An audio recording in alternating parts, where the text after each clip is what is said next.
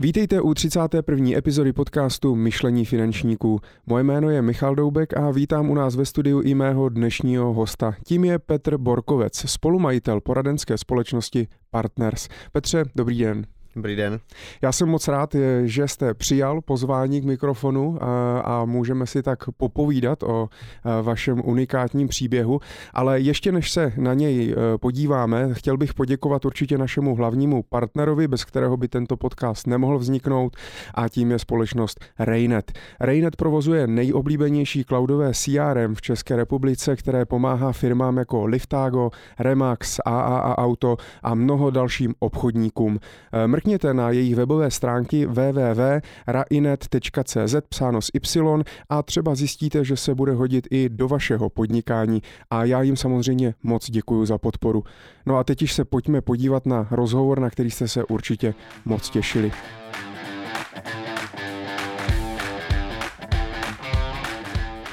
Petře, eh, já se všech hostů na začátku ptám na stejnou otázku, takže i vás to nemine. A to je, eh, zajímá mě, jakým způsobem jste se dostal do financí, protože ne vždycky je to dětský sen stát se finančním poradcem, investorem, majitelem poradenské společnosti. Tak vzpomenete si ještě, eh, jak to bylo u vás, čím jste chtěl být jako dítě? Tak záleží na tom, v jak které fázi já, já jsem neměl žádný jako ty sny, že bych chtěl být policista, hasič nebo něco podobného, ale už od mala mě šlo hraní člověče nezlob se o peníze. A byl jsem v tom relativně rychlej a tehdy za komunismu vím, že si pamatuju, že jsem a chtěl být matematik, protože mě to s čísly šlo, bavilo mě to, když vám něco jde, a baví, tak vás to baví, a když vás to baví, jak vám to jde a, a je to taková ta spirála úspěchu. A, a když vlastně Samozřejmě jsem už se rozhodoval o střední škole, tak už jsem uvažoval, už to nebylo o té matematice, protože už vlastně, což jsem si neměl představit, co to je vlastně jako přesně za práci, co bych tam měl vlastně jako dělat. Já, ale už jsem měl na výběr víc možností, takže tehdy jsem se rozhodl jít na obchodní akademii, protože jsem chtěl dělat tak nějak obchod a účetnictví a, a ta obchodní akademie byla taková a, konkrétní, hmatatelná oproti Gimplům, navíc u nás vlastně nikdo moc vysokou školu neměl, takže já jsem chtěl eh, po střední škole něco jako konkrétně už umět, s čím bych mohl vlastně jít teda do terénu.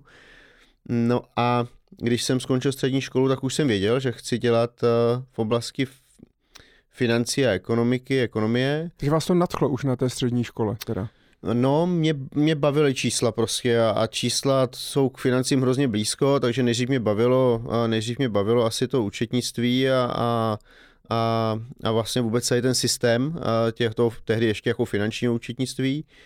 No a když jsem potom byl na výšce, tak už jsem inklinoval k financím opravdu hodně a, a to už jsem věděl, že vlastně bych chtěl ty finance dělat, akorát nejdřív to bylo spíš na té akademické úrovni, kdy jsem vlastně potom byl pomocná vědecká síla a pak jsem to nějak chvilku učil a, a pak se to jenom do té praxe už dostalo jako náhodou, že samozřejmě, že bych snil, že budu finanční poradce, to asi ne, to jsem si neuměl ani představit, to, to, to, na tu realitu jsem narazil až později, ale ty finance, akcie, eh, kapitálové trhy, mezinárodní finance, nebo tady ty všechny, všechny věci v souvislosti s finančním trhu mě už od výšky prostě hrozně bavily a zajímaly a chtěl jsem v tom být aktivní a akorát samozřejmě nejdřív jsem si pod tím představoval ještě v prváku, v druháku, když jsem eh, se účastnil takových těch private invest, uh, se to jmenovalo Private Investor, se to myslím jmenovala ta společnost uh, těch, těch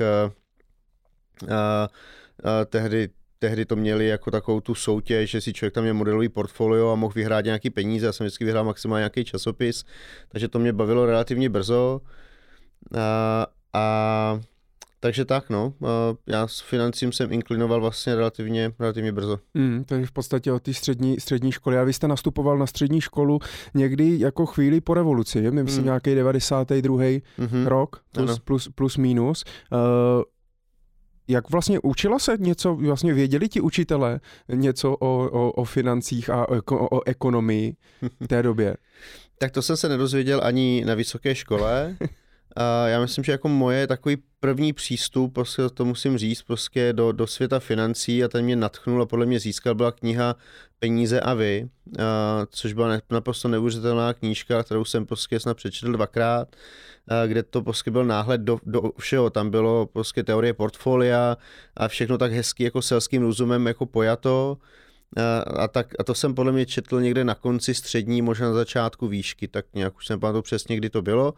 A pak už vím, že když jsem měl sbírat eh, maliny a jahody do Skotska, což byl někdy prvák, druhák na výšce, prvák, tak, tak tam už jsem si jako vezl mnohem větší jako bifle, jako finanční trhy od Musílka a podobně, abych to jako chroustal a tam jsem nadšeně chodil do, eh, do Waterstones, eh, a teď tam chodím s dcerou, ta prostě těch pět pater prostě miluje a je to jako úžasný. Já tam tak hledal ty, ty to know-how finanční prostě v těch zahraničních knížkách, abych to na té akademické sféře mohl, mohl používat. Takže na střední ještě ne, ale na střední škole, říkám, tam to bylo o tom účetnictví, o tom finančním účetnictví, o těch poměrových ukazatelích a to prostě mě bavilo. No. Mm.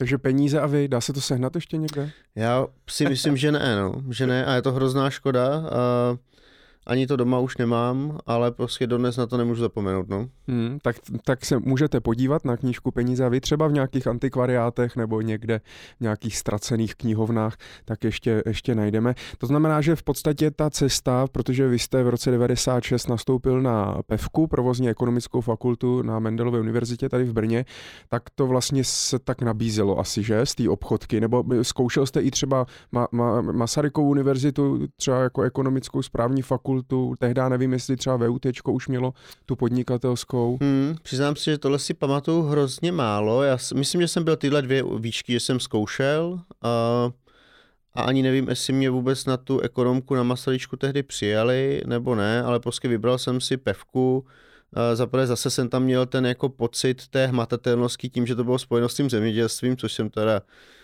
což ne, že bych chtěl dělat to zemědělství, já jsem v tom byl úplně tragické, byly to předměty, které mě vždycky jako nešly, ale zase vždycky jsem si říkal, že hezký všechny ty operační managementy a všechny ty výpočty a všechny ty ekonomické statistiky a statistiky, tak dělat na něčím reálným, nad nějakým reálným segmentem, nad nějakým reálným oborem. Uh, navíc tehdy tam ještě finanční obor nebyl, byl ten obor vlastně manažerská ekonomika. Uh, takže a u, nic dalšího jsem určitě neskoušel, byly to tyhle dvě, si hmm. myslím. Hmm. A byla to dejme tomu jako jasná cesta, že půjdete na vysokou školu?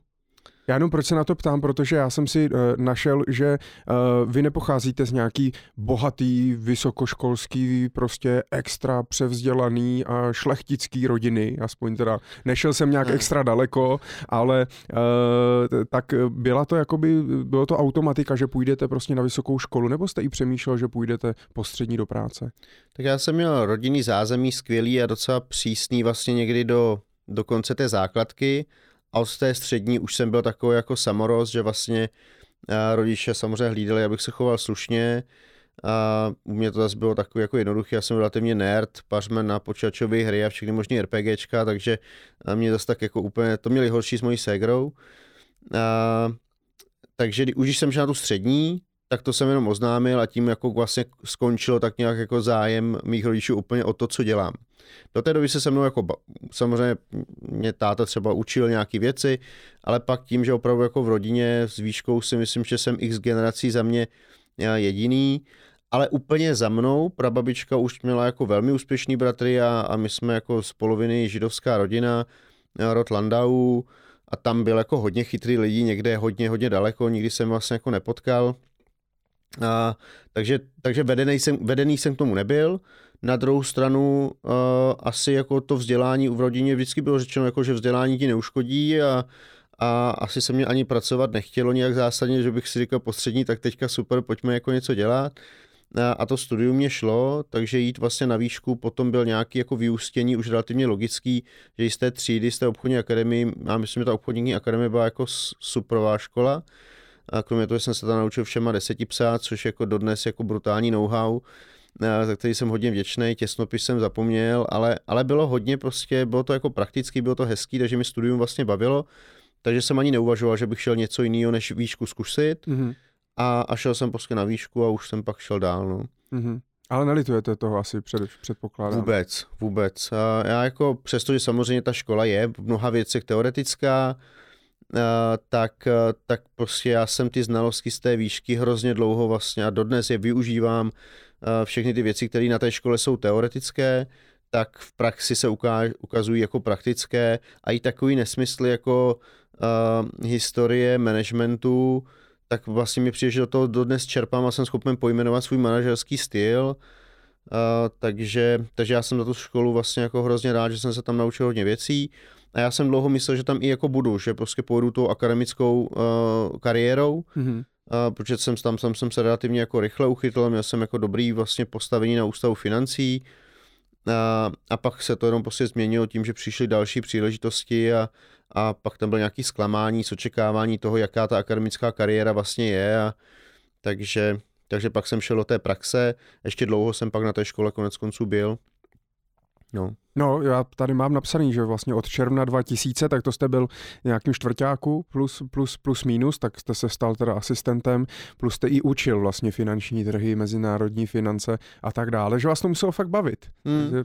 Mě, na začátku mě extrémně bavila analýza akcí, další taková knížka, kterou si pamatuju, já jsem za stolik jako nepřečetl a když už nějakou, tak mě fakt jako chytla, tak byly kost, byla o psychologická analýza, nebo takhle teorie spekulativních bublin, ale já jsem si s tou udělal tu psychologickou analýzu, takže mě tehdy hrozně zajímala fundamentální analýza, technická analýza, psychologická analýza. Uh, diplomku jsem vlastně na to psal, pak jsem na to psal i nějaký vědecký práce, nebo já jsem si myslel, že jsou to vědecké práce, a, a vlastně o dlouhý roky jsem tam učil, pak když jsem už začal vlastně jako v praxi, tak jsem tam ještě dlouhý roky učil vlastně jako na vedlejší úvazek, a, tak jak to jako asi dělala spousta lidí vlastně na tom ústavu. A, a asi bych tam i zůstal a vyžíval se v té kreativitě, ale vlastně pak jsem myslel, že ta kreativita tam nebyla úplně jako vítaná, no, že to bylo takový, že rychle získej PhD, pak získej teda toho docenta, a potřebujeme prostě jako ty docenty a PhD na ústavu, hmm. na ústavu a když jsem psal dizertačku, tak to bylo takový zabitý hláškou, hlavně nevymýšlení nic moc novýho. Já jsem začal psat v angličtině navíc, protože jsem chtěl, aby se to dalo někde publikovat a už tedy jsem, když už jsem něco dělal, tak já jsem vždycky chtěl něco dělat jako pořádně, aby to k něčemu bylo. Tak tam bylo doporučení, no, hlavně to nepíš v angličtině a hlavně nic moc dalšího jako velkého nevymýšlej, hlavně získej to PhD a bude to dobrý. ale to bylo jako specifikum té doby a to ústavu, ne té školy. No, tam to bylo strašně individuální, a já jsem prostě byl v prostředí, který tehdy úplně k tomu jako nějaké velké kreativitě a inovativnosti nevedl. Já se teda trošku bojím, jestli to není dost podobný ještě dneska pořád, nebo vnímáte, že se to změnilo trošku k lepšímu? No, tak já obecně na vzdělávací systém a školský systém v Česku mám názor, který není úplně jako dvakrát pozitivní. Myslím, že by se to dal dělat eh, řádově lépe a zejména když prostě člověk pak už absolvuje i nějaké věci v zahraničí, tak vidí ten přístup a uh, přístup uh, profesorů je někde jinde, ale to tomu trošku odpovídá odměňování.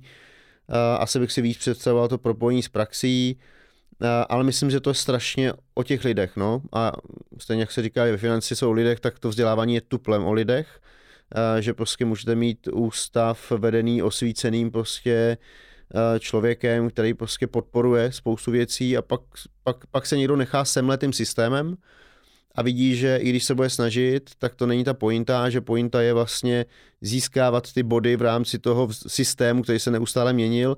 Takže já si myslím, že problém je v tom systému často, a pak samozřejmě některé lidi se mu přizpůsobí, protože to vzdají, to je asi jak s politikou, jako jít do politiky s nadějí, že něco změním, ale pak zjistím, že třeba ta realita je úplně jiná, tak ten školský systém je velmi jako podobný. Tam jako ta politika je taky velká a na konci dne je to o tom, jestli ta škola získá ty peníze, nezíská peníze, sbírá dost těch bodů v těch jejich všech možných systémech a grantech a pak je to o těch lidech, jestli se tomu postaví, nepostaví. Zažil jsem x lidí, eh, kteří se tomu postavili, by v tom extrémně vlastně jako nadšený a ta škola díky tomu vlastně jako vypudila.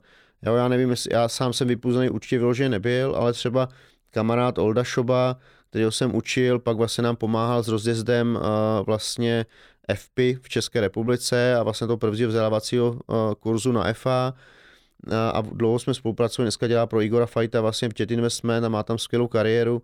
Tam mě mrzí, že jsem jako nebyl v tom oslovení dostatečně rychlej. A, že jsem ne... a, a, na té škole, kde on dlouho byl a fakt se snažil a dělal pro to jako maximum a žil tím, tak vlastně byl braný jako takovou, takovou jako výstřednost, kterou tam úplně jako nechceme, protože té energie bylo, bylo moc. No. Mm-hmm. A když eh, vás to, nebo zní mě to tak, že vás to trošku i trápí, to jako ten vzdělávací systém a to školství, tak jak je u nás nastavený. Máte nějaký prsty v nějakých projektech? Pe školu myslím nevlastníte. ne, ale eh, my jsme jako chtěli zakládat školu, a jako to byl jeden z projektů deset let zpátky, podle mě. Vlastně, re, vlastně místo té školy jsme právě sem přivedli EFPu. Mm-hmm. Že trenér Marta Gelová řekla, hele, tak s tou školou vám to úplně nevyšlo, tak pojďme udělat něco zajímavého, jiného, co bude směřované na ten obor. My jsme chtěli dělat tedy školu, vysokou, my jsme chtěli dělat školu, vysokou školu podnikání.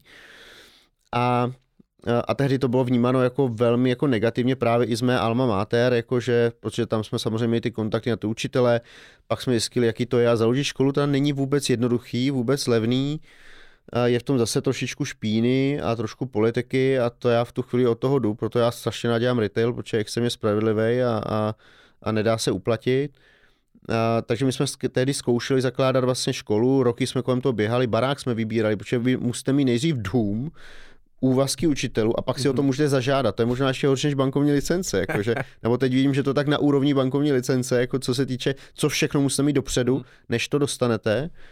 A, taky pak přijde někdo, vám řekne prostě, že při určitých částkách se to dá zařídit i jako jinak a, a na tyhle hry já prostě to, to se mě chce jako zvracet, takže, takže tedy jsem od toho úplně ustoupil. Co jsme ale udělali tady s Mendelkou, že jsme to know-how, který jsme naplánovali, tak jsme vlastně vtělili do magisterského to není obor, ale no asi jo, obor, ně, ně, teď nevím, jak se mu přesně říká, je to nějaká sada předmětů. Mm-hmm. Uh, takže na Mendelce vlastně dlouho, uh, učíme už dlouhý roky uh, několik předmětů. Ale vy už ne. Já už ne, já už ne. Nechybí ale vám to? Uh, uh, já jsem tehdy ten úvazek já jsem ještě 5-6 let jsem tam byl, ten úvazek jsem tehdy musel pustit, uh, ne kvůli sobě, abych si ho i držel a vlastně dál bych to dělal, uh, ale vlastně ten ústav, ten úvazek potřeboval pro někoho, kdo se tomu bude věnovat mnohem víc. Uh, takže pak jsem už tam byl na pár přednáškách a organizujeme tyto věci. Já jo, přemýšlím, já... jestli třeba, jestli vám, že třeba za 15 let, 20, 60 vás neuvidí, nevezmete tweedový sako se záplatama a nepůjdete za tu katedru a, a budete přednášet. Spíš ten rolák, ale jako mo- já věřím tomu, že moje éra vzdělávání určitě jako neskončila. Uh, já jsem vždycky měl jako takový sen, protože to bylo, jako, to bylo úplně směšný, jakože tehdy jsem byl na té škole a neměl jsem samozřejmě žádný ty peníze, žádný úspěchy a měl, miloval jsem ty analýzy akcí, tak jsem to užil jako, že budu dělat ty kurzy pro ty děti a jak jsem ještě miloval Skotsko, takže ve Skotsku bude speciální de- detašovaný pracoviště, kde tam budeme analyzovat ty akcie a, a, a budeme tam dělat ty fiktivní portfolia a budeme se na tom jako učit, jak ty věci fungují a podobně. A, takže já jsem jako vzdělávání tím, že poslední roky mi to trápí čím dál víc, protože vidím, jaký to má dopady, když to vzdělávání není takový, jaký by mohlo být. A, takže vzdělávání určitě se budeme dlouhodobě jako dál věnovat. Teď to je formou vlastně těch oborů, není to jenom na Mendelce, když tam tu spolupráci máme zdaleka nejhlubší a nejdlouhodobější a vlastně to funguje a ty, a ty lidé, co si vyberou, ty studenti, co si vyberou ten, ten předmět, tak, nebo ty tak jsou, tak jsou nadšený, jako jim se to líbí, chodí tam lidi z praxe, my jsme tehdy i udělali podle mě jako skvělou věc, že jsme vlastně z každého segmentu finančního trhu vzali jednu instituci a její jako top zástup jsme zvali do té školy, že tam učili takže, ale stále je to takový jako jenom lízání toho okraje a, a myslím si, že je potřeba jít vlastně mnohem hloubš a, a ano, až ta, ta, ten čas určitě přijde. No. Na druhou stranu, tak eh, nemůžete být asi úplně u všeho a všechno změnit. Vy jste rozkročený poměrně hodně, co se týče jako podnikatelských aktivit a tak dále, k tomu se určitě dostaneme. Takže všechno má svůj čas. Hmm. A je, je pro mě zvláštní, protože my se neznáme samozřejmě, já vás vidím osobně poprvé v životě eh, a z, z různých jako vystupování, samozřejmě taková mediální tvář, jako mediální tvář partners a, a tak dále, tak uh, mně vůbec nepřišlo, jako, nebo nikdy jsem nevěděl, že jste jako spíš analytický, analytický přemýšlivý jakoby typ, protože jsem si našel, že i v vlastně průběhu té vejšky, tak jste pracoval jako analytik tady v Jihomoravské energetice uh, a říkal jste, analyzoval jsem prostě akcie a, a tak dále a vůbec mi to, vůbec mi to uh, nešlo, nešlo, nešlo dohromady.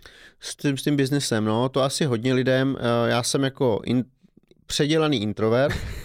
Kdo vás jsem, předělal? no, sám jsem se musel předělat. No, já hrozně význávám to, že, že člověk určuje, kým je a kým chce být. Samozřejmě ten úplně to core člověk nepředělá, to znamená nejvíc energie já načerpám vždycky jenom o samotě. Mm. A, a prostě to, to asi člověk nezmění ale musel jsem se jako předělat a já prostě říkám, vyznávám ten osobní růst a neustálý osobní růst a neustálý posunování, takže samozřejmě ten biznis mě naučil, že je hezký dělat finanční plány, ale vlastně, abych mohl dělat finanční plány a mohl lidem zpravovat investice a dělat skvělé servisní reporty, tak je nejdřív ty klienty musím získat, což znamená, že nejdřív musím vytočit číslo, což pro mě byl vždycky jako neuvěřitelný porod a, a seznámení s klientem na analýza. Analýza pro mě vždycky bylo to nejhorší, co se jako může dít, kromě telefonování a zubařů. To jsou podobné věci, na telefonování jsem se vždycky musel fakt psychicky připravovat, sevřený žaludek a, a prostě bylo to jako fakt strašný, když jsem se naučil, že mám ten jeden svůj call script, ten vždycky rychle přečtu a přežiju to nějak a, a nemůžu to dělat moc často. Třeba moje, eh, moje manželka, ta, když, když tu jsem poznal v biznise, tak ta prostě zastavila na parkovišti a vyvolala si pár schůzek. A já, pro mě to byla jako příprava na celý den, začít telefonovat. A pak samozřejmě seznamování se s těma lidmi, Eh, bylo pro mě jako těžký, protože vždycky jsem měl pocit, že na mě budou asi nějak zlí, nebo se samozřejmě odmítnutí, ten strach z toho byl velký. Eh, ale pak už poradenství už bylo super. Já jsem jako vlastně v získávání lidí potom už dobrý a mám rád lidi obecně, najdu si na nich ty hezké věci. Takže když už je poznám, tak poradenství a servis už pro mě bylo vlastně easy. Mm-hmm. Ale ta první část, ta vždycky byla bolestivá a to stejně třeba v náboru. Já jsem jako nesnášel přijímací pohovory, jo, že prostě když jsem je mohl eh, na někoho delegovat, tak jsem rád, že můžu delegovat. Ale pak už rozvoj, coaching eh, a vlastně paradoxně to přednášení, ale zase přednášení a vystupování mě bavilo, to jsem se naučil už v té škole. Mm, mm. Jo, tam, když jsem měl, pamatuju, když jsem měl první přednášku právě na burzovní systémy a, a watchdogy na burzovních systémech, tak to jsem opravdu předstoupil před ty lidi ještě vlastně jako ten student a, a prostě jsem to jako přečet. Prostě to, co jsme vždycky vyčítali těm profesorům, že to čtou, místo aby jako do toho dali nějakou emoci, tak jsem to přečet, ale zase tam se projevila ta snaha to dělat jako dobře, takže postupně jsem se naučil hrát prostě nějak ne úplně vědomně, ale s touhou prostě jako mít lepší vystupování. No a pak člověk zjistí, že učení je prostě krásná, skvělá věc, protože prostě se u toho naučíte úplně nejvíc. Já jsem se třeba mezinárodní finance, jsem se naučil, až když jsem je učil. Hmm. Do té doby jsem spoustu věcí vůbec nepochopil, jenom, ale řekli, běž to učit. Ne, to nebyly mezinárodní finance, jo, mezinárodní finance, ale ještě horší byla makroekonomie otevřené ekonomiky. To byl předmět, který jsem nepochopil během té školy, ale když jsem ho začal učit, že jsem tam musel jít to odučit, tak jsem to konečně pochopil. To bylo hmm. dobrý.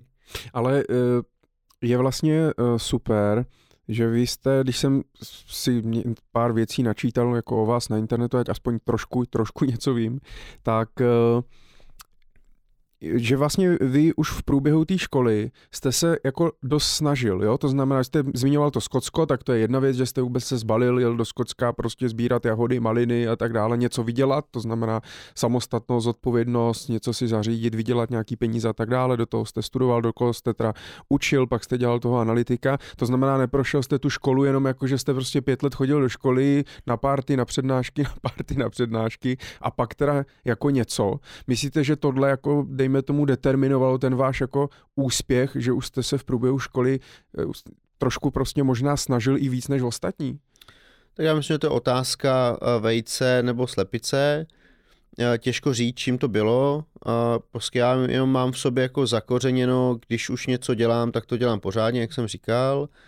Takže i když jsem třeba jsem tam jako hodně času, hodně let jsem pracoval na britské radě tady v Brně, a tady jsme, tam jsem, že, tam jsem dělal na recepci, pak jsme organizovali různé ty zkoušky, eh, semináře každý pátek, tam jsem připadal prostě židle, pak jsme chodili na stavby roky a já jsem jako měl asi jako drahý koníčky, to znamená, měl jsem ty počítačové hry, samozřejmě spoustu z toho se dalo okopírovat na disketách, pak jsem si chtěl i nějaký koupit, něco si na to vydělat. A potom jsem začal mít rád to cestování, takže na těch, na těch malinách jsme si chtěli vydělat peníze, já jsem je tam zase většinou velmi rychle jako utratil, protože zase stejně rychle jako umím vydělávat, tak já umím to i spotřebovávat, to se projevilo už tam. A, a myslím, že to ale byla taková i odraz té doby, že, jako, že kolem mě samozřejmě asi bylo hodně těch, co na to kašlali, ale zase my jsme tehdy jako věděli, že ten pracovní trh určitě jako nebude fungovat, takže se tady postavíme, tak jsme tady, teď se s nás jako pracovní trhu ber nás, přeplácej nás, tak si myslím, že tehdy ta doba nebyla a že jsme jako byli vychovaní, že se jako máme starat, snažit, Uh, takže prostě pro, pro mě jako brigády bylo jako už od střední školy jako něco naprosto automatického, co je potřeba dělat, ale samozřejmě ve chvíli, kdy děláte jako x let na stavbách a pak, začne, pak máte možnost začít dělat na, na, na britské radě, to znamená mnohem čistší práci, ono přece jenom, já jsem nesnášel to ranní vstávání, ale zase jsem měl vždycky jako strašně dobrý pocit z toho, když jsme odvedli tu práci, že prostě já si pamatuju, že jsme jeli někam tady vedle Brna, tam jsme odklízeli úplně příšernou jako zahradu, kde bylo mraky jako kmenů, pak tam byly prostě poházený v okna a, a desky a nevím, co všechno tam bylo a my jsme odešli, ode, odjeli po tom dnu a, a bylo to jako čistý, uklízený, takže ten pocit z dobře odvedené práci mi vždycky jako hrozně bavil. A zároveň jsme teda něco jako vydělali, ale pak, když jsme mohli, mohli začít dělat něco jako čistšího a samozřejmě čím dál lepšího, tak to bylo dobrý tím, jak jsem měl rád ten středověk, tak samozřejmě do Skotska, sbírat maliny a zároveň být v tom Skotsku.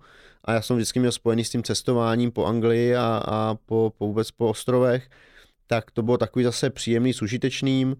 A zároveň jako bylo skvělý, že prostě to Skotsko mě naučilo tu výkonovou mzdu. Prostě od té doby jsem věděl, že to je to, co chci, že ovlivním já svůj pracovním výkonem, ovlivním ten výstup a mhm. vstupy rovná se výstup a, a tam bylo krásně vidět, tak některý prostě jako kamarádi prostě chodili jako během dne na záchod normálně, jako ne, aniž by pochopili, že prostě když jdu na malou, tak to je jedna a půl libry a když jdu na velkou, tak to je aspoň tři a půl libry.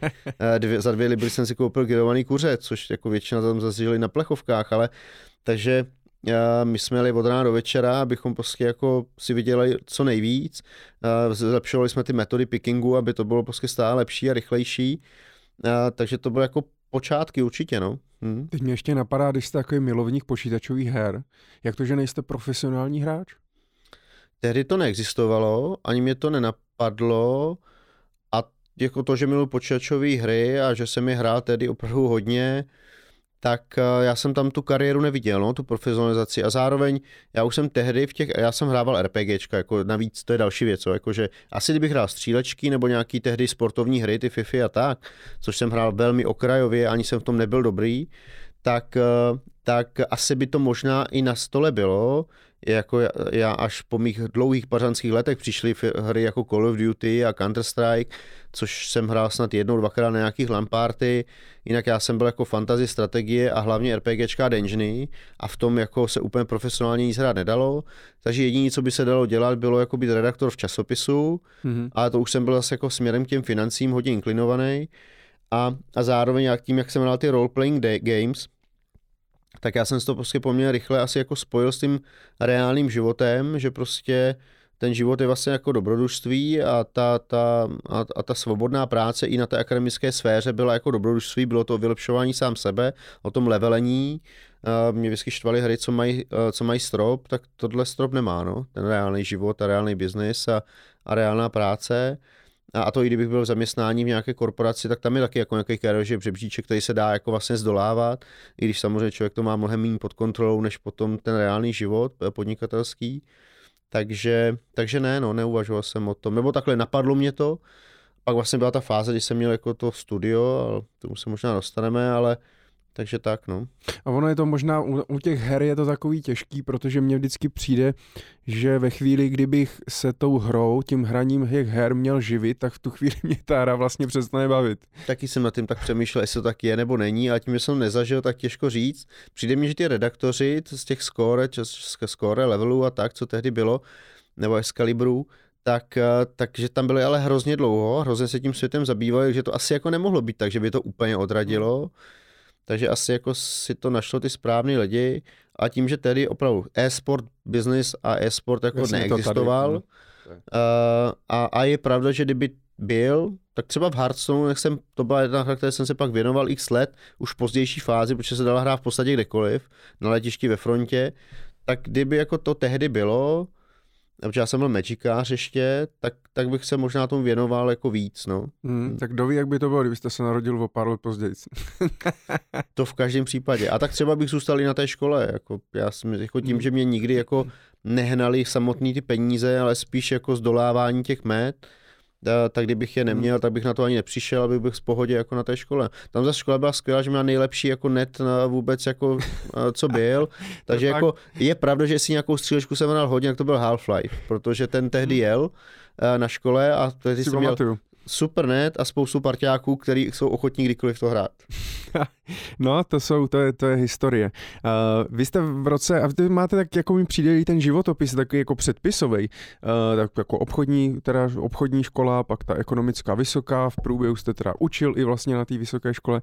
A v roce 2001 jste teda se stal inženýrem a tu školu jste teda dokončil, vy jste říkal, jste tam zůstal na té akademické sféře až v podstatě do roku 2007 a v tom roce 2001, já jsem si teda našel v jednom článku, eh, kde se píše, v roce 2001 eh, mu přišlo do školního mailu pozvání společnosti OVB na informativní seminář do hotelu eh, v Brně, kde tehdy přednášel Radim Lukeš, se kterým vlastně spolu vlastníte dneska společnost, společnost Partners. Takže se to tak vlastně i tak sešlo, že to vlastně bylo jako na konci té, té, té školy a pak už vlastně se v tom jenom pokračovalo.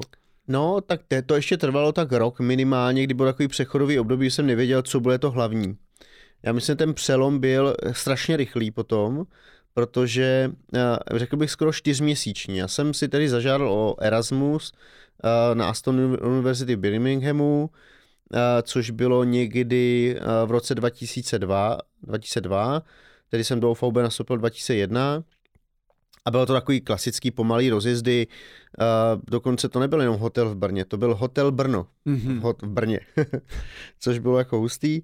Uh, to bylo tak, že já jsem vlastně, mě přišel e-mail, uh, plus to, to šel všem čtvrtákům, páťákům, se asi podařilo tehdy někomu dostat na tu školu a poslat tady tenhle spam. Uh, a pak to bylo i na obrazovce, to svítilo. Aha. A bylo to jako, tam ani nebylo podle mě OVB napsaný a SEO, tak, eh, tak to nepamatuju. Radim měl už taky nějakou svou značku? Ne, svou. ne, ne, ne, my jsme vždycky byli OVB, my jsme za značku bojovali. Uh, takže to ne, ale byla tam prostě německá firma do finan, mhm. finanční mm. poradce a teď jsem říkal, ty to zní vlastně jako dobře, finanční poradce, kdo jiný by měl jako radit ve financích, než ten, kdo to jako teda učí a, a studuje a tak, takže to bylo jako dobrý. A já jsem byl jako hrozně naivní a hrozně neinformovaný, jako když vezmu o tom světě kolem, a, takže zánou VB jsem neznal, i když už s tím tehdy jako a, x lidí kolem mě asi zkušenosti mělo, tak jak jsem žil prostě v té své bublině nebo v nějakém tom váku, tak jsem to vůbec neřešil. A, a to je vlastně hrozně jako hezký příběh, že, takže já jsem šel na nějaký ten pohovor, tam byl vlastně Vlasta Balia, tehdy to byl vlastně Radimův člověk tady v Brně, Uh, ten mě napovídal spoustu věcí, které jsem prostě koupil. Bylo to úplně jako, jako úplně klásný nesmysl. Hele, říkají, ty životní pojistky jsou jako skvělý, protože ty životní pojistky jsou důležitý pro lidi a tedy byly kapitálový, že jo, lidi mhm. si naspoří a ty dostaneš provizi 35% ročního pojistného nebo snad 40, 50, úplně samozřejmě z dnešní doby jako maličko, uh, ale budeš to dostává každý rok a klient furt jako vydělá peníze. A já jsem to koupil, říkám, no, to je dobrý. Ani jsem na tím moc neuvažoval, prostě proč by mě někdo jako kecal, že jo. A že vlastně až dostanu nějaké pozice, jak to dostanu zpětně, říkám, OK, tak to zní jako dobře. A, a takže jsem jako absolvoval v kavárně Tivoli, podle mě tehdy ten jako pohovor. A pak jsem šel na tady tenhle, ten, to bylo vždycky v pondělí, od 5 do 7 a pak od 7 do 9. Od 5 do 7 vždycky byly pro neváčky, od 7 do 9 byly vlastně pro, eh, pro, ty, už, pro ty ostatní, co už tam jako nějakou dobu byly, tak aby byly ty sedánky. Mm-hmm. A to byla ta pravidelnost. Každý pondělí byly sedánky v hotelu Brno. A já jsem tam tedy šel a fakt jsem měl štěstí, že tam ten radím byl protože on namaloval to sluníčko v podobě finančního trhu, že prostě na tom je tolik a tolik institucí a, tolik, a kolik je tady bank a kam OK, to nevím. No to ne, prostě to je, od, to je od Radima, jo? Nebo a ten to, to měl od Radim to koupil někde asi jako od žemličky možná ještě, co já vím. A ten od Němců. No, je to možný, jasně, ještě od Finka možná mu to sám namaloval, ale prostě sluníčko a to bylo jako hrozně hezký že klasicky ty otázky, že víte, kolik je tady bank, um, myslím, že nevím, pět třeba, no 32, 32 bank, no to je neuvěřitelný. Kolik je tady pojišťoven, a teď jsme už věděli, že to asi bude jako hodně, říkáme 15, on říká, ne, tady 40, říkám, tak to je hustý. A teď namaloval celý to sluníčko, vidíte to, a jak si člověk má vybrat. Tady ta pohádka celá tam vlastně jako byla. Zároveň ta nás tam bylo tak 27, 20, no skoro ke 30 tam bylo lidí narvaných v té místnosti tedy podle mě se, no Radim jenom maloval, tedy nebyl ani meotár, ani jako projektor, projektor jsem zavedl až já. A do, nějakou dobu tam byly ještě ty meotary. A, a, a teď jako Radim vždycky dával takový ty otázky do pléna. A teď se rozlišují naše příběhy, naše verze toho příběhu. Můj příběh je ten, že Radim dal otázku, já jsem se přihlásil, že se hlásila nějaká paní a já jsem vždycky odpověděl správně a bylo to jako úžasný. A Radim říká, ano, ale takže Radim říká, že jako jsem odpověděl nějaký nesmysl, já si pamatuju, jako, že to bylo skvělý. Že jsem pochopil základní princip, o čem všem to je a měl jsem z toho jako nadšený. Měl jsem samozřejmě tehdy svůj teda maturitní oblek, měl jsem ten batůžek, prostě určitě byly ponožky, prostě všechno jako tak, jak má být asi jako na začátku. No a takže a vlastně tam si pamatuju, že o přestávce pak za mnou Radim přišel s tím vlastou a říkají, Petře, pojďte stranou, víš trošku něco jiného než ostatní. Ty jo, tak to je hustý. Konečně to někdo pochopil. Radim Kone... je o, o kolik starší než vy? Radim je, myslím, o 5-6 let starší asi. Jo. Hmm. Takže tehdy byl mladý, že mě bylo, to bylo 2001, takže mě bylo vlastně 24, tak Radimovi nebylo ani 30. No. A takže tedy se mi jako, tak, tedy to ego dostalo jako pořádně jako hmm. nakrmeno, takže tím si mě získali. Navíc mě extrémně hodně jako teda pomohlo, asi, asi to byla taky zase důležitá věc, že, že vlastně, já jsem, když jsem tam přišel do té místnosti, tak jsem tam, tak jsem tam viděl Kláru Chypíkovou, což byla jako holka ze školy, která už tehdy jsem, jsem nevěděl, prostě znal jsem ji, že dělá už nevím, pár měsíců jako v OVB, plus tam byla ještě jedna její kamarádka, prostě dva, tři lidi, který jsem znal ze školy, Jasně, že jinak jsem tam nikoho neznal, mm. jako pro mě já jsem byl ten inzerát, takže takže jsem tam chytl nějakou vazbu a pak jsme šli z toho semináře a na české jsme potkali člověka, my jsme měli ty igilitky OVB ten se nám, je, vy jste z OVB. Říkám, to je hustá firma, prostě tady se budu seznamovat. A to byl Vítě Jeřábek, si ho pamatuju, Vítě Jeřábek, on dneska taky ještě ve financích asi někde je, on byl střebíče a v nějaké jiné firmě už dávno, ale a, tak to, to, si jako, to, to byly ty důležité věci. A proč to bylo důležitý? Protože o týden později jsem šel zase teda, zase na to stejný a byl tam nějaký, nějaký, býval, nějaký bývalý policajt a ten se jenom věnoval jako eh, machrování a tokání s nějakýma dvěma babama, tam jsem vydržel prostě půl hodiny a bylo vidět, že jsem protivný, tak, tak jsem šel ven a a, a vlastně také to běželo x měsíců, kdy jsme se jako potkávali v to pondělí v tom hotelu Brno, 5 až 7 byli ty nováčci, 7 až 9 byli ty pokročilí a tam se jako filozofovalo. Vlastně tam nebylo ta, ani to know-how. Jo? Až, až později jsem pochopil, že asi jako to sluníčko bych měl klientům malovat, abych jim vysvětlil, o čem je princip té služby. A nikdo mi to ale také neřekl, takže já jsem to ale jako používal, takže to jako fungovalo, abych vysvětlil tu službu aspoň nějak, protože hmm. jinak samozřejmě ty první schůzky vždycky byly o tom, že jsem se potkal s někým, když jsem někoho sehnal, tak eh, co potřebuješ a co, co potřebujete, a nic, já jsem v pohodě. Takže ve financích úplně všechno, jo, jo, jo. A tak já už zase jdu. Takže to si pamatuju pár schůzek tohle typu úplně jako, a ještě mi zaplatili ty džusíčky, co jsme jako většinou měli, buď to je ty voli kavárně nebo Zemanové kavárně. Ale to, to, to, si myslím, že to, že tam byl Radim a že jsem pochopil princip té, té služby a toho, toho, že mám v té tašce těch 12 finančních institucí a že těch opravdu těch institucí je tam relativně hodně, tak, eh, tak bylo jako rozhodující, abych se v tom vlastně jako dál vyvíjel. Samozřejmě pak se ukázalo, že z těch 27 lidí, co nás tam bylo na tom infu, tak jenom dva byli ti nováci, já a ta paní, co se hlásila. Všichni ostatní už tam byli jako nějakou dobu, takže tam bylo jako poměrně velký křoví, takže nebylo tak těžké jako vyniknout, ale prostě byl to jako začátek. No.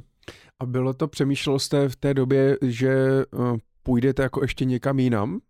Pokud teda jste začal až 2002, tak přemýšlel jste, tak teď jsem po škole, jste, jste se hlásil na ten Erasmus ještě teda a tak bylo něco jako tak, nebo spíš mě zajímá, jako chtěl jste třeba pracovat eh, v bance, chtěl jste pracovat v nějaké investiční společnosti, chtěl jste nějakého analytika, jaká vlastně ne. byla vize? Hmm, ta vize, takhle já jsem v tom čtvrtáku, páťáku jsem dělal pro tu jihomoravskou energetiku, tam jsem dělal tu analýzu kapitálových účastí, tam si pamatuju, že jsem tedy analyzoval Aliatel plus x dalších jako firm, co jihomoravská energetika tehdy vlastnila. Měl jsem tam skvělého vlastně šéfa, ale vlastně pochopil jsem, jako, jak funguje korporace. Prostě já jsem fakt, jako, jako vždycky jsem do toho dal všechno. Ty si představte, že uděláte tu analýzu, jste o tom přesvědčen, jak je to super a teď to padne do té černé korporátní jámy. Prostě a nestane se vůbec nic. Vůbec nic. A také to děláte jako měsíce, měsíce, vyděláte si nějaký peníze, baví vás to, ale vidíte, že to je úplně k ničemu, že jako vlastně ten čas byl jako promarněný. Pak zjistíte, že ty analýzy tam dělá x dalších lidí kolem vás. Ne, ne, ne a třeba těch stejných, ale x dalších jako podobných. A teď, takže jsem pochopil, že tak tohle ne, no, tohle úplně není ono. A tehdy jsem samozřejmě jezdil na všechny ty career days ve čtvrtáku, páťáku, start, start days, já nevím, co všechno tehdy bylo. A tady byly dvě, tak dva takový směry. Chvilku byly ty směry. Jeden byly samozřejmě velká tedy ještě pětka, že jo, Andersen ještě existovaly. A tam jsem jako pochopil, že to nechci dělat, že prostě přesto, že účetnictví audit někdy si dávno bavili a dodnes ze základu účetnictví já prostě jako těžím, prostě mi ta logika se hrozně líbí, uh, tak, tak jsem věděl, že bych byl buď coffee manažer nebo copy manažer a, a vlastně jako, že by to bylo jako nebylo úplně ono. A pak byl druhý typ firm a to byly ty marketingové firmy Procter Gamble a Unilever, kde se mi hrozně líbila ta myšlenka tak a teď ti dají na starosti ano, brand čokoládové tyčinky, zase to bylo naivní samozřejmě pohled, a ty zařídíš, aby se ty čokoládové tyčinky prodávalo hodně. Vůbec jsem tomu nerozuměl, ale líbila se mi ta představa, že mám za úkol jednu věc a je měřitelná. A nicméně během té doby, toho čtvrtáku, páťáku, když jsem tohle absolvoval, tak jsem se rozvíjel v té škole a rozvíjela se ta kariéra v té škole. Já jsem opravdu na tom ústavu financí měl jako dobrý postavení, učení mě bavilo, dařilo se mě psát ty věci, zjistil jsem, že ta svoboda je super, tehdy jsem měl, i, i vlastně já jsem vydělával ve škole, jsem ještě za 2,2 a 2,3 si myslím, že jsem vydělal ve škole víc, než bylo jako v podnikání. Uh, tak jako za 2,2 to bylo jednoduchý, to si pamatuju, jsem vydělal 97 tisíc a za 2,3 jsem měl daným přiznání 250 tisíc. A ve škole už tehdy jsem měl jako x úvazků, že jo, odborný asistent, měl jsem ten grant, na konci roku se rozdávalo kde co, už ani jak se jmenovaly ty granty, takže tedy jsem jako furt věřil a proto říkám, že vlastně v tom 2-2 to bylo takový přelomový období, kdy jsem teda ještě věřil v plnou kariéru ve škole, mm-hmm. A OVB se nebral jako vedlejšák, ale jako dlouhodobá praxe. Já jsem jako, jak, Jasně. já jsem vlastně do OVB nikdy nešel eh, stavit lidi. Jo, to mm. jako dneska, dodnes ještě nejednou za čas najdu, já bych těm lidem nejradši jako uh, něco udělal, že říkají, no já jsem nešel, já nedělám finance, já pracuji s lidma, já prostě hmm. tady jako buduju lidi. Jo, a prostě říkám, a tak to, to nechápu, jako ty finance přece musíš mít rád, můžu dělat finanční poradenství. Takže já jsem ten multilevel systém vůbec neznal, ne, nerozuměl jsem mu, Viděl jsem tam ten Karlový řebříček, ten mě něco říkal, tomu jsem rozuměl a, a, a chtěl jsem dělat ty finance. Hmm. A, a teď vlastně v tom roce 2002, když jsem se žádal o ten, o ten Erasmus, měl jsem na něho jet, tak tedy si pamatuju, že jsem říkal na začátku větu, byl bych hloupý, kdybych nejel. Protože už tehdy mě samozřejmě masírovali, že bych jako že přece nepůjdu na nějakou školu, už mám tady tuhle obrovskou kariéru před sebou, můžu budovat tu firmu a teda a teda. A já jsem jim vždycky říkal tohle. No a asi o 4-5 měsíců později jsem jim říkal, byl bych hloupý, kdybych jel. A to už jsem zase říkal těm jiným, to už jsem neříkal dovnitř té firmy, to jsem říkal těm lidem kolem mě. A vlastně tehdy místo mě jela Stáně Lišková, tedy Stanislava Bartošová, která vlastně dneska je ve firmě a vlastně vede jako nejlepší pobočku marketovou, tak ta jela místo mě na ten Aston, Aston University, hrozně si to teda užila, ale já už jsem byl tehdy jako zafokusovaný do toho biznesu, že v tom roce 2002 prostě najednou jsem kolem se měl fakt, jako, že jsem udělal to, co asi jako dělá každý člověk, buduje podniká, jako chce, budu, chce podnikat, bez toho, že bych teda jako v tom viděl to, že hledám ty lidi, tak jsem oslovil pár svých dobrých kámošů, hele, mě tahle služba dává smysl, pojďme v tom podnikat. A to byly jako vlastně lidi z té, některý z té obchodky a z té výšky, a dali jsme dohromady vlastně takovou skupinku. A zač... tvořil tu přímou linii. Ano, ano, ale eh, bez, že bych věděl, že to je nějaká přímá linie, jenom jsem v tom nechtěl být sám Jasně. a chtěl jsem to dělat s kámošama, který prostě jako znám a bylo přirozený, když někdo z nás něčím přijde, tak tím se jako oslovíme a, a řekneme, hele, tak pojďme to jako spolu teda dělat. A pamatuju si, jak jsme tady se potkali v bytě u jednoho z nich, a v Flipchartu jsme malovali, co všechno je potřeba. On měl zkušenost teda ze Siemensu a, a byl, jako, byl právě z té rodiny, která jako formovala tím správným způsobem, takže ten už chápal projektor, meotar a, a chápal prostě teda jako vlastně, že to byl flipchart. My jsme jako ve škole malovali křídou na tabulu, že jo? takže on měl flipchart a bylo to jako hustý, on měl plný vybavení. A, takže tam jsme vymýšleli všechny ty věci, jak to vlastně jako budeme dělat. A, a, a pak už tam byly takové ty klasické chyby, že než jsme si řekli, tak jsme z Brna rozjedeme Ostravu. takže jsme jako začali rozjíždět Ostravu, on byl, on byl z ISECu, takže měl jako databázi všech možných ISECářů, takže jsme jim poslali maila, otevřeli jsme tam kancelář, protože jsme ještě žádnou kancelář neměli. Pak jsme řekli, tak Ostrava jako to bylo pase, to vůbec nevyšlo, jsme jezdili furt dokola, nic z toho. Tak jsme řekli, tak nic, tak otevřeme Prahu, když jsme z toho Brna. Tak jsme otevřeli Prahu, jezdili jsme furt do Prahy. A mezi tím jeden z těch tří, co jsem jako měl, což byl, jak říká jeden z těch kolegů, který byl právě ten formovaný tou rodinou, takzvaný muž z lidu, ten jediný, co dělá, říkal kamošům, co dělá. A mi řekl, to se mi líbí, to chci dělat s tebou. Takže ten to měl jako vymakaný. A vlastně jak ta skupina rostla, tak pak už jsem zjistil, že opravdu jako mě to baví a že to chci vlastně jako dělat. Takže už jsem jako na Aston University nejel, na škole jsem zůstal, ale už se to jako switchlo na to, že vlastně hlavní byl vlastně ten biznis a podnikání vlastně ve financích a vlastně škola začala být jako vedlejší, sice něco, co mě baví, ale zároveň mi to poskytovalo zdroje. Jo, jakože tam prostě zaprvé přišli, byly jsou nějaký peníze, aspoň bylo z čeho žít, i když já jsem žil dlouho u rodičů, uh, ale zároveň samozřejmě oni tam měli ten projektor, oni tam měli ten meotar, uh, oni tam měli kopírku, takže prostě uh, zároveň se samozřejmě pak ukázalo, že taky jsou tam lidi, že jo, který můžu oslovit. Takže x lidí, kteří na začátku s náma ten biznes dělali a dlouho tam s náma pak leta byli a někteří velmi úspěšně, tak, eh, tak jsem vlastně učil a byli z té škole, školy, to, což mi na začátku vůbec nenapadlo, a, a zase nebylo to takový to, co bych jako neuměl, úplně to hromadné oslovení, ale uměl jsem chodit tak dlouho kolem té kaše, až si ty lidi řekli sami. Hmm. Co na to rodiče říkali tehdy? Vůbec nevěděli.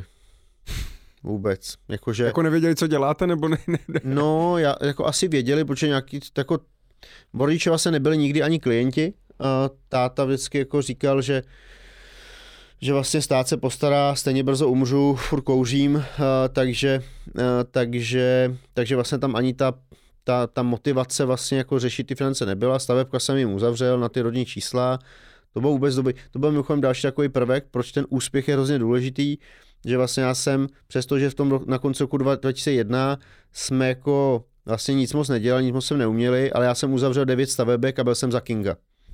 A tehdy za to bylo, to bylo no kolik to bylo, no prostě nějakých, prostě 200 jednotek jsem do konce roku dál, což znamená, že jsem byl R2 a, a to tam nikdo jako nedokázal.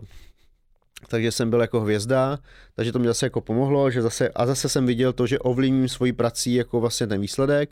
Pak samozřejmě jsem myslel, jak je to těžký, protože jsem to dosáhl tím, že jsem uzavřel hodně stavebek kolem svých známých a stavebko bylo jako dobrý perpetuum mobile.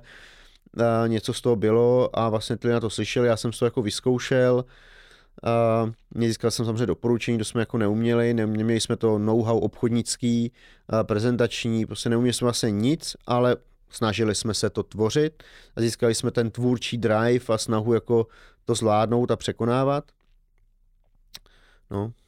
A kdy se vlastně, nebo měl jste i třeba jako chvíli, kdy jste eh, říkal, že já prostě, protože OVB, nebo hm, protože taky pocházím z OVB, tak eh, vždycky to bylo, OVB je o budování struktur vlastně, jo, a těch manažerských pozic a, a, a tak dále, vlastně nejde moc o poradenství a o ty finance, jo, proto já se tady celou dobu usmívám za tím mikrofonem, když to vyprávíte.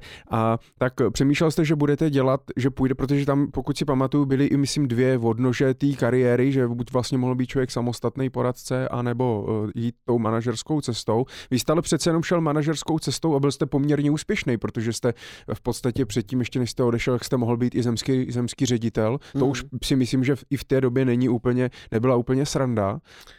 To určitě ano, tak samozřejmě z tohle střetu kultur to byl jako velký fight, eh, hlavně jako s Radimem, kdy opravdu ty naše diskuze byly jako eh, že se mi pak o nich zdálo a vyšikoval jsem jako Radimovo jméno ze spaní, ale já jsem se... A to už se neděje teď, ale ne. Ne, teď se to neděje, teď se to neděje. A dlouhý lety se to jako dělalo a myslím, že tím jsme se navzájem jako pozitivně ovlivňovali, protože určitě jako mě ovlivnilo to prostředí a to prostředí formuje. Dneska to prostředí eh, v mnoha eh, částech partners logicky formuje k té profesionální práci jak a, a manažerská cesta je dneska už jako vlastně jenom pro nějakou část lidí, který vlastně, eh, je to vlastně těžší cesta. Na druhou stranu tehdy, a, a tedy to byla i pravda, já jsem jako, když si vezmu, jaký jsem měl klienty, eh, to znamená, já jsem měl prostě samý jako číšníky, pekaře a lidi vlastně z toho gastro segmentu, tak jsem neměl úplně jako top klientelu, se kterou byste investoval do těch akcí a, a vrchol jako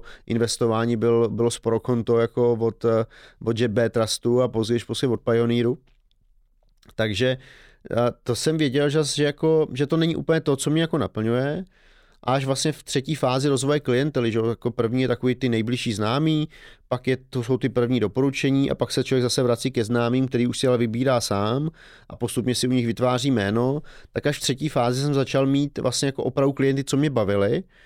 A dodnes se vlastně jako mám, to byly vlastně jako, za to už byli advokáti hodně, no vlastně nejvíc advokáti, tam jsem se jako snažil, jako to, a to, to mě bavilo, to bylo super, ale už jsem měl rozjetou tu manažerskou kariéru a už jsem byl naspídovaný vlastně jako na budování toho biznesu ve velkým a hlavně už jsem žil i v tom, že, že vlastně tu poradenskou práci v tom stavu, ve kterým trh tehdy byl, tak prostě dlouhodobě člověk nedokáže dělat, že to je repetitivní, člověk vyhoří, nerozvíjí se, a já jsem furt byl ten jako rozvojový typ a mě jako bavilo vytváření těch systémů, že já jsem si zase tu analýzu, tu techničnost našel v té systematičnosti budování té struktury, mm-hmm kdy vlastně jako já jsem měl všechno nalajnovaný. My jsme měli jako první CD nováčí, CD vedoucí, kde opravdu byl každý krok té práce s klientem nebo každý krok zapracování člověka.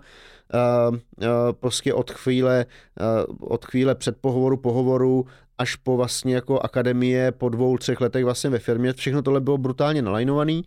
Takže já jsem se na, na, našel v tom budování těchto systémů a najednou jsem měl pocit, že to dělá ve velkým. Zároveň vlastně ta garantská práce s klienty mě provázela dlouhý roky. My jsme, uh, to, to, to mě vlastně někdy dneska štve, že některý manažeři to stále jako vlastně podceňují, přestože my jsme na tom vyrostli a vyrostli jsme na garantských poradenstvích a na tom, že, že nováček prostě teoreticky zvládne sám analýzu, dejme tomu jakž takž, ale vlastně jako na poradenství už musí být ten zkušený člověk. Já jsem s každým člověkem absolvoval minimálně 10 garantských poradenství a vytvářel jsem mu finanční plány třeba jako půl roku, takže takže eh, jako vlastně ta technická část tam furt byla, pak mě hrozně bavilo vlastně jako eh, špekulování nad tím, jak má fungovat servis a jak má fungovat servisní složka, servisní vůbec analýza. Pak jsme začali budovat vlastně první systém ještě v OVB, protože OVB samozřejmě měl žádný zázemí, takže stávající CEO Partners, který je vlastně v Partners od začátku, tak pro mě už pracoval a pro vlastně pro mě i pro Radima a pro ostatní manažeři už pracoval eh, dávno předtím, to je brácha právě Stání Liškové, eh, takže jsem, takže a dělali jsme první FIP, který vlastně máme v Partners, tak, tak jsme dělali už v OVB, a vlastně já jsem se našel v tomhle, v tom, zase, zase to bylo to budování vlastně jako těch, těch, těch systémů a těch procesů, a samozřejmě pak mě bavilo, jako já jsem zase jako motivovatelný velmi snadno, jako mě, když vidím, že můžu makat víc a, a někde se to projeví mm. na jednotkách, na objemu, na počtech lidí, na počtech klientů, tak, tak to prostě, tak mě to baví. No. A pro vás byl ten styl práce jak stvořený v podstatě. Mm. Jste mohl vlastně ovlivnit to, že ovlivnit, měl jste tu svobodu, mohl jste ovlivnit svůj výsledek. Přesně a, tak, a, přesně a, tak. A tak dál. No. A uh, jak vypadalo uh, poradenství v tom roce 2002-2003 v porovnání s tím, jak vypadá dnes? tak samozřejmě celý ten biznis byl, uh, je, ten, ten rozdíl je až tak diametrálně odlišný, úplně brutální. Teď jsem slyšel vlastně, že na, na, na, na Finfestu kolega z kapitolu říkal, říkal prostě proč vlastně MLM už dneska vlastně nemůže úplně jako fungovat a vlastně tím i říkal, proč tady fungoval. Protože příkon jako nových lidí do oboru byl v podstatě neomezený, produkt byl jednoduchý, certifikace žádný, produktový, my jsme tady měli produktový manuál, který popisoval produkty, které tady existovaly a měl vlastně 10-15 stránek, prostě vlastně nic, dneska má asi jenom ten základní pro ho má prostě já nevím, 80 stránek a je to naprostý základ, takže tedy ty bariéry do odvětví byly jako úplně jako nicotný. Na druhou stranu, jak já jsem byl ten technik, to byly právě ty moje diskuse s Radimem, protože oni samozřejmě to měli postavit strašně rychle. Životko je základem každého portfolia a funguje tak a tak. A teď já jsem jako samozřejmě, tedy už jsem jako ztrácel tu naivitu a už jsem získával sebevědomí, takže už jsem oponoval v těch věcech, jakože některé věci přece fungují trošičku jinak. A tam bylo asi nejvíce diskuzí a tam byl jako největší asi střed, tedy, myslím, že tedy se trošku lámal ten chleba, a na druhou stranu Radim vždycky byl v tomhle jako hrozně učinlivý a vždycky dával jako prostor. Takže vlastně on nešel až do toho finálního fightu a říká, a vlastně on to nikdy neřekl nahlas, ale pokud to funguje, tak OK, tak to pojďme dělat takhle.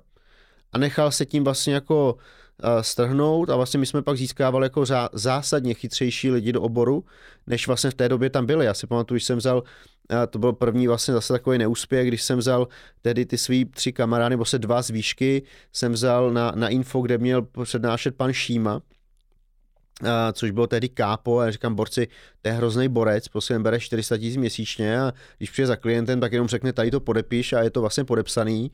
A, a jak, tak jenom jsem opakoval to, jak mi bylo jako prodaný. A to byl z OVB někdo? To bylo VB, no, byl jako, to byl Štěpánek, Šíma, prostě Žemlička, to byl prostě jeden z těch z první vlny, co stavebková vlna je vyhnala na ty stromy, oni tam už mm-hmm. vyseli a já jsem to nevěděl a to bylo v domě odborářů na Maliňáku a tam přijel tedy jako opravdu autobus jako z Ostravy, prostě ty, bor, ty lidi prostě te, podle mě jako vyfárali z dolů zrovna a přivezli je tam. Já jsem tam vzal tyhle ty lidi.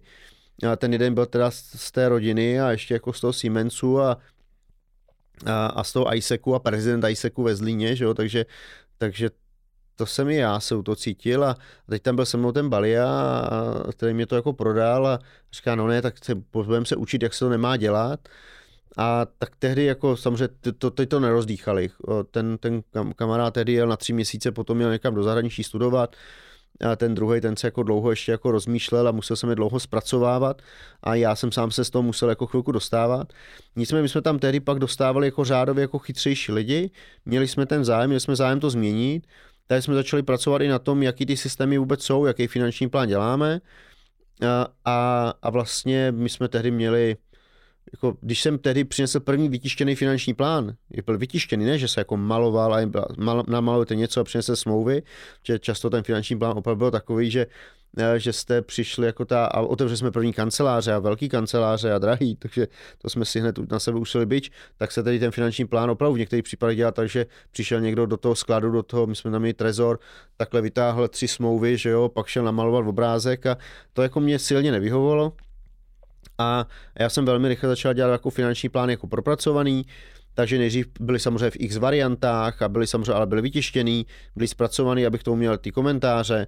Pak jsme chvilku dělali finanční plány, já všechny tohle mám uložený, eh, ty měli 20 MB, což na tehdejší dobu bylo fakt hodně. Hmm. Tam bylo mraky obrázků a to, to bylo jako hodně stránek a to, tato ta firma úplně nekousla, ani ty klienti to úplně nebrali, jako že by to jako z toho byli nadšený. Takže jsme ladili to, jak ten finanční plán má vlastně jako vypadat, až později jsme samozřejmě přišli k nějakým jako systémům, který to pomáhají vlastně jako vůbec ten finanční plán dělat. Mimochodem, já si pamatuju na Míru Krause, který vlastně tehdy dělal pro Generali, což my jsme na tom jako vyrostli tehdy, tak nám vždycky ty partneři vám ten sklad vlastně zásobovali sami, že on vždycky přijel za ten balík, hodilo do toho našeho trezoru na ten Neumance a se odjel. takže vlastně Eh, no, bylo to jako dynamický právě v té, v té kreativitě a v tom vytváření. A, a vlastně ten rozdíl dnes je strašně jiný. V šíři těch produktů, samozřejmě náročnosti těch certifikací, a, ale hlavně i třeba v těch klientech samotných. Přestože finanční gramotnost se říká, že není moc vysoká, a samozřejmě, když vidíme, kolik lidí kupuje jako všechny možný uh, skemový jako kryptoprojekty a dluhopisový jako letadla, já nevím co všechno, tak asi jako není. Na druhou stranu tedy to bylo výrazně horší mm. a ty lidi neměli vůbec žádnou životní zkušenost přece jenom jako těch 20 let čtení všech možných příloh o financích a, a zkrachovalých kampeliček a některých i pojišťoven a, a těch životních zkušeností, tak ty lidi... Bylo to dost čerství zase v té hmm. době, i hmm. jako po kuponovce pořád ještě, že jo, a tak dále, jo, takže... A, a, a zase prodávali se i konzervativní produkty, hlavně, že jo, jako podílový fond byl jako zakázaný slovo, jo, hmm. to jako, stejně jako IČO, tak podílový fond byl jako dvě největší bariéry, který tehdy, a investice obecně slovo bylo jako velmi negativně vnímaný, takže, takže ta doba byla opravdu jako jiná, jednodušší, rychlejší, ale zase byla opravdu jako velmi kreativní, i když ta kreativita dneska je furt stejná, jenom prostě to bylo jako jiný, no, bylo to jako čerství, jak říkáte. Vy jste byl pro Radima uh, nejdůležitější, nebo jeden jakoby z těch hlavních jako přímáků? Uh, myslím si, že nepamatuju si přesně ten vývoj, uh, jak v těch číslech byl, a když jsme zakládali Partners, tak už jsem byl v kariéře zdaleka jako nejrychlejší a vlastně největší ředitelství jsme měli. Pak už byl vlastně Petr Kroupa jako vlastně takový třetí parťák, který vlastně e, měl nějaký srovnatelný čísla a který ale začínal pár let vlastně jako přede mnou a byl to vlastně, myslím, Radimův první člověk, možná s tím vlastou Baliou, a, ale už od toho roku 2004, já jsem vlastně ten růst, já jsem ho měl na začátku pomalej, a pak jsem ho měl extrémně rychlej. Mm na tu kariéru. Takže já vlastně na, na tu GSťáka jsem šel, to jsem byl vlastně prvního, první 2003 jsem šel na GST a prvního pátý 2004, 2004 jsem šel na, na BL a pak už jsem šel rok, rok co rok, jako vlastně až na, na, na, na regionálního ředitele. Hmm. A tedy už jsem byl jako asi velmi důležitý. A hlavně já si myslím, že důležitý jsem byl hlavně v tom, že já jsem se, už ve škole jsem se naučil, že pokud, to bylo jako důležitý pravidlo a dodnes ho jako vyznávám, pokud to nic neudělá tobě, tak dávej. Pokud to neublíží, tak dávej a, a rozdávej. Samozřejmě, takže když za mnou jako samozřejmě přišel jednou jeden kolega a říká, ty máš hodně lidí, tak mě nějaký dej, ať jsme jako vyrovnaný, tak to mě přišlo jako cestný, na to jsem moc racionální, ale pokud šlo o vytváření jako vzdělávacích věcí, a já jsem to vytvářel hrozně moc a neustále, protože to jako zase to byly ty věci, co mě naplňovaly, tak jsem je dával všem automaticky. A, byli tam takový lidi, kteří říkali, no hele, tobě to dám Petře, protože ty vytváříš, ale jako tam tomu to nedávej, protože něco. To je úplně jako cestný a hloupý. A já jsem si vlastně jako vytvořil, nevědomně jsem si vytvořil nějaký brand, a vlastně asi i to okolí na mě začalo už tehdy vlastně do jisté míry jako spolíhat, že teda jako přináším ty věci a my jsme jako celá firma, tedy pod radním vedením, jsme byli extrémně neustále připraveni na změnu. Jako dneska, když vezmu, jak je, jak je vlastně jako firmní kultura, jako ta uh, prostě učící se learning company, jak je dneska jako ten, ten buzzword, jak je to jako důležité v tom biznesu obecně, tak my jsme byli jako prototyp. A tedy to neznal nikdo. My jsme prostě byli, když přišla novinka, jakákoliv, tak jsme byli připraveni už zapracovat, včera bylo pozdě, takže okamžitě. Eh, a tím, jak jsme tím žili, tak jsme byli schopni to zapracovávat. A my jsme byli, hltali všude všechno, co šlo.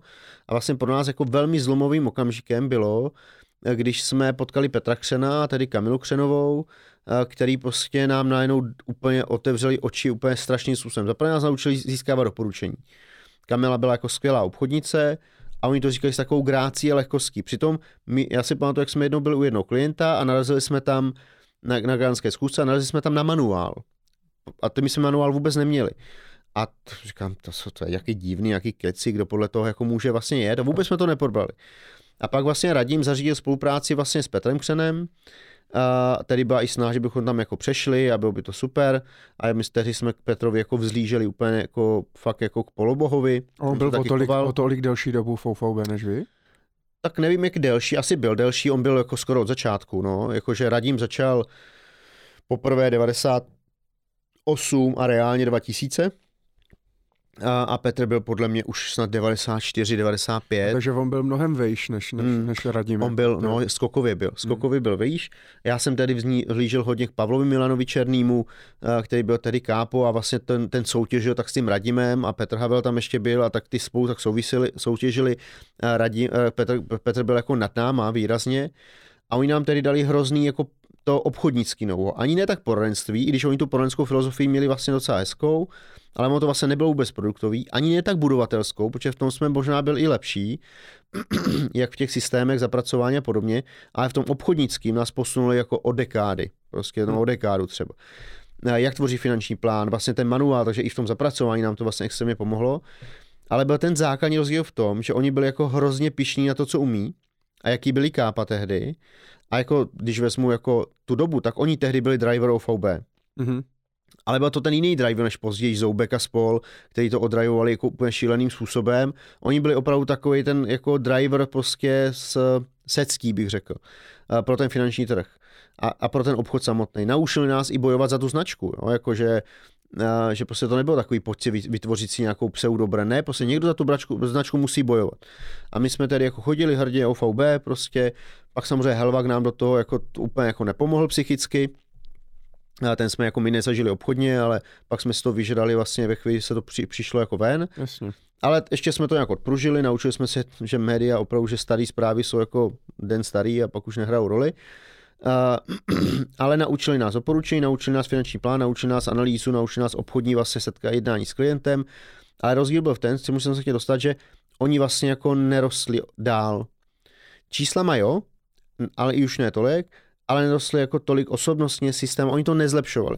Pro nás to byl jako skokový nárůst a my jsme se jenom od něho odrazili k dalšímu růstu, že jsme měli potřebu to dál potom, ne? Hmm, čísla má určitě, ale velmi rychle jsme ho hlavně předehnali v tom vytváření těch věcí. My jsme se dostali na jeho úroveň, protože nám to know-how dali, spolupracovali jsme a bylo to jako super.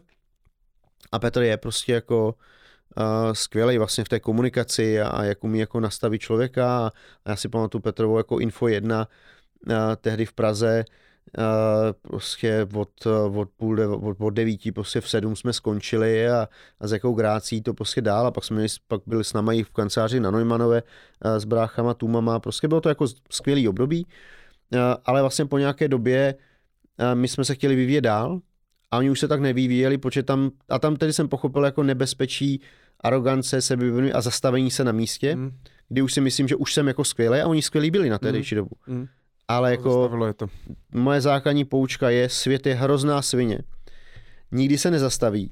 A vždycky je nějaký hajzlík v nějaké garáži, který vytváří něco, co tě může disruptovat, co tě může sejmout. Takže prostě buď teda budeš rychlejší, anebo budeš chytřejší, ale nezastavíš. Prostě to nejde. No. A takže vy jste se nikdy nedostal uh, do fáze ve vašem životě, že teď už jsem na vrcholku a zpomalil jste? Máte jako pořád celý život prostě jedete v tom driveu?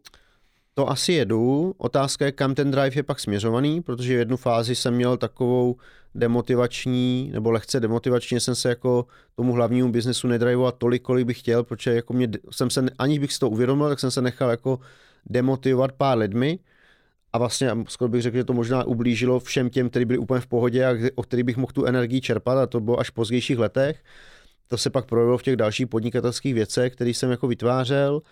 Uh, takže to jediný, ale jako ten drive, ta kreativita, ta touha vytvářet věci, prostě to je to RPGčko, to je to hraní té hry, prostě to, že, uh, že prostě ta, ta tvůrčí energie mě provází a někdo tomu, a přitom jako se tomu nedá říkat ani workoholismus, protože prostě říkám, já si jako večer roky si vybírám, jestli budu číst nějakou fantasy knížku, případně nějakou chytrou knížku, to nevydržím úplně dlouho, většinou nějaký to fantazy, budu pařit nějakou hru, nebo si zapařím prostě nějaký koncept biznisový, nějakou prezentaci, nějaký manuál, nějaký nový proces, a, a nebo se budu dívat na seriál na Netflixu prostě a pro mě to jako, a nebo se budu samozřejmě na rodině a to, tohle se bavím o chvíli, spí, tak a já jsem noční pták, takže prostě to je pro mě jako rovnocený. No. Hmm.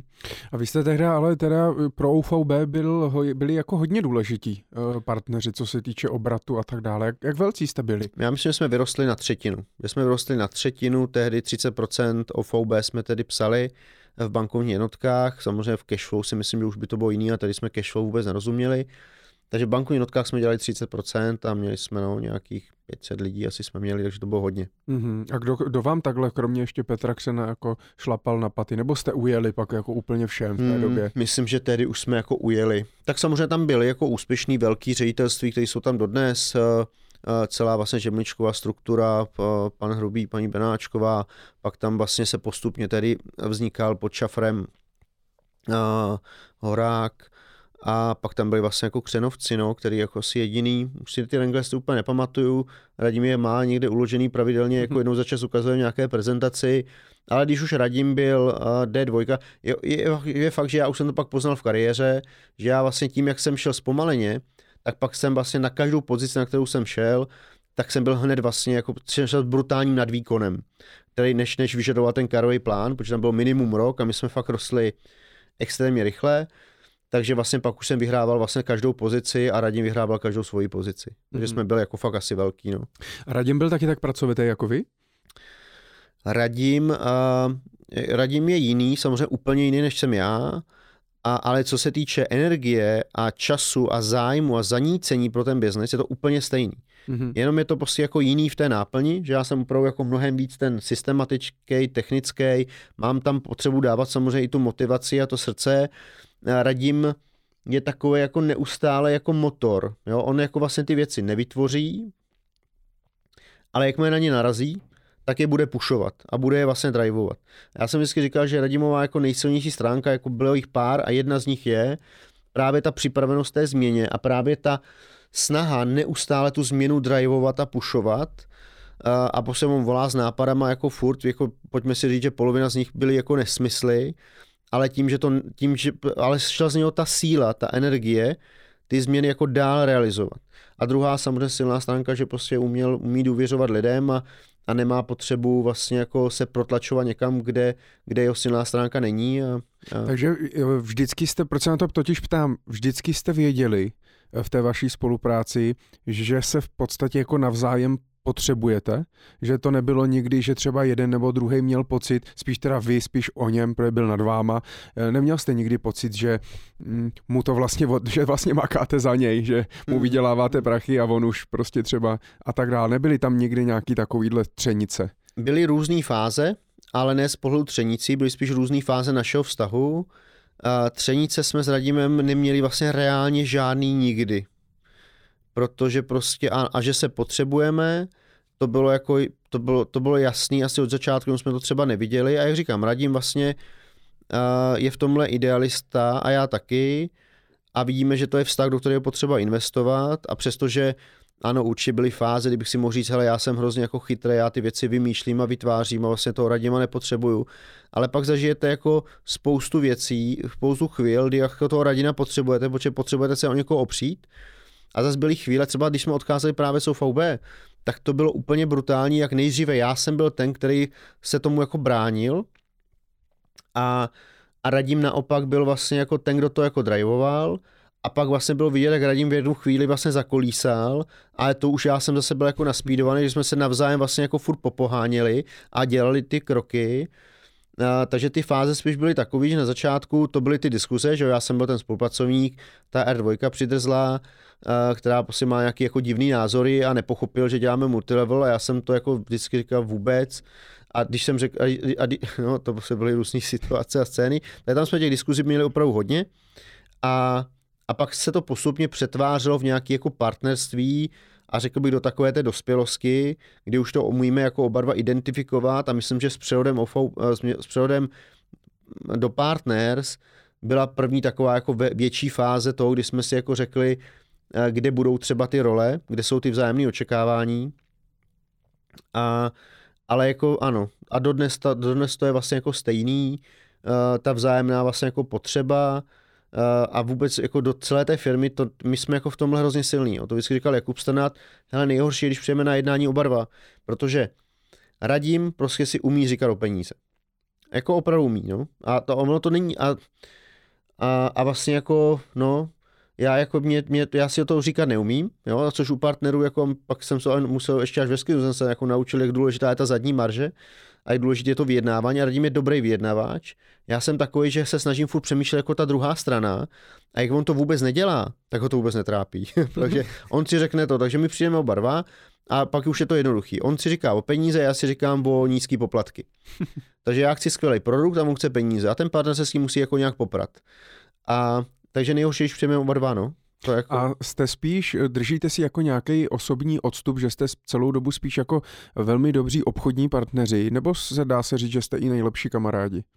Ne, ne, určitě. Uh, já myslím, že přátelé jsme, uh, ale, ale tím, jak jsme opravdu, opravdu, opravdu, opravdu velmi jiní, i tím prostředím, kde žijeme, jaký máme lidi kolem nás, jaký máme koníčky, mm-hmm. Tak spolu jako vlastně času trávíme opravdu jenom v tom biznesu, případně na nějakých tripech, velmi výjimečně jsme jako absolvovali něco společně rodině a vlastně ani nám to jako úplně nefungovalo. Měli jsme spolu barák na Seychelách ani jednou jsme tam nebyli vlastně jako spolu. A, a to, to je samozřejmě jako vždycky jako těžký.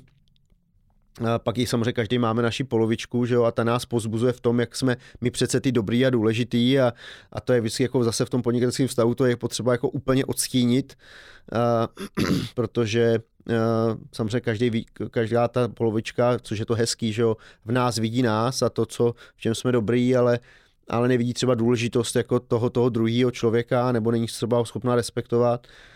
A, takže, takže vlastně ne, ne, jo, netrávíme spolu nějak zásadně moc soukromého času, naprostý minimum, ale zase v biznesu trávíme až, až až takže jsme spíš partneři. No. Hmm. Hmm. Vy jste zmiňoval, že pak teda jste se, a to je všeobecně asi známo, že jste odešli z OVB a založili jste teda společnost Partners. Uh, jaký byl vlastně, co se stalo, co byl ten první impuls, že to teda v Radimovi, pokud on teda přišel s tou myšlenkou, jestli to teda byl on, jestli to nebyl někdo nad ním nebo vedle, eh, že jako kde vznikla ta myšlenka, že to začalo hlodat, hele, mm, musí, půjdeme asi někam pryč, protože tady prostě nám něco nevyhovuje. Tak nás, no to do nějaké míry hlodalo v každém z nás. Uh, ty impulzy byly pro každého trošku někde jinde. Uh, já myslím, že jako co si pamatuju, ty zásadní impulzy, tehdy, vzniklo, tehdy se rozjíždělo FinCentrum. A FinCentrum přineslo jako jednu věc na tom trhu dobrou, všechny ostatní podle mě moc dobrý nebyly, ale jednu dobrou a to je t- jako otevřelo oči, o, transparentnost informací. My jsme tehdy, vemte si, že to byla doba, to byla krásná podnikatelská doba, my jsme neřešili provize. Vůbec, to nikdo neřešil. Je malá, velká, je prostě taková. Je taková. A tady tohle je naše odměna. Pokud chci mít vyšší provizek, pro tohle musím udělat tohle. A nejlepší způsob je pracovat a být úspěšný. Ať už prostě v podnikání, nebo při budování struktury, nebo se ve finanč, v obchodě. A oni tedy začali toto dělat a tedy to, byl, to byl první půl. Jo, Vincent byl vlastně první půl, mm-hmm. i když to mi neříkal, to byl první půl, protože vlastně dával v svobodu, každý si mohl dělat, co chtěl. Pro nás tohle bylo, už tohle bylo pro mě jako něco nepředstavitelného, protože já jsem zase věřil v kvalitu služby postavenou na, na nějaké homogenitě, na systematičnosti, na opakovatelnosti té služby, zejména právě v tom širokém retailu. Uh, ale, ale to byl první impuls. Druhý impuls samozřejmě bylo, že jak jsme se už jako postupně, já jsem byl tehdy vlastně 6 let už v OVB, a, a jak na začátku byl člověk slepý a věnoval se jenom sám sobě a nejdřív tomu té finančně poradenské částky, pak té obchodní částky, pak té manažerské částky, tak nebyl moc čas se jako zastavovat na to, jak některé věci fungují. A, a já si pamatuju, ale jedno takové prozření, byl jsem na školní jaksi a začal jsem se ptát jako na úplně, to bylo jako uh, to, bylo jako, to byly nebezpečné otázky. Uh, je, jaký je tam poplatek, jako v té, tom IŽPčku? No, tam podstatě žádný poplatek není. Říkám, a co je tady ten, co je tady těch 5%? No, to není poplatek, to je na rozdíl nákupní a prodejní ceny, ale to jako není poplatek. OK, dobře, to nás na škole neučili takovéhle věci. A, tak jsem říkal, no dobře, dobře, tak jo, ale prostě tak to je divný, ne? Když ten člověk to koupí, pak to může prodat jako levně, jenom jako zpátky za to dostane míň tehdy byly jako počáteční a kumulační jednotky, že jo, tak to bylo úplně jako vlastně black box, mm. brutální. A, a nikdo z nás tomu jako nerozuměl. A my jsme v tom roce 2006, to byly jako, jako první impulzy, kdy vlastně jsme najednou ta už byli velký, teď jsme viděli, jak ty lidi kolem nás jako přestávají pracovat, přestávají se rozvíjet, ty, co byli nahoře mm-hmm. a, a, a, vlastně kupovali si ty byty ve Španělsku. Takže to a... došlo i k vám vlastně, i do vaší struktury. Ne, to ne, to bylo kolem nás, to byl ten jo, Petr kolem. třeba, Aha, mm-hmm. jo, jakože, že tehdy Pavel, Mila, Pavel Černý si tady koupil to Porsche a, a my jsme na tohle nikdy jako nebyli, dlouho jsme na to nebyli a Petr Ksen si tady, myslím, koupil ten byt v tom Španělsku a, a, a slyšeli jsme kolem ty zemský ředitel, jak si kupovali ty jako tyhle a teď jsme říkali, a to bylo právě to rozhraní, kdy jeden z těch impulzů právě bylo, jako jestli chceme jako jít stejnou cestou, takže teď nám tak chodí ty peníze, začneme si je užívat, ale vlastně jako skončíme, anebo se budeme někam rozvíjet. A to byl právě ten střed, když jako jsme říkali, OK, tak jako mě vadilo tohle, Radimu zase třeba vadilo to, že že tedy byl uh, Martin Gardavský byl šéf centrály a to nebyl úplně dobrý šéf. Vlastně on byl dobrý šéf z pohledu těch technických věcí, ale špatný šéf z pohledu toho multiáku a té netransparentnosti. On nechápal, že je potřeba lhát a hodně. Jo, takže vlastně já si pamatuju, jak jsme stáli tady na terase a říkali, to OVB je největší v Evropě, že jo? A on jako říká, no, to není největší v Evropě. No moment, to nám říkali, ale celý život, že OVB je největší v Evropě prostě. A pak jsme zjistili, že těch tisíce analytiků jako nikde nejsou, takže mě trápily vlastně ty technické věci, ale třeba Radima trápilo to, že Martin Gadavský přišel a řekl, hele dívej, dal kartu do bankomatu a tady je 120 milionů, to teďka pošlu do Německa. A, a to jako byl pak impulsy pro mě a teď jsme najednou zjistili, že ty věci, co jako prodáváme, nejsou jako moc dobrý, a že že to jako vlastně nefunguje ta konkurence, že se jako nezlepšují ty věci a že jsou na, na můj vkus jsou jako drahý. A teď, a teď vlastně přišlo teda Finko, který začal dávat vysoké odměny a pro mě ta hlavní motivace byla, pro mě ty hlavní motivace byly dvě. První, vlastně my můžeme dostávat stejný provize jako v OVB a mít výrazně kvalitnější produkty, nebo lépe řečeno, levnější pojistky.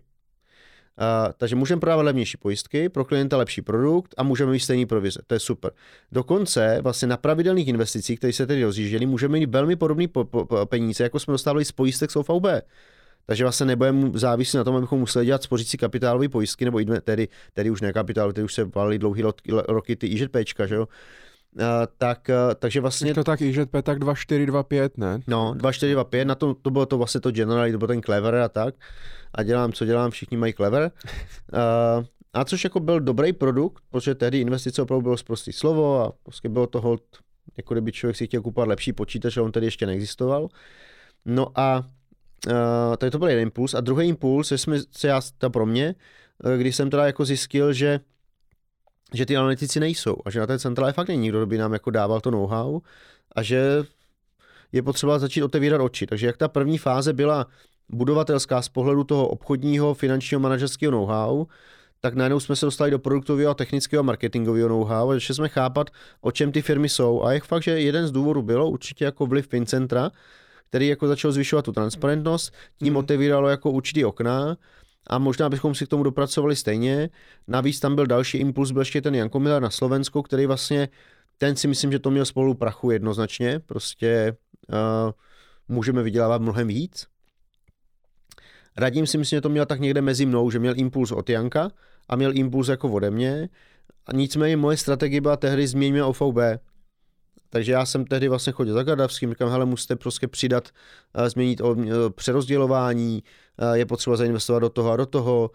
Pak brutální bylo, když jsme ještě, to bylo ještě dva roky předtím, jsme stavili, no možná tři vlastně, klientský centrum v Brně na Středové, třeba první jako pobočka s otevírací dobou a s, s recepcí a brandingem OVB, tak, tak to stalo 3,5 milionů, na to tehdy jako dali grant 200 tisíc korun, tak takže tam těch věcí najednou začalo přibývat, že ta podpora se ukázala, že je opravdu bídná. A takže teda jakoby problém byl v tom, že OVB si bralo, eh, nebo i ti Němci potažmo se jako si brali, že tam byly velký náklady. A velký, hmm. jako...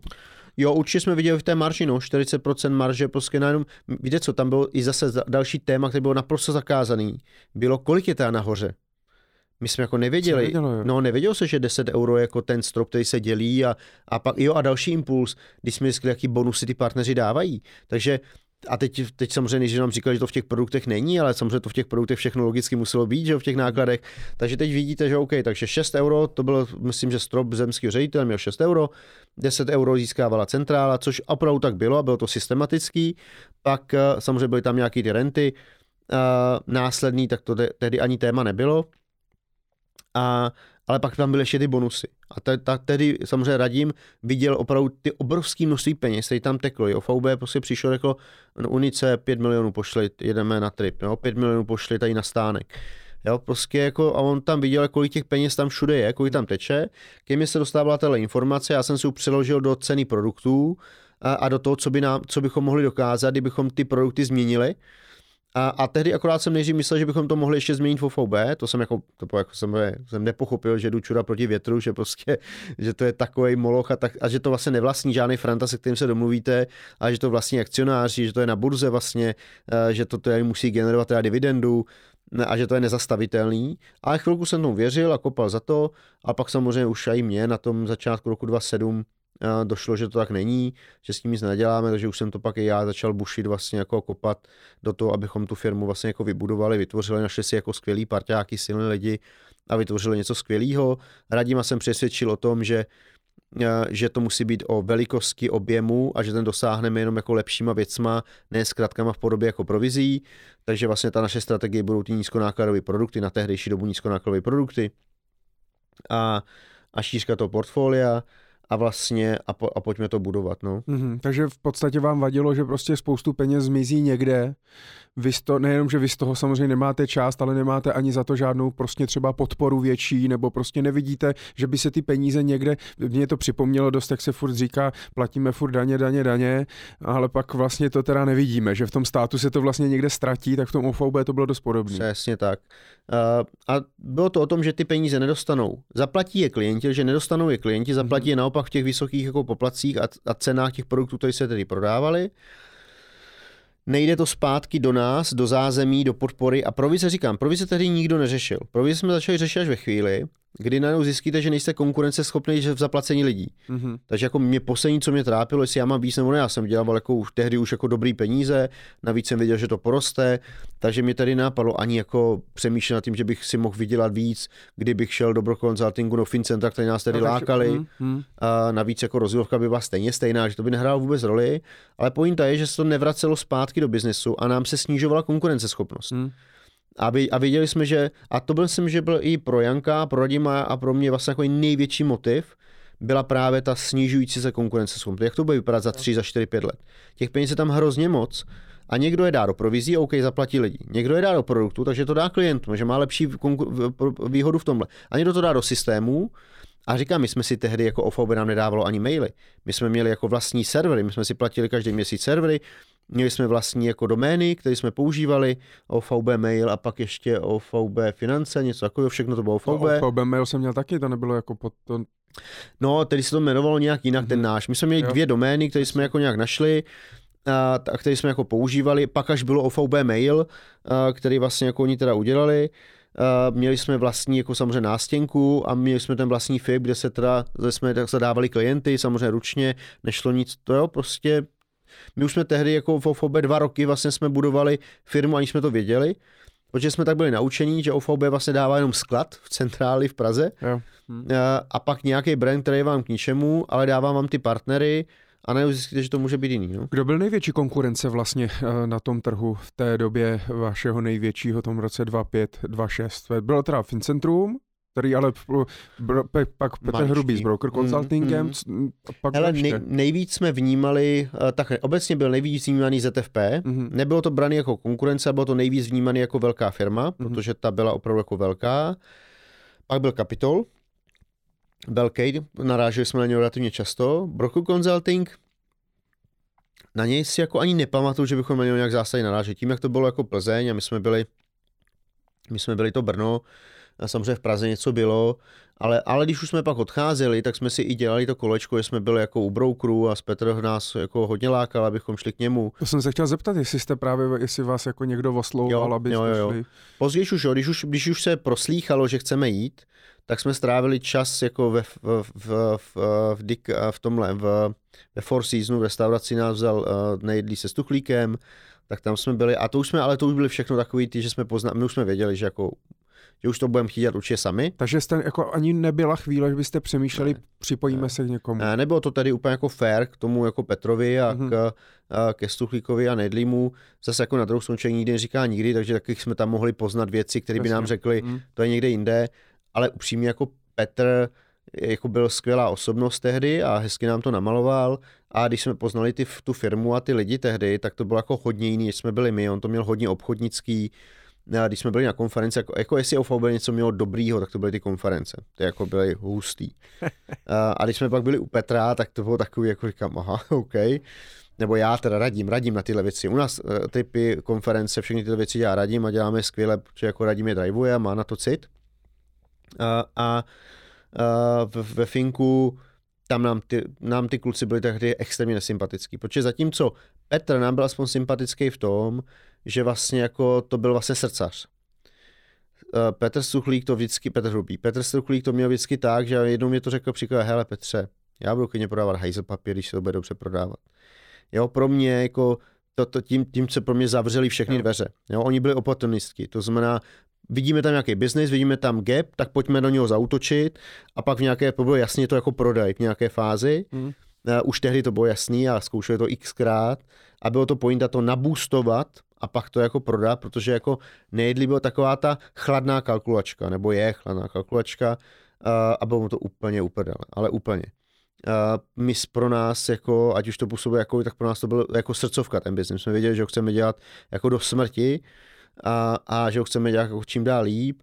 Finko zase bylo jako technicky jako dobře vlastně vybavený, tedy ty první Findata vlastně podle mě jako byly opravdu na úrovni, kterou tady jako nikdo moc neměl než my jsme jako vytvořili našeho jako Prometea, přišli jsme něčím tak a uměli to zároveň prodat, do toho ten, ta, ta propozice nebyla špatná, takže na Finko jsme naráželi potom už hodně, protože jak říkám, začali oslovat naše lidi, nikdo nám tedy neodešel, protože to nastavení bylo dobrý, ale věděli jsme, že se začínáme blížit do trhu, kde ta konkurenceschopnost bude brutálně špatná a OVB s tím nebyl ochotný nic udělat. Dokonce by možná nás přesvědčili, jenom kdyby změnili o 10% přerozdělování, tak bychom tomu ještě možná i chvilku dali hmm. šanci. Na druhou stranu už tehdy se jako roztáčely ty kolečka té, toho potenciálu, co byl před náma v té kreativitě, co můžeme jako dokázat. No a už to bylo asi ono je, ono je otázka, jestli je to samozřejmě kdyby, jo, ale jestli, co, co by vlastně všechno museli udělat, abyste, uh, abyste tam zůstali třeba dodnes, jo, když se podíváme dneska, co děláte za projekty, co vytváříte a tak dále, tak to vlastně v podstatě vy FOVB asi pravděpodobně vlastně ani nikdy nešlo. Hmm, jo. No. Hmm. Uh, no ale vy jste, vy jste říkal, že v té době jste byl třetino, byla třetina OVB, uh, vy jste byli první takový jako největší odchod z OVB od těch devadesátek? Myslím, že tam určitě nějaké jako odchody byly, nějaký maličký. Uh, uh, Protože Petr Ksen odešel až po vás. Mm, jo, jo, dávno, do, roky, roky po nás. Tak my jsme byli zároveň s tím Jankem na Slovensku v Česku. Janka, vlastně Janka technicky vyhodili před náma. Mm-hmm. Uh, přijel do Německa na rozhovor a už byl od tam od tu vyhozený. Buď chtěl být vyhozený, nebo si byl vyhozený. Uh, já vím, že před náma nějaký menší Petr Krištofovič snad taky byl možná OVB na Slovensku mm-hmm. a vytvářel pak to Salvé, nebo ještě jako co on tam měl za ty firmy. Takže nějaký menší tam byli. Ano, byli jsme jako první z těch opravdu velkých. Uh, a i to je nepřesvědčilo? Že jako neudělají změnu, teď to museli přece, tak... Po pár letech první změnu udělali, oni se jako pozor, jako OVB se pak začalo měnit, ale, ale hrozně jako pomalu. Uh, No navíc, pozor, jako my jsme tehdy ten odchod, dokonce my jsme se byli ochotni vyplatit, že jo? My jsme tehdy, uh, my jsme tehdy připravili vlastně jako, nás vůbec nenapadlo, že bychom jako odcházeli ve smyslu, že dáme výpověď a pak něco jako založíme. My jsme uh, měli připravenou smlouvu. U nás vyhodil na základě toho, že jsme jim dodali smluvní dokumentaci, kde jsme se za 30 milionů chtěli vyplatit. Mm-hmm kde jsme řekli, dáme vám 30 milionů, nebudeme, garantujeme, že nebudeme nic přepojišťovat, nebudeme přetahovat žádný další lidi vlastně v OVB odejdeme my jako skupina, kdo chce, kdo nechce, tak zůstane v OVB a dáme vám za to 30 milionů. Dokonce tehdy jsme to řešili hodně s Romanem Pospíšilem, který sháněl peníze, že by vlastně už který v nás měl vlastně mít podíl nějaká instituce, což zaplať pámu, že se to nestalo, ale, ale, ale vlastně byla varianta, že, že do nás vstoupí Unicredito. A, a, a a což byla tady úplně jiná banka, ale a, a vlastně, že by dali 100 milionů, abychom se vyplatili až tady těma penězma Samozřejmě pro tehdy Fráner s Gramlichem to vůbec nepochopil, jako co, co, co, co to je, jako že co, co, co, se jako děje tady, jako že by někdo se chtěl vyplácet, že se museli zbláznit, že nás nevypověděli. Prostě poslali jsme jim to tam eh, a byli jsme jako vypovězení. A, a to mohli takhle jednostranně? Tak mohli. Tak pak byly soudy na téma provize, co nám zastavili, ty jsme pak vyhráli eh, poslali nám samozřejmě spoustu výhružných dopisů, tak ta období jako nebylo jednoduchý. Pro mě to bylo ještě o to složitější, asi proto i v tom jsem byl takový konzervativní, že já jsem jako do roku 2005, i když jsem byl už Dčko nebo ředitel, tak co, co, co jsem viděl, jak jsem vrazil zpátky. Si pamatuju ten rok, když jsem viděl 3,5 milionů, což byl podle mě ten 2,5 nebo 2,6, jedno z toho, 2,6 možná, no. A 2,2, 90, 2,3, 270, 2,4, 900, jo, tak 2,5, 2,5 to hrozně rychle vyrostlo, no tak, eh, tak jsem to ještě furt utratil. Všechno jsem dal zpátky na, na, na akce, typy, podporu kanceláře, na růst, na to klientský centrum. A v tom roce dva, na přelomu 26, 27, zaprvé se mě narodilo, narodila Eliška, uh, takže to jsem začal jako, bych měl začít být trošku konzervativnější. A poprvé mě chodili peníze, které jsem nedokázal utratit. Prostě mm-hmm. v biznesu zpátky. Ne nějakým jako extravagenty, jako auto, já jsem měl fábku, že jo, ale až později jsem měl jako superba dlouhý léta a to ještě jako ze Škodovky přímo, takže za dobrý peníze. A bydlel jsem v pronájmu dlouhý roky. Zase až v Pátna si myslím, že jsem měl vlastně jako daleko v Pátna jsem měl vlastně až barák. Takže, ale bylo to jako za biznis a tam se mi to poprvé, a teď najednou to mám zahodit. Jo. Pamatuju, že Radimovi tehdy snad přišlo jako 5 milionů měsíčně na provizích. A my jsme to jako vlastně jako se tohle vzdali, protože jsme věřili, že to prostě jako bude fungovat a šli jsme do toho naslepo do, do, jisté, do jisté míry, samozřejmě co jsme mohli, jak jsme dali dohromady dobrý tým a tak. A, takže no, to bylo jako těžký období. Hmm. No a tak jestli teda jste schopen a minimálně mě, protože je mně jasný, že lidi z Partners asi samozřejmě tady tu příběhovou linku znají. Já vůbec. A mě by zajímalo, protože doteď, já jsem se těšil na ten rozhovor, se vás na to zeptám, protože já doteď vlastně vůbec nechápu, jak, jak to vlastně na tom začátku bylo. Jo, protože samozřejmě eh, v roce 2006 prostě, že jo, tady nějaký právník z Brna založil teda akciovku Nostimo, to pravděpodobně možná už tehdy byla ještě jenom prázdná schránka, mm, jako jenom na, na, na, na, prodej a tak dále.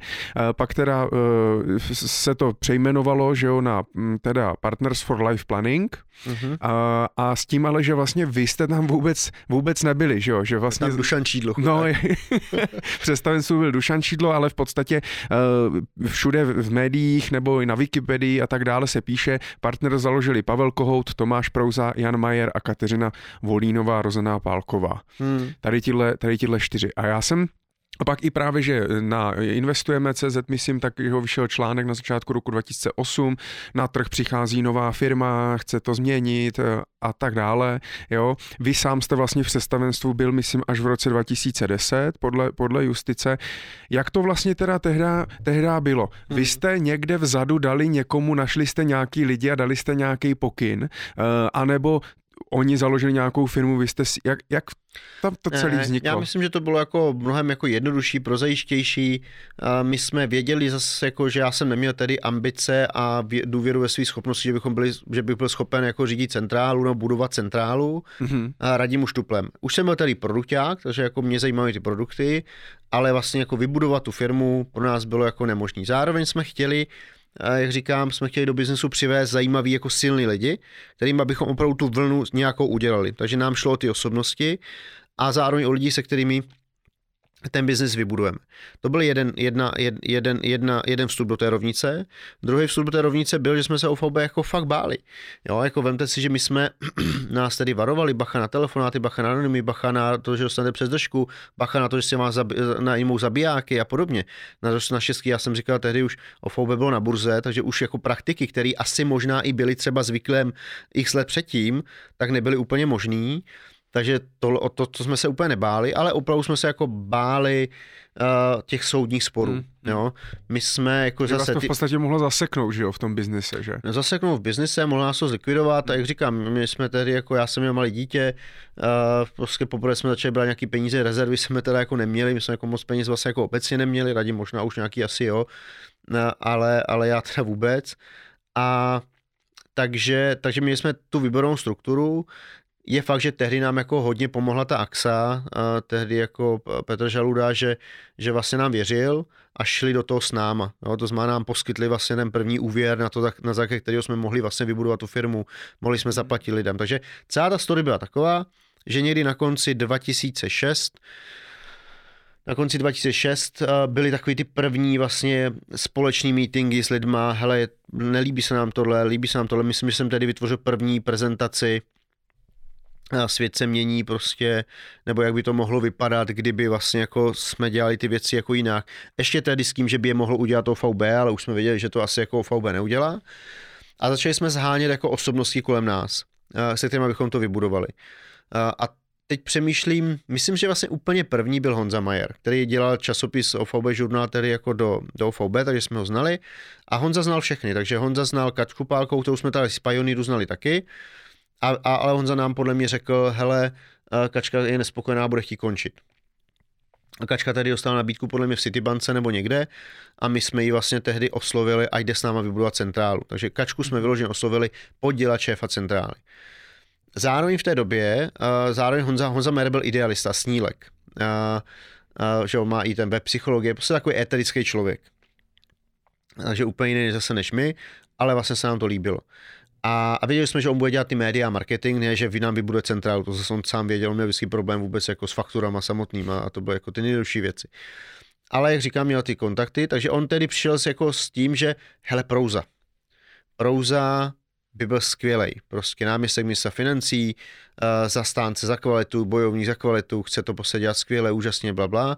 To jsme ještě nevěděli, že to je fakt jako politik. A, a, a Prouza tady nastoupil, nebo Tomáš Prouza tady nastoupil do ČSOB jako ombudsman, nebo něco takového, co měli tu pozici tehdy tam. Ale ten, a to jsme mysleli, že by nám taky pomohlo vybudovat tu centrálu, ale on já nedá tu výpověď. On byl jako alibista, politik prostě, no, takže tam zůstane a nám bude pomáhat. On byl rád u všeho, ale nikdy jako ne na trh. Takže, ale byl v tom týmu a zase Tomáš je prostě jako extrémně jako chytrý člověk, takže a má nějaký kontakty s, médi, s mediálně, si je fakt, že až později jsme že stejný počet dveří jako nám otevře, jak nám ji zavře, jako tehdy to jméno byl jako kontroverzní, tím jak jako náměstek byl fakt silný náměstek a byl jako rejpavej do všeho, tomu jako zůstalo ta rejpavost. A, a, takže Tomáš Pouza byl další do týmu, no a pak Honza Majer do, do čtveřice při, přivedl vlastně jako, přinesl nápad Pavel Kohout. A ty to by bylo jméno. Pavel už byl tedy známý ekonom. A samozřejmě tehdy jsme jako, jak říká Aleš Michal, takový ten, takový, taková ta děvka, jako ten ksicht z té firmy, to jsme jako tehdy ta praxe nebyla.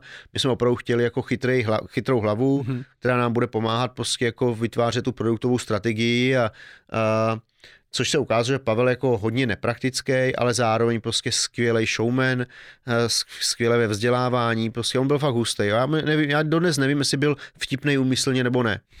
Ale jako hosta tam dali Mar- Leoša Mareša vedle něho Pavla Kohouta, Pavel byl vtipnější. No, jakože on byl fakt jako hustý. No. To bych teda nikdy neřekl. takže jsme vytvořili tuhle čtveřici, a teď jsme jako, my jsme zamotivovali podílám, protože bychom na mě neměli ty peníze, takže jsme každému dali nějaký peníze a dali jsme každému vlastně 5%. Mm-hmm. Firmy, které si koupili za, za cenu základního kapitálu, přestože my jsme přivezli teda ty lidi, my jsme měli tedy 80% a nějaký slip. Já jsem tedy měl 30 a 50 a pak jsme měli 4,5%.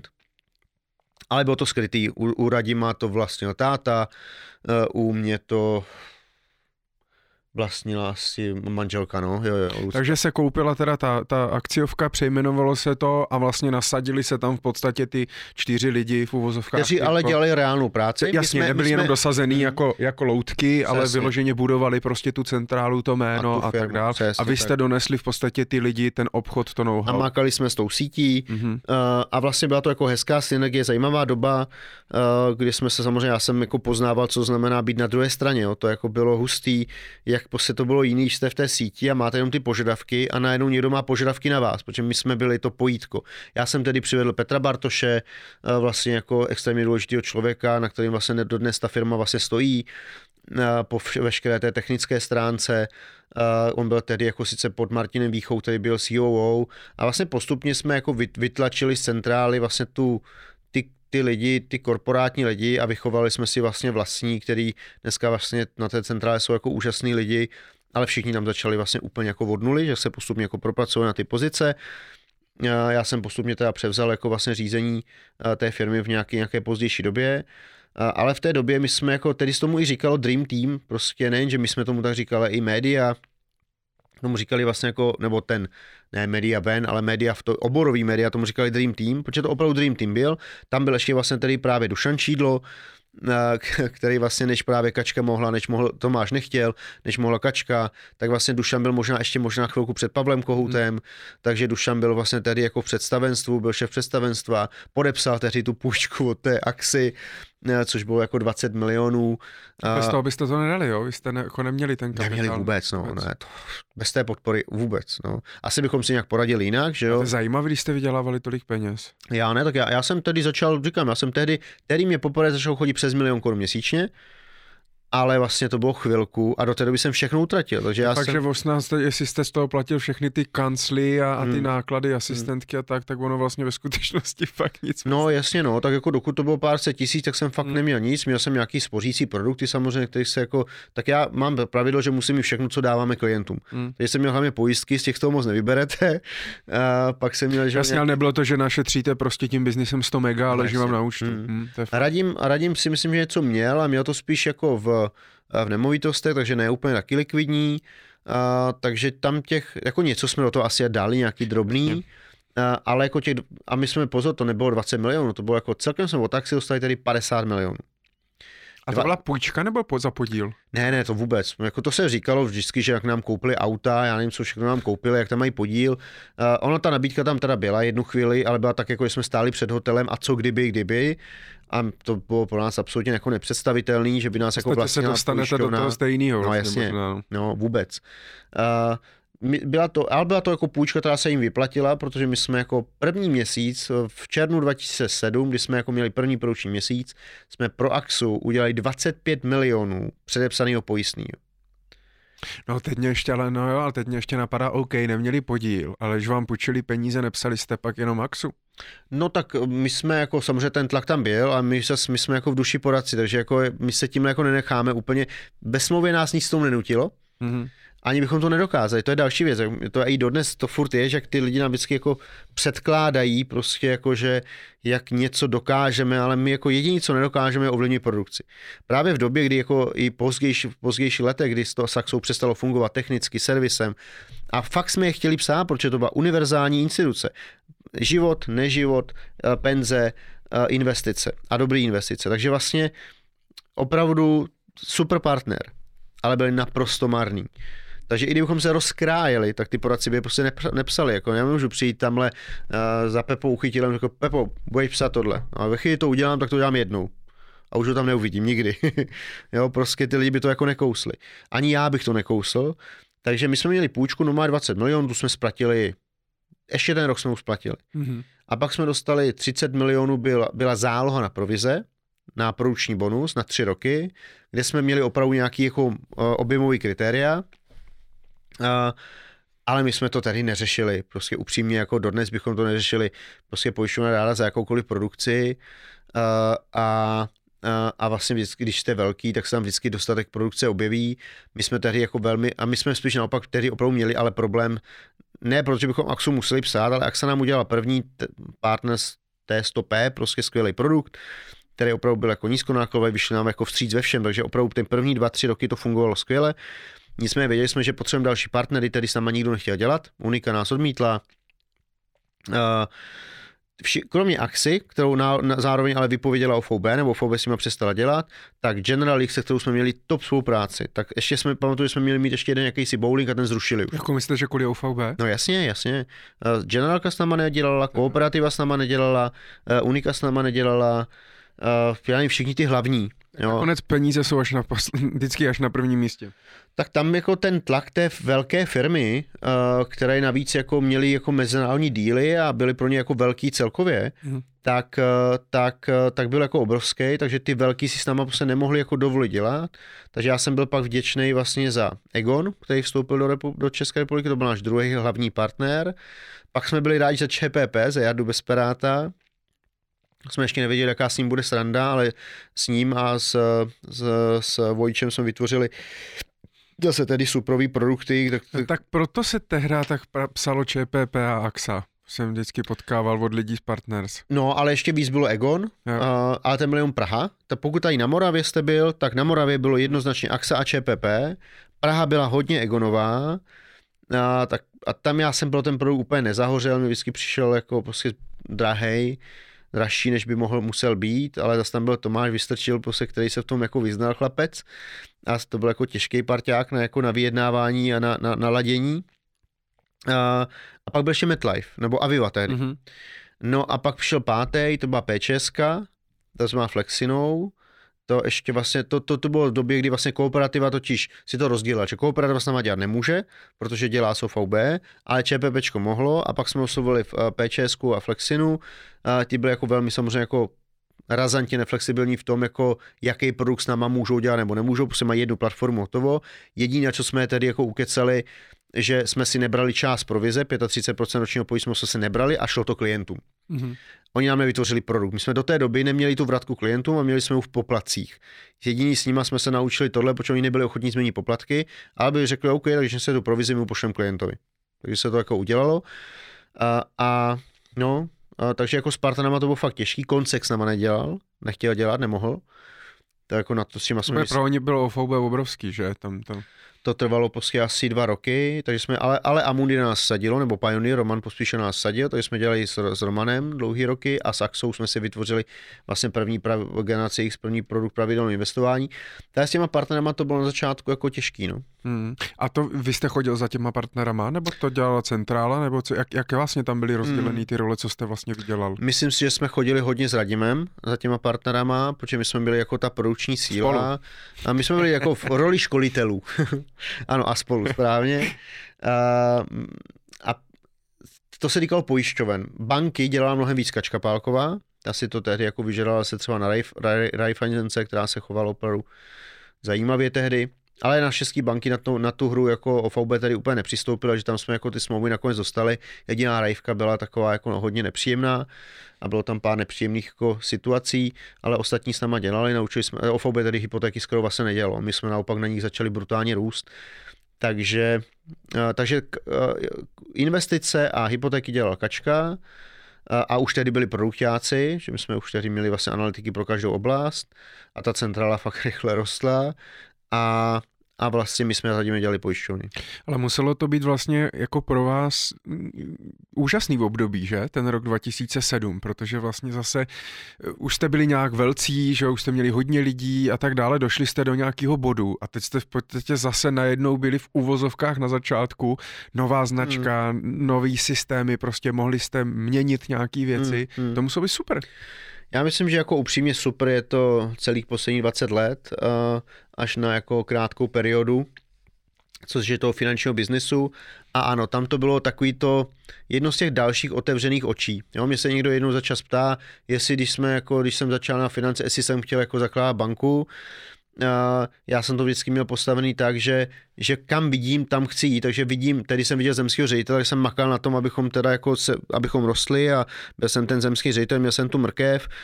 A vlastně ten horizont se vám prostě prodlužuje, jak roste vaše osobnost, zkušenosti, sebevědomí, možnosti, že jo, kontakty, znalosti a ty věci, zase, kdybych já neměl ty mezifáze se vš- v, t- v té spolupráci, já nevím, co jsem se všechno pak naučil od Enernu, od, od lidí z Mytonu, uh, od, uh, z jiných firm, od Dušana Šenkýpla a tak dále, prostě to jsou věci, které vás ovlivňují a tehdy nás určitě ovlivňovala ta zkušenost, uh, ta najednou opravdu ta zelená louka, na které jsme si mohli postavit tu firmu.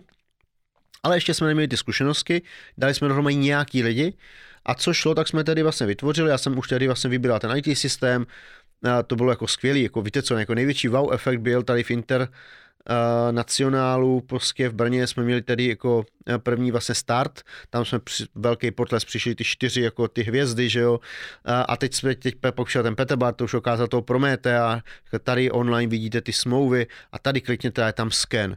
Wow, tam je scan. Normálně, viděl jsem, tam je scan. tam prostě já si kliknu na smlouvu a já tam vidím scan Což smlouvy. dneska zase, že jo, z dnešního no, pohledu. No, jasně, ale tehdy úplně neuvěřitelný, jakože tady, tady o poradci vidím všechno, o, o klientech, o smlouvách vidím všechno a teď tam vidím scan té smlouvy. To je hustý, vy to naskenujete, dáte nám to tam, no to je jako hustý. Teď si ještě koukám tady na ty poznámky a bliká tady mě to partners. Uh, jak vlastně vzniklo, vznikl ten název? Je mi jasný, že jste chtěli být prostě asi jako, že jo, Partners for Life Planning, tak partneři pro teda to životní plánování, hmm, hmm. ale byly na stole i vlastně nějaký jiný návrhy? Uh, ten název vznikl tak, já si dodnes si pamatuju, když jsme se pro to rozhodli, protože jsem spal s Radimem v posteli. To zní úplně hrozně, byl jsem u něho doma v bytě a spali jsme spolu v posteli. Protože tak jsem jste možná přece jenom kamarádi. Uh, asi, tehdy mnohem víc asi než tohle. Tehdy jsme spolu trávili fakt extrémní množství času a, a, a vlastně to bylo dřív, tak jako dřív jsme neměli na hoteli, že, že Radim spával u mě v Brně, já jsem spával u něho vlastně v Praze a tehdy vlastně jako my jsme projížděli, jako já jsme si, kteří naštěstí už existoval internet, nevím jestli Google, ale prostě v Exploreru jsme si jako našli, jak se jmenují různé firmy jako v zahraničí. A teď nám padaly různý jména, neměli jsme na to marketing agenturu nic, prostě padaly jména a tam pak bylo to partners a for pro něco. A prostě tedy v noci jsme se rozhodli, že to bude Partners for a pak vlastně někde vzniklo to life planning, to životní plánování, to jsem asi jako chtěl já, aby to bylo to životní plánování. Takže vzniklo to jako ze skupy názvů, které jsme viděli na internetu a pak jsme řekli, jo, víš, my jsme vlastně ty partneři, jsme partiáci, to je skvělý nápad. A říkám, tady jsme neřešili ani doménu, pak jsme jako relativně draze kupovali někde. Prostě když vezmu, jak dneska jsme tvořili brand pro Simpleu třeba, mm-hmm tak samozřejmě ten přístup tady byl úplně jiný. No, byl mm. prostě takový, jsme si našli jako různý názvy, různý slova a hledali jsme, co by, mě, co by nám mohlo být sympatický. Janko Miller na Slovensku přišel úplně s úžasnou věcí eh, s panem Benedekem, že by se jmenovali Daimonium Group, což bylo něco jako vnitřní pnutí. Tak jsme věděli, že Diamond Group fakt jako nechceme být teda, ale že ať klidně jsou, ale oni s ním se taky Partners jako hodně líbilo, takže oni se pak nazvali Partners Group, což ta hned přišel nám uh, i, jim do Česka dopis ze švýcarské investiční skupiny Partners Group, která už tedy zpracovala, zpravovala asi 20 miliard švýcarských franků, uh, že tohle ne, my jsme se jako zalekli, takže a, a tím, že jsme chtěli vždycky být Partners for Life Money, tak to bylo easy, takže jsme ani nenazvali firmu Partners Group, Janko si ju tak nazval. Ale vy jste ale spolu neměli nic společného. Majetkově ne, no. ale jako biznisově, my jsme měli stejný karový plán, velmi podobný karový plán, Uh, měli jsme společnou komunikaci na partnery a měli jsme strašně moc spolu no, společných on byl v OVB vedle bokem, že jo? Mm, mm, jo, to jo, no. On, jo. Byl, on byl pod tou slovenskou větví, no. Mm, mm. Mm, mm. No a nepřemýšleli jste někdy v té době, uh, že byste byli, já nevím, uh, Lukeš a Borkovec? Uh, myslím, a partneři? Ne, myslím si, že v té době vůbec. Eh, v té vůbec, navíc mi, moje jméno mi přijde úplně jako divný na nějakou takovouhle věc. I když teď se mě to hodí, teď tady i na tašce mám, mě udělali v Londýně na tašce mě udělali PB, Aha. A, že mi nabídli monogram a pak jsem si uvědomil, že to je vlastně Partners banka, takže jako, jako, to je vlastně Partners banka nebo Petr Borkovec, takže konečně to jméno k něčemu je. A vím, že pak někde tohle s tím jménem někde zaznívalo a teď, ale bylo to podle mě až v pozdějších jako dobách, že tady ne, tady jsme o jménech vlastně neuvažovali. No. A pak jste teda od 1. 1. 2012 jste to přejmenovali na Partners Financial Services. Hmm. Ono stejně to dneska nikdo neví, protože jste prostě partner, stečka. Přesně, no. Že ono hmm. to je, ale proč proběhla jako ta, ta, ta změna? Tak za prvé Pavel Kohout eh, si z toho, aniž věděl, si z toho dělal furt slandu, jako že teda jako si povedl tu poradu, prostě jsme teda seděli s tím Pavlem a ostatním a s ním to bylo legrační. For life planning, to je jako nějaký jako rodičovský plánování, nebo jako co to jako děláme teda vlastně. A, no a tak, takže jako vlastně z toho jednou začas někdo dělá strandu, že jako life planning, že teda jako děláme fakt jako to rodičovský plánování nebo to rodinný plánování, že to je jako jiný, to je jedna věc. A druhá věc, my už zase tedy se nám rozšiřovaly ty obzory a už jsme se na to dívali nejen jako na finanční plánování, ale na prostě na finanční služby a že chceme prostě poskytovat skvělé finanční služby, takže jsme se přejmenovali na Partners Financial Services. A já mám pocit, že totiž firma Partners byla už nějaká, že? Ne s váma, ale že název, nebo nepřemýšleli jste, že budete jenom Partners AS? Uh, to si myslím, že bylo, ano, ale ne, ne tehdy jsme o tom tak nepřemýšleli. No. Hm, tehdy skutečně chceme být partneři, ale chceme jít proto jako for, já nevím, proč jsme dali pro for financial planning, proč jsme dali ten life planning, ale byly za to určitě nějaká hluboká naše jako pnutí vnitřní právě, že jsme si řekli, jako chceme pomáhat lidem plánovat ten jejich život, takže asi proto to bylo life planning. Tam ne, tam bylo vyloženě ten dovětek, tam měl smysl, že to nebyl jenom partner. Mm-hmm. Já jsem si tady e, našel na Wikipedii nějaký milníky společnosti Partners e, rok, rok po roce, takže my se k jednotlivým nějak krátce na to podíváme, protože mě právě zajímá hlavně právě to, to myšlení, jak jste na to přišli, proč jste to udělali, jaký chyby jste udělali a podobně. Ale ještě předtím, když zůstaneme jenom v tom majetkovém složení, uh, nejdřív vlastně odešel z Partners Honza Majer. Že se chtěl soustředit na jiný svoje projekty, jste říkal, že má ten web psychologie CZ a tak dále. To znamená, že on ten podíl teda prodal, vy jste ho v podstatě vyplatili. Jo? Tam to bylo tak, tehdy my jsme v nějakou fázi, to byl který rok, kdy odcházel ten Honza? Já mám pocit... A 29, 28? Je to možný, no, nemám to 29, tady napsané. 29 by to mohlo být. Tam hrálo několik věcí roli. Samozřejmě za prvé eh, ten tým byl složen velmi uměle, takže logicky začalo ne všechno bylo jako určitě jako růžový. Jo, to se má mezi Kačkou a Honzou. Kačka byla extrémně jako pořádná a konzervativní ženská, Honza byl úplně někde jinde, takže uh, to, to, to jako vyvádělo opravdu z míry některé ty věci.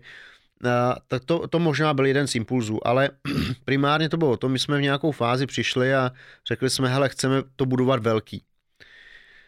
A, takže tady jsme začali už přemýšlet o, o, o nějaké zahraniční expanzi a já nevím, co jsme tady všechno měli na mysli, ale v každém jsme začali jsme vyhrožovat prostě tím, že to bude velký, že budeme skupinu, ať jsou připraveni prostě na velký drive a růst. A kdo, a kdo, a kdo, tam, a kdo tam jako nechce, a bylo, že to tak bylo, kdo tam nechce být a do tohle sama nechce podstupovat, tak ať včas prostě jako hmm. skončí, že pak už tu možnost třeba vůbec nemusí dostat. A Honza Uh, se přihlásil teda, že on, on, no, a myslím, že tam hrálo roli i jako kdyby nějaká ta nespokojenost, že se od něho očekávalo něco, co bylo jako proti jeho povaze jo. Hmm. Uh, tvůrčí. A tedy už tím to marketingu už to bylo jako jiný. Prostě já myslím, že Honza je takový jako roz, rozjížděč hodně. A opravdu, jako když vezmu jeho roli na začátku v tom people managementu, v tom získávání lidí, ale prostě jako pak už, je to, pak už to je jiný. Já už jsem zase Honzu hrozně dlouho neviděl, ale prostě on byl jako, jako super člověk, ale prostě jako v tom biznesu by i mě jako asi jako mm-hmm. přiváděl k šílenství. A, takže Honza přišel a říká, jo, hele, já bych to vlastně jako prodal. Tedy jsem to od něho vlastně odkupoval z většiny já, a něco si myslím, že koupila kačka. A, a... a jste to koupil jako fyzická osoba? Jako fyzická no, osoba. Hm. Jo, hmm. protože on teda dostal pětiprocentní podíl, to dostal, rozjel to a tak dále. Tady teda, myslím si, že to je z Wikipedia, jsem si nenapsal, ale píšou tady, že teda vlastnil 5% akcí, což asi mohlo dělat mezi 11 až 36 miliony korun, které myslím, za to dostal. Myslím, že dostal 8 nebo 9 milionů. Jo. Mm. Takže to jste normálně zaplatil prostě z vlastní kapsy, poslal na účet v uvozovkách a Přesně tak, no jasně. Jo. No. A ta, ta, ta, on, už ta jeho role postupně upadávala, že už... Ale tak to nebyly špatný dva roky pro něho, ne? To bylo, já myslím, že, hele, já myslím, že všichni čtyři jsou velmi spokojení. Samozřejmě jako bylo to postupný. Jo? Honza dostal podle mě 8, 9, možná i 10 milionů, něco podobného. Na, ten jeho, na to, to stačilo. O nějakou dobu později vlastně odcházel pak Tomáš Prouza, a taky už to bylo takový, že už tam byla ponorka a, Tomáš je jako specificky, on je extrémně efektivní, že se za dvě hodiny dokáže udělat mraky práce, ale mě, nám jako docela dost vadilo, že nedělá ty zbylý hodiny. a, a vlastně proto nehořel a navíc jako, Jasně. on jako bojoval za tu kvalitu, vždycky říkal ty, ty, ale vlastně reálně o tom jako mluvil a nedělal to. Jo? Takže a tak nějakou roli splnil a Přesně. šlo, šlo se vodal, Jo, pro tu firmu byl hmm. důležitý. Samozřejmě každý tenhle zásah pak už byl jako bolestivý relativně i pro tu integritu. Jo. Odcházeli ty otcové zakladatelé vlastně, takže v každém případě Tomáš myslím, že dostal už jako dvojnásobek a o hodně let později už odcházela pak Kačka a Pavel Kohout v nějakých etapách různě a tam už to bylo řádově vyšší peníze, hmm. co jako dostali hmm. za... A až vlastně teda po odchodu úplně všech, tak se začaly uh, prodávat podíly jakoby partnerům, jako v rámci firmy. To si nejsem úplně jistý, jak byla přesně ta časová souslednost. Uh, to, že partneři a, a že, že partneři budou stávat nějaký podíly a že bude akciový program pro všechny ostatní, to jsme viděli vždycky. My jsme vlastně slíbili, že já s Radimem vždycky budeme vlastním 51%, abychom tu firmu drželi stabilní. Zároveň jsme slíbili, že prostě jako mezi do firmy dáme až 25% nebo 20% vlastně jako podílů, uh, což se vlastně jako reálně nikdy nezrealizovalo, ale dneska jsme nějakých... 10? Ne, ne, dneska jsme výš. Hm. Oni, to, oni to, jsou tam obce, které se teďka budou switchovat do akcí, uh, takže reálně je mimo firmu, že vezmu na centrále, 3% mají lidi na centrále, uh, partneři uh, mají dneska nějakých uh, jo, mají vlastně k nějakým k 10% a 5% vlastně v rámci obcí mají vlastně ma- nižší manažeři nebo hlavně profíci, frančízanti, tak mají nějaký 5,25, takže já myslím, že jsme dneska reálně na nějakých 17-18% asi budeme, když vezmu jako centrálu stávající, vezmu partnery, co dostávají partnerský podíl a vezmu, co dostávají vlastně, co dostali lidi v rámci akciových programů. Ale tam zároveň byl i různý, my jsme garantovali vždycky odkupní hodnotu, že ty lidi to kupovali třeba tu obci za 9 korun nebo za 8 korun, nejvyšší cena myslím byla 10 korun a dneska jako odkupujeme za 25 korun, takže někteří to jednou za čas využili, teď už teda ne, protože vidí, že dneska ta hodnota roste relativně rychle, ale byl nějaký fáze, kdy ztráceli důvěru, takže jako reálně se hmm. rozdělilo víc a pak se zase prodávalo zpátky. A Radim dneska, vy jste máte teda na půl, dneska ty podíly, nebo pořád má Radim víc? Ne, ne, Radim má víc, uh, Radim má víc, já jsem postupně přikupoval, uh, podle mě jsem, uh, chvilku, chvilku to bylo tak, že Radim měl 50, já 37, ale byly ještě vedle ty obce, ten EZOP. Uh, dneska je to tak, že Radim má 47, Radim má 47 a já mám 30, šest asi mm-hmm. na partners jako takové. A pak, když teda dostat, jako přichází noví partneři a oni pravděpodobně budou asi ještě jakoby mm.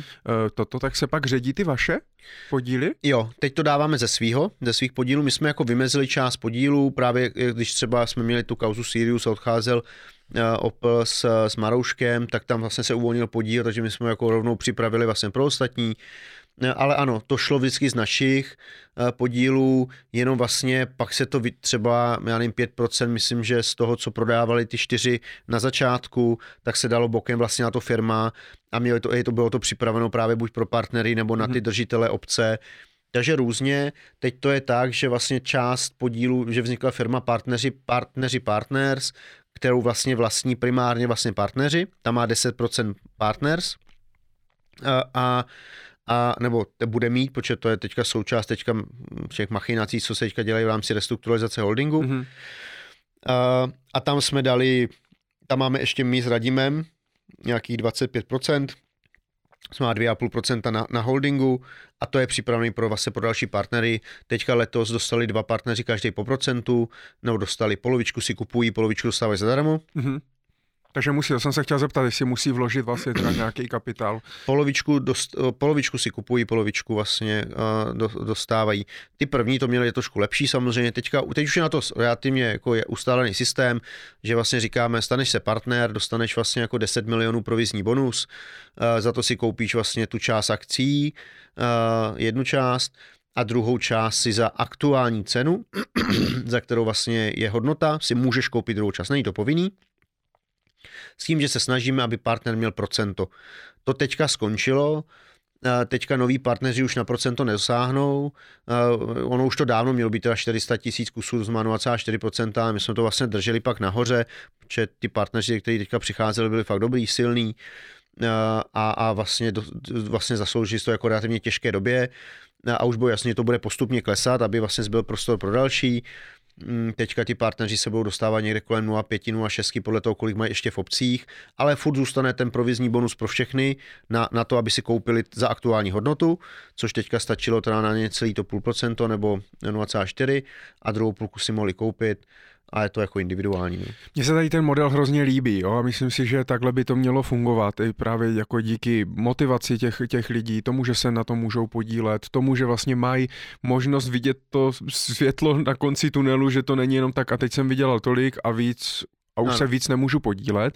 Dokážete si ale představit, že by Partners byla tak úspěšná i uh, bez toho. To znamená, že byste to prostě celý vlastnili jenom vy s Radimem a nikomu byste nedali ani Těžko říct, protože to není o tom jenom akciovém programu, ale je to o tom uh, přístupu, schopnost se jako rozdělit a zapojit ostatní, což vyžaduje nějakou důvěru, které jsme se taky museli teda upřímně dopracovat. Uh, a taky jsme zažili ty bolízky, takže ano, myslím, že Partners by nemohla být tak úspěšná, kdybychom to jako nedělali, ale myslím, že mnohem je důležitější je ne z důvodu toho dělání akciového programu, jako spíš z důvodu toho, že jsme jako ready se jako rozdělit. Mm-hmm. A jinak samozřejmě někdy je to těžký, Uh, typicky jako na centrále jsem musel skoro lidi přemlouvat, aby si to jako vzali ten podíl, uh, aby vlastně jako pochopili, k čemu to je. Ta mentalita v Česku fakt je v tomhle jako blbá. Samozřejmě dneska to vnímám ještě řádově někde jinde než dřív, právě z těch startupových projektů, uh, z příběhu o PayPalové mafii prostě v Americe, že jo, kde prostě jako opravdu to dneska vnímám, že je opravdu jako důležitý budovat bohatý a ideálně chytrý investory. Jo, je vlastně jako hezký, že třeba jako ten Honza Majer za ty peníze opravdu jako dál něco šel tvořit. A konec konců uh, Michael Opel s Karlem Marouškem taky dostali peníze, taky šli něco tvořit. Uh, takže myslím si, jako, že to je jako důležitý, no. Mm-hmm. Pojďme se teda podívat uh, majetkovou strukturu, která máme, máme danou, ale vy jste v tomhle poměrně dost transparentní v těch výročních zprávách a tak dále. Sice je to teda pavouk jak prase. To teda je. ale, ale myslím si, že pro nějaký základní pochopení, tak jsme si to dali dohromady, aby jsme teda všichni věděli a pojďme se podívat na nějaké ty milníky v rámci Partners. Eh, v roce 2009 eh, vlastně tak eh, vznikají nebo vznikaly, různě se konsolidovat a tak dále, v podstatě nějaká jako i Partners média, to znamená vlastníte, vlastníte různé média jako Peníze CZ, Finmax CZ a tak dále, možná toho bude víc, ale to není úplně tak podstatný. Bylo to jako, bylo to něco jako důležitého, něco takového vytvořit, je to jako, bylo to stěžení pro, pro něco, pro ten růst, pro podporu brandu a tak dále? Hmm, myslím si, že jo. Byla to taková první vize toho, že jednou ten online bude hrát nějakou významnější roli a že je dobrý v něm být a doména peníze CZ zní sakra dobře. Bylo to první v vlastně ochutnání toho, že se dá něco i koupit, nejen budovat a vytvářet. My jsme tady Finmax jsme dělali ještě podle mě sami. to bylo nejdřív jako časopis a to nevyšlo. po nějaké době jsme to jako zavřeli až pak Martin Milnas to celý zase jako oživil, jak web, web, web fungoval dál a pak znovu oživil i časopis a funguje dodnes vlastně skvěle. A peníze CZ prostě byly na prodej, nám to jako dávalo smysl, bylo to teda za hodně peněz, tehdy jako na nás, 15, 16, 17 milionů, myslím, že to jako stálo. Kdo to prodával, nějaká skupina nebo něk, něk... Clareo, já myslím, že to koupili brácho, že to tehdy měli bráchové kasové, Aha. ještě s někým dalším. Tady jsem je vůbec neznal, a Petra znám dneska, myslím, relativně dobře, Martina jako jenom z rychlíku, ale ale tedy to vlastně Clareo, ta znamená Petr Kasa vlastně to prodával, no. Ale to jsme tady neznali, byl tam ještě nějaký matematik, ještě tam někdo byl, ale já jsem jako to chtěl koupit, ale ten, ten samotný díl a tu transakci zařizoval Tomáš Prouza, v čem peníze se zakládal. To byla úplná halu, Aha. že on je vlastně zakládal, pak byl teda dělal úplně něco jiného, pak se to k němu se vrátil zpátky, že tam byla jako takový hezký příběh, se vrací jako teda koci zaklateli. Já jsem tam měl za tím tu vizu to generování lídů a, a, a, vlastně jako přítomnosti na internetu, kde lidi, když hledají informace o peníze, tak chceme, aby narazili na nás, tak je dobré na to mít tu platformu. To byla taková jako nejasná vize, protože jsme nevěděli, co to znamená. Ušetří peníze, CZ vzniklo až mnohem později jako platforma. Uh, a pak tam vyrostl vlastně Maltiml nás, přetavil to a vytvořil z toho vlastně jako relativně úspěšnou, rostoucí mediální skupinu, kde toho je relativně hodně teďka jako plánují obrat přes 40 milionů a vlastně jo, jsou dobrý. No. Je to byl docela jako důležitý uh, krok asi tady v tomhle. Pro samotnou partners tolik ne, ale myslím, hmm. že v to přemýšlení, že ten svět je větší, než se nám zdál zase, tak ano. Hmm. A to, to kupovala Partners, jakoby hmm. peníze, hmm. peníze. Bylo to hodně té době pro Partners, nebo tak? Jo, bylo to hodně, jako, jo? tak pro Radima dodnes, jako přijít za Radima a říct, Radima, koupím něco za 18 milionů, tak se mě podívá, a jestli mě nezmlátí, jakože to jako, to, je, to, to, on se to, to, to, to, to je zmík peněz. Já dostanu míň. Kam jasně radíme, velikost, budeme velikost. a, takže jako ne, to zase ho není zase na český tak těžký jako přemluvit, ale jo, 18 milionů je hodně peněz i dneska. Hmm, hmm, ale vyplatilo se to asi. Jo, jo, tak ono to vlastně jako postup tam, jo, vrací se to, podle mě se to možná i finančně vrátilo. Hodnota té firmy dneska, Martin Milna říká, že té media, že hodnota mediální skupiny je aspoň 100 milionů. Asi kdybychom to chtěli prodat, tak někoho, kdo nám za to dá 60, najdeme. A vy tam máte jaký podíl? To vlastníme celý. Celý, celý, mm. jo, takže je tam 100%, 100% mm. to vlastní. Martin Vilnas má jako motivačně podíl právě na Partners. Jo, jo. A, a vy jste přemýšleli nad tím, že by se to třeba, nebo dává to vlastně vůbec smysl uh, to prodat jako samostatně? Ne, ne, a... asi ne. Tak jo, tak jako, jo, to by dávalo. Pozor, ty nabídky, jako ty, ty nějaký mm, teoretické návrhy, jako že by to někdo koupil, tak tady určitě byly. Tato médium je fakt dobrý, to, to je nejnaštěvnější o penězích. Uh, akorát pro nás to samozřejmě finančně nedává nějakou mm, cenu, že by, to ne, že by nám to nic moc nedalo, nějaký pár byste, korun. Co byste s tím dělali, že? Uh, ale samozřejmě jako někoho tam třeba pustit, s kým to bude větší. My jako média, hel, podobně jako rodiče přistupovali ke mně, tak já přistupuju ke svým ředitelům a tuplem k Martinovi Vilnasovi. Takže jako moje první idea byla vůbec to jako koupit. Uh, druhá idea byla mít tam někdy jako nějaký ten lead generátor, a tím moje ideje ohledně jako mediální skupiny úplně jako skončily a vlastně Martin tam vybudoval prostě jako brutální vlastně podnik, kde jako x naprosto jako skvělých novinářů, jsou jako velmi nezávislí, Martin si furt tam jako my vlastně se nedíváme na to, jestli to vydělává, nevydělává, nemělo by to být jako ztrátový a necháme ho tvořit. Takže on mhm. opravdu jako třeba heroinu, hustý projekt, prostě jako pro ženský, jako nejlepší časopis pro ženy. Uh, to web. spadá taky pod vás. No jasně. Mm-hmm. Ano, pod nás, jako Martina Vlnase, no ano, ano, majetkově to spadá pod nás, ale je to jako jeho práce. Takže, takže e, třeba obsahově to jde úplně mimo nás. Ano, snažíme se tam čerpat nějaký obsahový synergie v tom, že třeba děl, když dělá nějaký newsletter o novinkách na trhu, tak to jde i našim poradcům a podobně, ale to je tak všechno. Mm-hmm. A e, peníze CZ funguje jako lídovač? Jo, jo. Chodí přes to normálně? Měsíce jako lidí měsíčně, no. Hmm to generuje, ono to jako ne, ne, ne, nekvalitních, neověřených, jak se tomu říká, lídů, to generuje um, vyšší tisíce, a, ale jinak je to nás nejúspěšnější lídovač, uh, já nevím, těch, těch ověřených, o, provolaných call centrem, uh, já jen 2000 měsíčně. Něco a vy to potom jako hažete nějak do té sítě? Nebo... Část jsme dokonce prodávali teda jako bankám, protože dávali za to tolik, že se to jako nevyplatilo dávat poradcům skoro. Uh, ale jako to bylo maličko, jo, vše, máme, máme nějakou skupinu o, lidů, lidí ověřených, kteří jako mají nějakou konverzi, něco umějí, jsou proškolení a dej, jdou jim vlastně tyhle lí, typy lídů. Mm-hmm. Mm. Ale nenabíráte jako lidi na základě toho, kteří dělat finanční poradenství, dostat, dostat ne, lidi. Ne, ne, ne, ne, no, to, jako někdo to dělá, tak, tak samozřejmě asi to v nějaké broži možná napsaný máme, minimálně ve franšízách, jo, uh, tam jako ta vize je, původní vize teda byla, že, že franšízy budou dostávat hodně ty lídů, že na to budou dobrý, pak pak se ukázalo, že na tom jsou stejně dobrý jako jakýkoliv jiný poradce, to znamená jak kdo, jak kde, jak zvládli ten systém. Uh, takže, uh, takže někde to jako napsaný máme, ale ne, nováček to nedostává. No. OK, tak Partners Media super, tak to byl dobrý projekt. V roce 2010 jste začali spolupracovat s Unicredit Bank, dost, dosti úzce, a začali jste vlastně poskytovat i bankovní, bankovní služby těm klientům, hmm. aby se to nějak provázalo, navázalo a tak dále.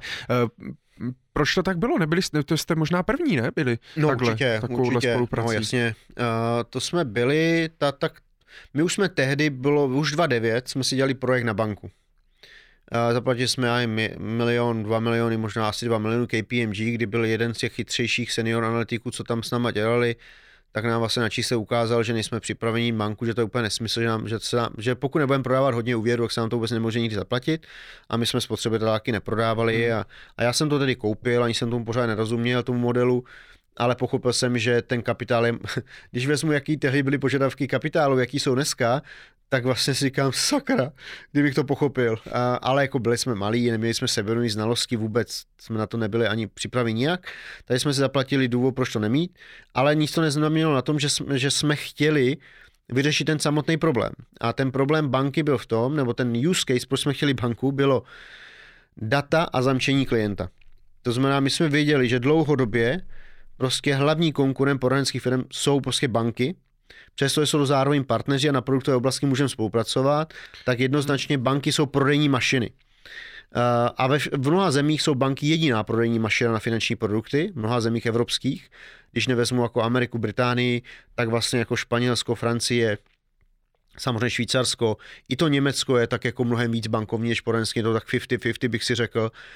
Eh, takže bylo jasné, že ty banky jako jsou a budou u klientů, jako a my jsme tady měli představu, že chceme milion klientů, ani bychom věděli, že nám stačí mnohem méně a budeme velmi úspěšní.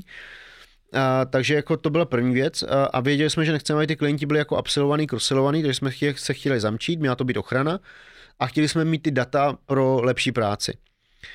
A dělali jsme si tedy výběrko, kdo je schopen co. Vlastně v posledním kole byla Rajvka a Unicredito. Unicredito jediný měl nějaký systém do budoucna pro pobočkovej.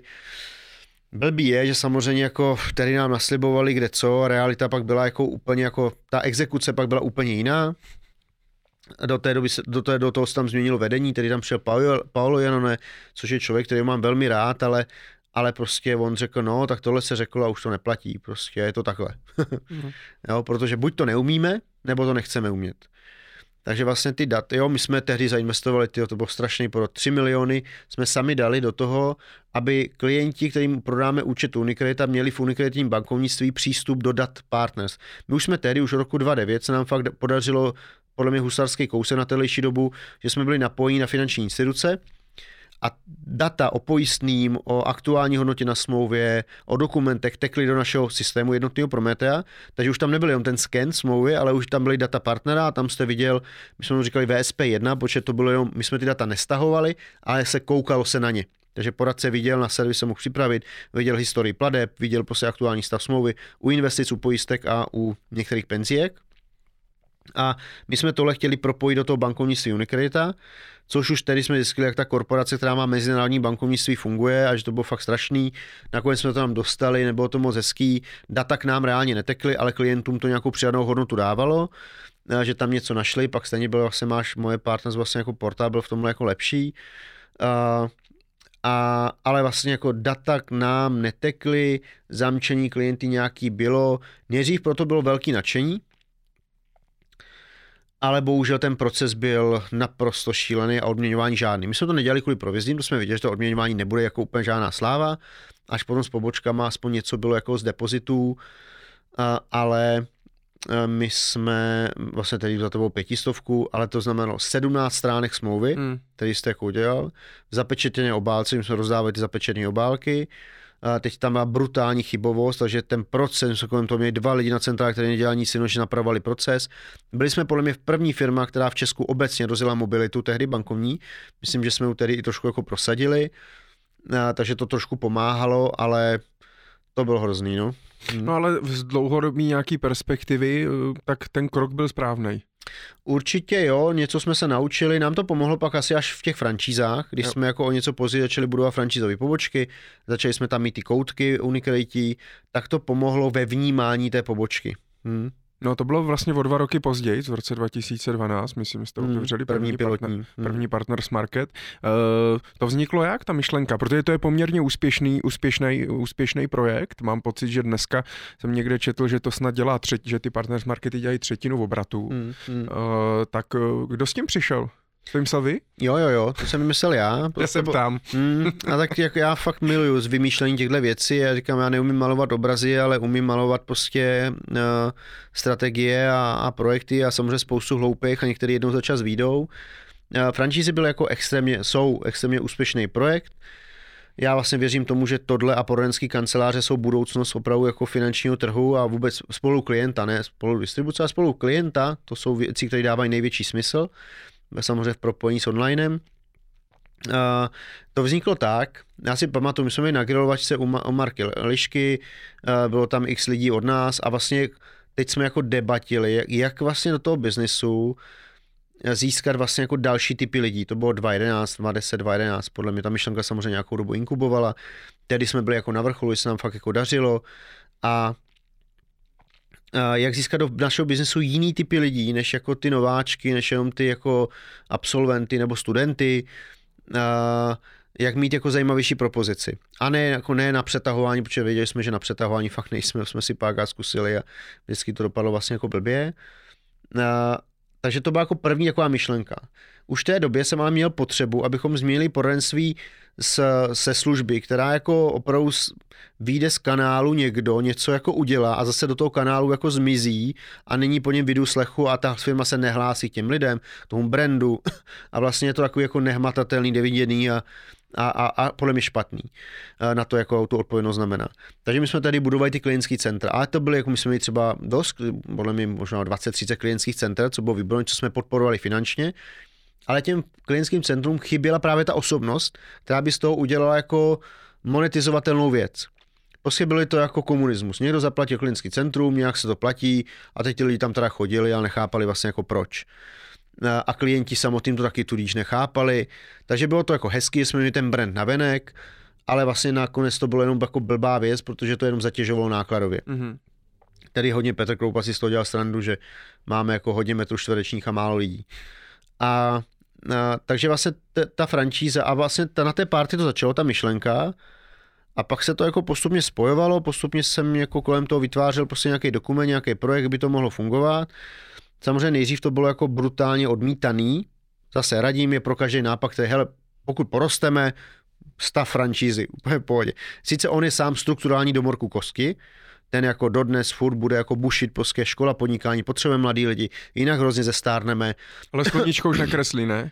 To ne, ale bude o něm klidně mluvit, ale v každém své on jako, eh, on prostě, hro, jestli on má z něčeho strach, je zase stárnutí mm-hmm. firmy, protože samozřejmě ano, ten průměr věkový dneska jako ve firmě i klientské, i poradenské je dávno někde jinde a, a takže jako a bojí se, abych ten, ten mladý materiál jsme jako nestratili a byli jsme schopni vychovávat. Hmm. A franšízy cílí na nějakou jinou cílovou skupinu. Nejdřív to bylo hodně odmítaný vlastně jako vevnitř té firmy, protože ta firma se v tu chvíli začala, ta síť se začala bát, že chceme vyměnit. Jo, a to bylo tehdy jako i počátek té demotivace, jsem začal bojovat s tou mal, lidskou malostí, kdy ty lidi seděli u těch korítek, teď tam žrali prostě to jídlo, jak to jako peníze lítají sami a nebyli schopni se měnit. Já jsem viděl, že ten trh se kolem měnit prostě bude, nutně se bude měnit a vidíme, co, kde je dneska ZFP, že jo, co s čím si prošel a kde je i kapitol, ale jsou ty další firmy. Takže tohle prosadit bylo jako těžký, Vzbudilo to zároveň určitě jako negativní vlnu, do toho ještě jsme tady začali dělat ty poradenské kanceláře. No a vzniklo to s tím, teda dvě cílovky jsme tam měli až potom vznikla třetí. První cílovka byla zajímaví lidi, kteří vlastní ty pobočky. Podnikatelé, zkušenější manažeři, lidi, co už něco prožili, rychleji se budou učit a tak dále. A bude to mimo vlastně jako e, vychovávaný a vedení to bude ne tolik síťově, ale centrálním týmem. Přestože to bude zasazený v síti, a do kariéry a do, bude tam nějaká rozdílovka, jenom ta rozdílovka bude samozřejmě výrazně menší, co se bude rozdílovat mezi ty manažery, ale bude tam. Že to byl vlastně další kanál, jak vlastně získat další eh, partnery, spolupracovníky. Přesně tak. Který byste jinak vlastně nezískali. Přesně tak. A i trošku hmm. jiný klienty. A zároveň druhá cílovka, tam byli zaměstnanci. Jo, prostě já jsem tedy už, už roky předtím jsem viděl jako projekt Kunden Service uh, M, MBI, nebo jak jsou Marques, no, MBI hmm. prostě z, z Rakouska, hmm. že jako velký mulťák. Jo, prodávali. A oni vedle mulťáku měli vlastně jako kunden service, což byli zaměstnanci nebo polozaměstnanci, kteří se starali o to všechno, co z toho mulťáku vylezlo. Takže jako to byli ti, co to dělali vlastně jako to farmaření, což bylo jako dobrý. A já jsem říkal, OK, tak tak to je vlastně jako dobrý, oni mají tam ty zaměstnance a teď ty francízanti už nebudou mít vztah B2B, podnikatel podnikatel, ale takže zatímco podnikatelama jsme mířili na hrozně malý segment jako potenciálních, na hrozně malý segment pracovního trhu, tak tady jsme začali mířit na mnohem širší segment pracovního trhu. Bankéřů vždycky bylo víc než poradců, těch skutečných. A takže jsme vlastně chtěli mít ty zaměstnance a růst obratově i přes zaměstnance. No a pak třetí, co se tam objevilo, to koupilo nejvíc Radima, bylo právě to OK, tak jako my teda generujeme velké množství vlastně jako nových klientů, nejsme schopni se o ně postarat, tak když vybudujeme pobočkou síť, co se o ně bude starat, tak to bude super. A, a vlastně vytvořil se franchise servisuje, že poradce, který vlastně nestíhá, nebo manažer, který mu skončí poradce, spadnou na něho klienty, tak bude mít kam nazdílet, bude z toho něco mít, 50% provize jde dál do té původní struktury a stávající, včetně teda centrály, že centrála má o 50% menší marži, o 50% mají marži všichni původní vlastní klienta a rozdílovky v té původní větvi a franšíza má svých 50% jako hmm. v celé provize a je motivovaná se o to jako starat. Takhle vlastně, jak o tom mluvíte, tak to dává naprostý, naprostý smysl, jo? že to opravdu byla nějaká, nějaká vidina eh, do budoucnosti a trefa do černého. Jenom přemýšlím v tom roce 2011, 2012, tak vlastně eh, bych řekl, že byla chvilku taková éra, kdy vlastně přišly nové banky, že jo, vlastně vznikla, že jo, Airbank, přišla Zunobank, Equabank, FIO dostala bankovní licenci a tak dále. A tehdy se hodně mluvilo o tom, že vlastně oni nebudou, že budou bezpobočkoví, že nebudou, pak se samozřejmě tomu všichni, Airbank byla krásné se k tomu vlastně vrátit, pochopili, že prostě musí, a, ale e, neříkal jste si, tyho, nepůjdu trošku najednou tady všichni jako spíš pobočky ubývají, lidi nejsou zvyklí, začne na, a možná nástup mobilního bankovnictví a tak dále a já tady tyho budu tvořit tady prostě v hmm. každém malém městě pobočku? Šel, no. Eh, šel, ale zcela umyslně, protože jsem zatím měl jako jinou myšlenku. Trošku mi to připomíná strategii Dana Křetinského, který to stejný udělal v elektrárnách a, a asi jako o 10 řádů jako větším biznisu. A ta myšlenka je stejná, že ty pobočky neskončí. I když se říká, že ano, pro banky jsou to nákladová položka, fixní položka, chtějí se to zbavit, chtějí to omezit, důvod chodit na pobočku byl naprosto nulový, úplně tam nic nebylo, že jo? A byl to za trest tam jít na tu pobočku, takže oni jako měli dvě možnosti, buď to zavřou, anebo najdou jiný smysl. Ale nám, mně se ta na, pobočka naše líbila, proč jsem říkal, že to dává smysl, ale i tedy jsem s tím chodil a motivoval právě proto, že ta pobočka na, nabízí mnohem víc než ta běžná bankovní pobočka. Tudíž může vydělávat na mnohem více věcech, tudíž se to mnohem víc zaplatí. To je jedna věc. Druhá věc, mi se strašně líbila ta myšlenka, kterou samozřejmě jako Pražák neumí pochopit, že vlastně do toho malého města, do toho Trutnova, Turnova, prostě něco, se postaví prostě jako barák a pod jednou střechou jsou v podstatě desítky institucí, že jo, prostě tam já, já tam jdu a koupím tam Fidelity, já tam koupím Franklin Templeton, já tam koupím prostě uh, hustý brandy, jo, který jako nej, samozřejmě ani v Praze si to asi jako nekoupím, ale tam mám všechny banky, mám tam všechno po ruce, všechny pojišťovny, tady najednou v tom v těch malých městech to není, že původně ty pobočky byly mnohem víc vizionářsky spaný jako do lokalit, kde jako mm-hmm. uh, do těch menších středních měst, a do velkých měst byly taky, ale jako do, do čtvrtí zase blíž lidem. Což se víceméně potvrdilo, že furt ty pobočky jako skvěle fungují tam, kde se dokáží zapadnout do té komunity mm. a v té komunitě mají tu svoji roli a proto potřebují toho místního franšízanta, toho majitele, Zase i tam jedna z částí myšlenek, která určitě vznikla, je Rakousko a způsob jako těch jejich minibank, že jo, kde je vlastně nějaký franta, který to tam jako tu, jejich špárkase, nebo co oni to tam mají, prostě řídí a je to... Kolik jich máte dneska těch marketů? Teďka to meziročně extrémně jako vyrostlo, protože samozřejmě z vizí banky eh, ten zájem jako velmi zrostl. Eh, navíc, jak se asi jako uvolnilo, eh, uvolnilo prostě, nebo jak, jak uvolnil se hodně podnikatelů v segmentech, který od covidu dostali přetržku, tak teď letos jsme nabrali snad 24 jako nových fra- franšíz, uh, takže dneska na konci roku budeme na 115 pobočkách, no, teď jsme jako přes... A banky, to znamená banka vaše nebude mít vlastně svoje pobočky Partners Market budou v podstatě pobočky. Partners Markety budou přebrandovaný a Partners Banka. Jo. Hmm. A má to někde nějaký jako konec? Vlastně kolik těch partners marketů hmm. tady může být? No, mají... Asi počtem hmm. měst možná, hmm. ale... Oni mají svoji exkluzivitu. No, od začátku vznikl už v tom roce 2012, vznikl jako seznam měst, kde chceme být. Jako bylo to, nebylo to úplně chytrý. Vzal jsem prostě seznam měst rozšířenou o, o, o, tou pravomocí, to znamená, kde jsou úřady. Dneska na to samozřejmě narážíme, typicky teďka chrudím prostě tam by měly být na Chrudimsku dvě pobočky, ale do samotné Chrudimi se vyjde jedna, takže musíme najít někde, kde bude to druhý místo. Ale reálně je to 150 až 250 poboček. Myslím si, že do dvou stovek se dostaneme a pak to už bude hrozně pomalý a bude to už jenom jako hustota v těch městech uh, velkých, kde v Praze jako může být poboček 20 a nikdo si to ani nevšimne. Uh, v Brně samozřejmě jich může být třeba ani 8. Máme to tak, že 40 tisíc obyvatel na jednu pobočku. Mm-hmm. V těchto. Takže, jsou, takže většina lokalit je samozřejmě s jednou pobočkou. Těch lokalit je někde ke dvou stovkám a ten zbylých těch 50-60 poboček nad ten počet lokalit je dáno více pobočkama v jedné lokalitě. Hmm, hmm. Já teď ještě koukám, protože o rok předtím tak jste měli neúspěšnou expanzi do Polska.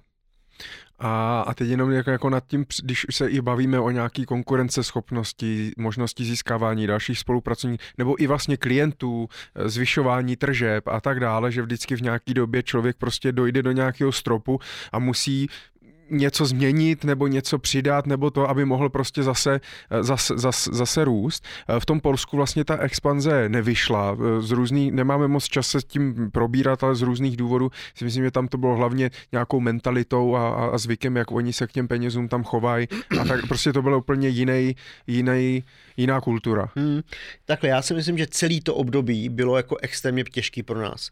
Za prvý, my jsme jako do roku 2011 jsme rostli na driveu vizi z toho startu.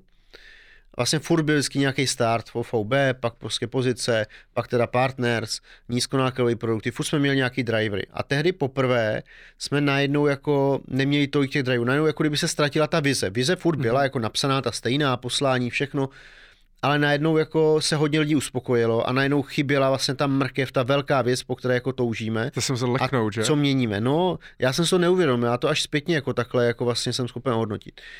Uh, druhá věc je, tehdy, já nevím, jestli to pamatujete, jestli už te, te, v, v biznesu v tehdy byl, ale že tehdy byl gender a konec penzíka vlastně. Uh, vlastně, že se odděloval, že jo, ten majetek a měnil se provize, takže pro nás jako kdyby konec penzíka, nebo pro ten trh. Takže to byly dvě brutální kampaně, které ten trh strašně nabustovaly a bylo to podobně jak dneska, jako jak, jsou, jak teďka trh, že lítá, jako ty holuby lítají pečený přímo do pusy sami, uh, tak to bylo podobný období. A proto já vždycky jsem z tohle období nejsem nadšen nadšený a neustále varuju, prostě jako, že nejhorší, co se fakt může reálně i stát, že lidi prostě ztratí jako svůj drive hmm. a, kompetence, protože ten biznis se získává snadno. A tehdy se přesně tohle stalo. A, a my jsme tehdy jsme takhle vystřelili, po těch pěti letech znovu jsme vystřelili na 1,4 miliardy v tržbách a najednou přišel neúspěch. A ten neúspěch, to, to střetnutí, co to jako je, jak to vypadá, to nějak divně smrdí a to jako neznáme a teď ztráta sebevědomí a to už nás teďka tečká furt, když jsme měli plány na úplně, teď já jsem jim nasliboval, když jsme dělali akciový program, kde budeme jako v nebi, že protože já mám vždycky pozitivní plány, jaký jiný bych měl konec konců mít. A, a jsme motivátoři, že prodáváme zářnou budoucnost, ne tu blbou. A najednou přišel neúspěch, jakože pokles meziroční. Najednou se lidi začali bát do kariéry. Takže jako ten strach, státa, sebevědomí. A začalo se to promořovat do té firmy. Přesně že? tak, no. A teď jsme šli do, té, teď jsme šli do toho Polska a šli jsme tam s neskutečnou arogancí hele, na co šáhneme, to proměníme v zlato. To jde prostě, hotovo. Navíc jsme jako udělali si nějakou analýzku menší, Polsko prostě jako pět let celé za nama, v nastavením produktu, tam nemají invalitu, oni tam neměli invalitu. Tam jako invalita existovala jenom jako v jednom produktu a to se fakt musí být úplně hodně invalidní. Jo, jakože to bylo definované, že se nemůžete vyčurat. To byla vyžně definice. A pak jste invalidní a pak něco málo dostanete. A akorát jsme jako nepochopili, že jako ty lidi to nechtějí, protože vlastně jim se za všechno ostatní zaplatí stát. Jo? Takže vlastně uh, nová mentalita, ale nejvíc nás, nejvíc byla špatná ta arogance, díky které jsme neudělali dobře strategii. Samozřejmě do toho ještě ta naše neflexibilita, že máme nějakou naši vizi, jak svět funguje a Poláci opravdu přemýšlejí úplně jinak. Takže ten druhý neúspěch byl v tomhle. No a třetí bod, který tam skutečně byl, že s těma francízama to bylo jako půl na půl, no. Jako vemte si, že tehdy byla doba, kdy opravdu jako profíci to v Panthers měli extrémně těžký. Jo, začalo jich vznikat víc, začali se i víc vydělávat, ale bylo to takový to jako nechtěný dítě, jo? takže některý ty jako starý, opravdu starý jako strukturální lidi, to je ta, to je ta levá strana, to je ten odpad od systému a pro mě věci, které mě hrozně jako trápily, hrozně prudily, hrozně štvali a já vlastně jsem za to začal hrozně bojovat, takže jako jak ve v karim plánu, právě v jejich odměňování, kam se můžu dostat, právě v těch konceptech a franchise byl pro ně jedna z alternativ. A, to vznik, a tím v tu chvíli začal vznikat určitá jako nedůvěra právě a tady se hrozně říkalo, vy nás chcete vyměnit a jednou tady bude uh, x set poboček. Maroušek to využíval právě jako argument, proč odejít, už dlouho předtím, než reálně odešel, tak tím jako straš, aby si je připravil ty lidi, protože ten vždycky tu ambici jako v sobě měl, tak říká, hele, umí si představit, že tady najednou bude 200 poboček a vás už nebudou potřebovat, jo, což byl úplný nesmysl, jo, to bylo zrazení sami, sama sebe a bylo by to jako neracionálně a hloupý, eh, že jako dá se to udělat jako mnohem lépe, eh, to fungování i bez toho, že bychom museli dělat takovýhle nesmysly, eh, zejména v B2B biznesu a No, takže to bylo jako těžký období. No. Ale ten důvod, proč jít do Polska, byl, že jste chtěli růst? Jo, jo, já jsem chtěl růst. No. A tady už jako nebylo? Nebo už jste měl pocit, že jste teda na hraně? Mm, ano, já jsem měl chtěl růst víc, vnímal jsem, že ten trh se mění, vznikaly tady půly, začalo to být jako ostřejší. Uh, teď jsem viděl, jak proti mě jde nějaký jako protitlak uh, právě v nějakých jiných věcech, takže jsem si chtěl vytvořit nějak, chtěl jsem vytvořit nějakou novou věc. V Polsku já jsem měl přímý 50% podíl, takže jsem asi realizoval nějaký svoje ego, že teď to jako teda budu vlastnit a vlastně učil jsem se ty věci i s, i s lidma jsme tam, byla to jako velká škola, dneska to jako při expanzi znovu jako využíváme ty všechny znalosti, které jsme jako takhle získali. No a pak jsem se vrátil a se budovali jsme už uh, zase zpátky, tady jsme viděli ten růst. No. Mm, mm. A ty partnerský mar- partners markety tomu hodně že jo, pomohli, že jste vlastně díky tomu zase Zas... Minimálně jsme neklesli. Hmm. Partners Markety na začátku pomohli tomu, že jsme neklesli na, e, e, tak, jak klesly ostatní strukturální firmy, tak my jsme neklesli. Protože pak bylo období, kdy rostli opravdu jenom ti, co dokázali, přetaho- dokázali přetahovat z jiných firm a my jsme na to jako neměli firmní kulturu, no, na tady tohle. Vy jste někdy jako cíleně jste nedělali, jo? Zkusili jsme to jednou začát, třeba u Frančí jsme to zkusili, jestli získáme, ale lidi spíš ze Kdybyste spodu. chodili na oběd do Four Seasons třeba s někým, nebo tak. No, málo, jako měli jsme tam, my jsme také, měli jsme věč, velkou strukturu z, z Brockle Consultingu, skončilo to velkým dluhem a velkým průserem, prostě my, ne, my, jsme, my jsme neuměli být ty, co jako jenom uplácí, nechává je bejt. My jsme nebyli ochotni vypnout eh, jako naši etický, kom, kom, naši etický, naši naši etický výbor, hlavně toho watchdoga, jak už od začátku ty smlouvy prochází jako tím systémem, tak oni samozřejmě štěkají a teď ty lidi, víte co, když chcete někoho přetáhnout, tak není dobrý nápad ho přetáhnout a pak ho furt zvat a kára dávat mu pokuty za to, že dělá takový a takový špatné věci a že vyžadujeme, aby fungoval jako tak, jak prostě ta firma si myslí, že to je správně.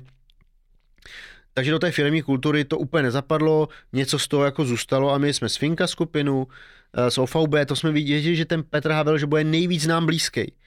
Ale vlastně tím, že i on k nám šel jenom proto, aby si zachránil nějaký peníze, Právě to bylo o rok později, v roce 2013, hmm. na to jsem se chtěl právě zeptat, jak, jak on už teda byl dost eh, v uvozovkách jako oslabený nějakýma odchodama ano. a tak dále, ale znamenalo to pro partners jakoby něco, eh, že přišla třeba tak velká skupina, já nevím, kolik to teda bylo lidí tehda. Jo, tady to nebylo úplně malý, vlastně bylo to 10, 12, 15 tisíc jednotek, kolik jsme jich mohli psát, 300 tisíc, takže, takže nějakých 5% jako vlastně to bylo, tam bylo,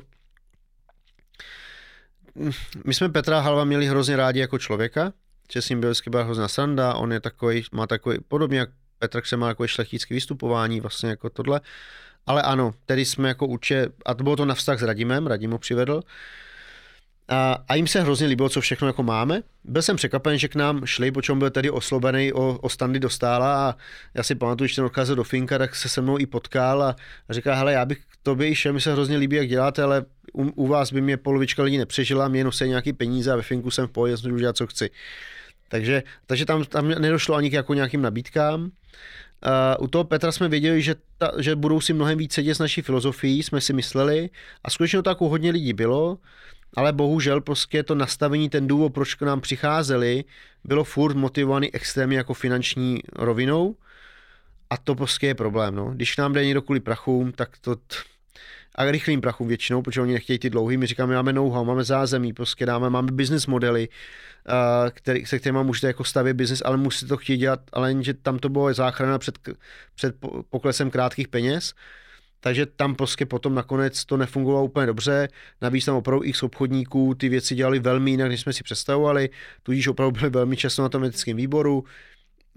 A, ale jako dneska máme furt u nás Lenka Pátková má skvělou francízu, takže vlastně polovičku tohoto furt generuje, dokonce to roste. Ale bylo tam pár lidí, kteří opravdu to nedělali hodnotově a tudíž u nás nemohli uh, přežít. Jo, to je právě to, že my nejsme schopni jako Finko nebo Půl zavřít oči a říct, tady máš instituce, tady máš systémy, tady máš nějaký provize a dělej si, co chceš. Dokonce ani s těma prachama by nebyl problém. Jo, že dneska jako my umíme zaplatit. A, a nemáme problém, jako nemusíš začít od začátku, jako všechno, ale prostě musíš být ochoten to dělat tak, jak věříme, to znamená komplexní práci, analýza, prostě nějaký produkt, jo, prostě hmm. Hmm, mám a, a řešíme to, no. Hmm.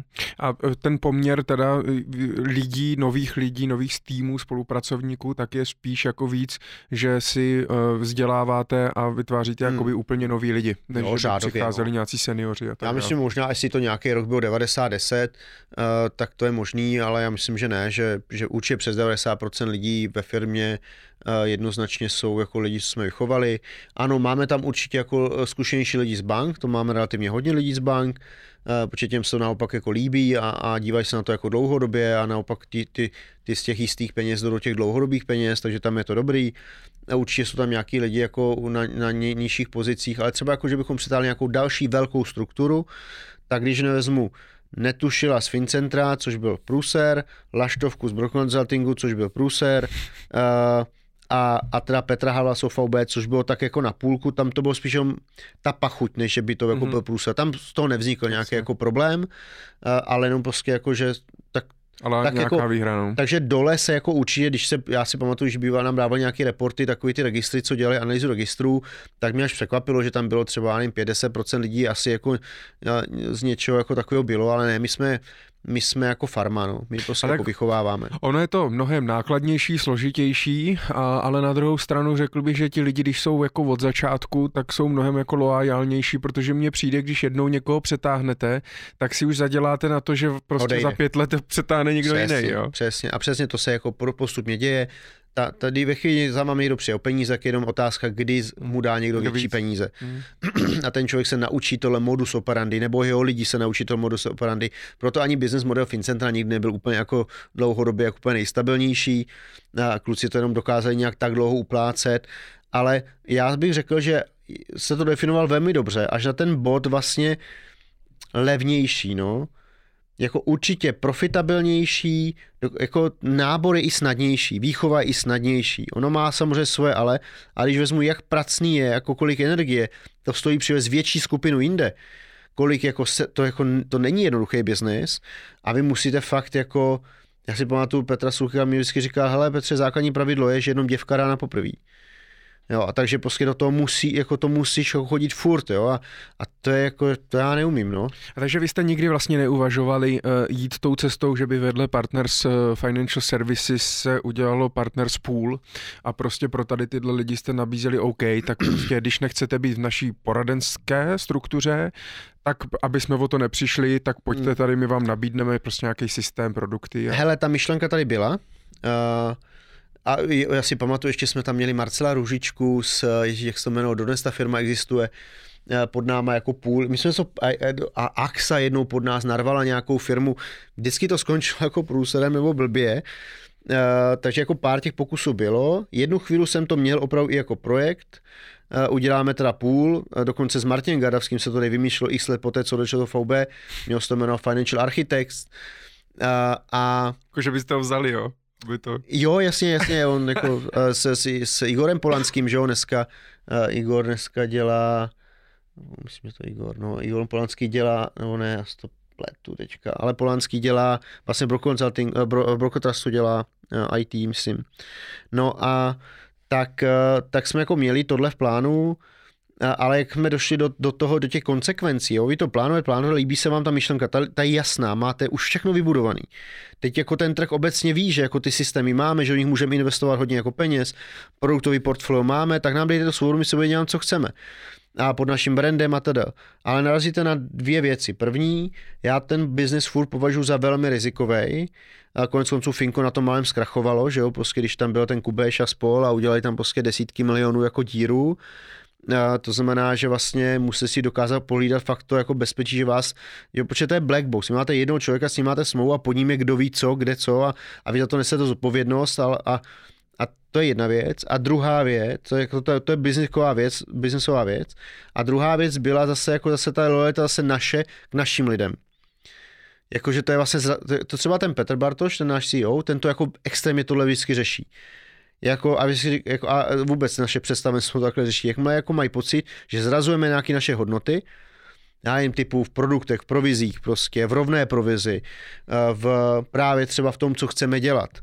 Jo, tak fakt jako připomínají, hele, připomeňme si, kdo jsme, co jsme, Jo, takže třeba eh, samozřejmě víme, že jako ten trh vždycky říká, vy máte vlastní instituce, vy nejste objektivní, bla, bla. Hele, mnohem víc to řeší naše moje představenstvo. Jo, jakože, jako co budeme komunikovat, jak budeme komunikovat, aby prostě jako nestratili to, proč tomu jako věří, proč jako jsou v tom zaměstnání, přestože já jako zaměstnance vůbec neberu. Takže prostě to nešlo, no. Prostě bychom dělali najednou, tady bychom říkali něco, tady bychom říkali něco jiného. Hmm, to jako takže nejde. v plánu to není. Ne, vůbec, no. teď už ne. Kdysi dávno to fakt bylo na stole, to už je 8 let zpátky, podle mě určitě když jsme, když jsme se hledali a, a je dobrý si takovéhle věci namalovat, aby člověk zjistil, že proč to pro něho není. Vy jste v roce 2015, co si pamatuju, začali vlastně uvažovat o vstupu na burzu a získání nějakého externího kapitálu. Eh, co vás vlastně k tomu přivedlo? Vám jako na, na Měli jste teda ty už tehdy tu vize třeba té banky, pojišťovny a, a tak dále, potřebovali jste jako na to kapitál? Ne, ne nebo to vůbec to... nebylo o kapitálu. Uh, burza, to je stará story, to jako vlastně nevím, kde se vzal ten termín 2015, asi to zase někde jako se pr začal využívat, ale reálně to bylo tak, že o burze jsme mluvili už od založení firmy, a někdy, teď nevím kdy, podle mě tak o tři roky později jsme začali, jsme přešli jako na auditora KPMG, abychom byli připraveni třeba za tři roky vstoupit na burzu.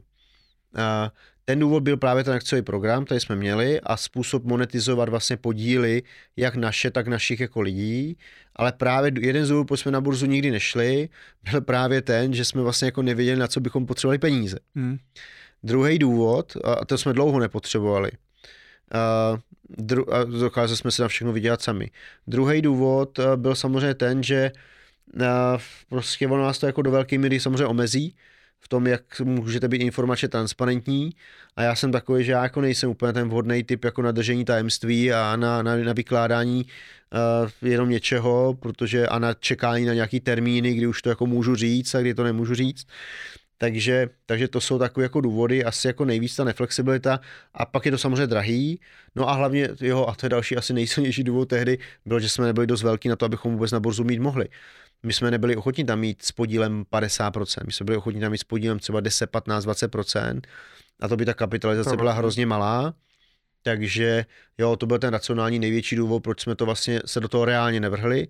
Na stole to jednou za čas bývá, teď třeba jako jak stavíme tu jako banku, tak tam s investorama jedněma, který do toho vstoupí až v budoucím kole, vyloženě řečeno, hele za pět let, šest let chceme mož, mít možnost vstoupit na, do, na burzu, takže tam to třeba zase aktuální je a možná to bude a zase nevylučuji někdy, jako mě burza zláká z toho důvodu PR a z toho důvodu zapojení se do těch standardních jako procesů toho trhu nebo toho umístění, že spolu to ega je to hezký, ale vlastně racionálně to nedává smysl ani teď. A to byste šli na tu burzu start? Nebo... Ta tehdy nebyla, tady jsme řešili no. jenom normální, teďka a teď, když vznikl start, tak jsme se touhle myšlenkou ani nezabývali. Mm-hmm. Jo, ale ano, kdybychom třeba teďka měli jít na burzu, tak záleží na tom, my bychom měli problém sehnat lidi, co byli ochotní vzdát se svých podílů, a bohužel lidi prostě furt se dívají na ty procenta, místo aby se dívali na hodnotu, což jsem se taky musel naučit, že když má menší procenta hmm. z větší hodnoty, tak je to furt taky dobrý. A, takže, ale teď, teď neplánujeme rajzovat peníze vůbec, jako, takže, takže nedává smysl. Vůbec. A v zahraničí je to běžný, že tady ty poradenské firmy jsou na burze, nebo jsou spíš drženy takhle jako v privátních rukou? Hmm, ne, ne, mně přijde takhle. Ta evropská je jasná, OVB byla, vyšla, Swiss Life nebo AVDčko bylo, vyšlo ven, drží to finanční instituce, velký německé firmy, co byly, tak to drží ty privátní osoby, ať už to je DVAG, anebo co jsme byli MLP, tak to jsou furt vlastně jako privátníma osobama, takže my jdeme tou cestou jako privátního vlastnictví asi dlouhodobě, ale nevylučuju, že jednou budeme mít nějakou touhu po kapitálu větší a pak ten start nebo i normální burza se mi vlastně líbí. Ale teď zase máme to dobrý perpetuum, že již zapojeme naše lidi vlastně jako jo, typicky banku a další, no banka typicky je financovaná ze 40% vlastně eh, poradcema, manažerama a partnerama, zaměstnancema, takže tam vlastně nakonec pro investory vůbec nebyl prostor. A vy jste v podstatě eh, ten kapitál od té axi na začátku, to byly jediný externí peníze, co jste, co jste za celou dobu si takhle půjčili. Jinak jste vlastně nepotřebovali si pak půjčovat na něco. Půjčili jsme si, jo, ne, ne, ne, uh, dlouhý léka ne, samozřejmě, to jsme říkám, jsme vrátili velmi rychle, pak jsme dlouho nepotřebovali žádný peníze na nic, půjčili jsme si, a když jsme začali stavět Simpleu, 2018, pojišťovnu, tak tedy jako jsme po prvním setkání s ČNB jsme pochopili, že nejlepší způsob, jak dostat licenci, je dát jim na účet 400 milionů a samozřejmě jako mít dobrý proces, podklady, ale aby nemuseli řešit, jestli na to budeme mít peníze, nebudeme, takže dost peněz na pokrytí business plánu a na to jsme si tedy půjčili, tak jako úrokový sazby 1,5-2% jsou dobrý, to mi přijde skoro hřích je jako, jako klasický nepůjčit. bankovní úvěr hmm, klasický, no, klasický investiční bank. kredit? Doko, ano, no, no, jasně, no, jo, Vždycky jsme je tam tak... vůbec něco jiného ve hře, když jako s nima spolupracujete? Spořka. Spořka. U spořky máme depozitáře na penzíku, myslím, že tam máme i depozit, máme tam účty u Simplay, takže máme dvě hlavní banky, Unicredit to na tu hlavní společnost, ale ceřinky už jsou hodně u spořky. Mm-hmm. No a e, v roce 2018 potom, tak vy jste koupili čtvrtinový podíl v první klubové pojišťovně. E, dneska je to pilou, tam taky byla taková, takový jako vývoj e, zajímavý až, až vlastně jako dodnes, ale myslím si, že to byl jakoby první nákup nějakého podílu v, v takovýmto typu jako investiční společnosti nebo jakoby pojišťovny, banky uh, a tak dále. My jsme měli ještě předtím, jsme měli mít jako velký díl, který bosky neuspěl, byla to zase ta škola v akvizicích, proto jsme tady chtěli i jako šéfa nového centra, který by uměl akvizice, to taky pak nevyšlo uh, s Michalem Špaňárem, ale uh, bylo okáčko. My jsme tady mhm. kupovali OK Group, měli jsme koupit 50% jako u Radka Kubiše, bohužel se to extrémně dlouho táhlo, nedokázali jsme ukočírovat právníky, aby se tam nedávali nesmyslné věci, nechávali jsme to na nich. A od té doby už jsem pak zažil jako po mně dost množství akvizic, takže už jsem se jako naučil tyhle věci dělat lépe a hlavně nenechat vyjednávat právníky. a, takže OKčko a to ten nevyšlo, z toho sešlo. A pak vlastně bylo až, až vlastně to pilou, nebo tedy první klubová pojišťovna, to bylo dáno tím, že já vlastně jsem vlastně na, na, na Sklizenu a na MFC na nějakých dvou firmách prostě spolupracoval s, s Liborem Winklem, Martím Ducháčkem Serisie a, a oni vlastně tady se mě Libor na to ptal, co vlastně teda, že mají tady tu první klubovou, co si o to myslím, jak to funguje. Tady jsme se potkali, ono to opravdu šlo jako úplně mimo business plán, prostě nebylo to jako úplně ideální jako vývoj, a, takže jsme začali hledat způsob, jak bychom se o to mohli vložit. A, tehdy vlastně, my už jsme několika oslovili tehdy jak, dříve Jakuba Stanada, aby vlastně s náma šel dělat nějaký biznis.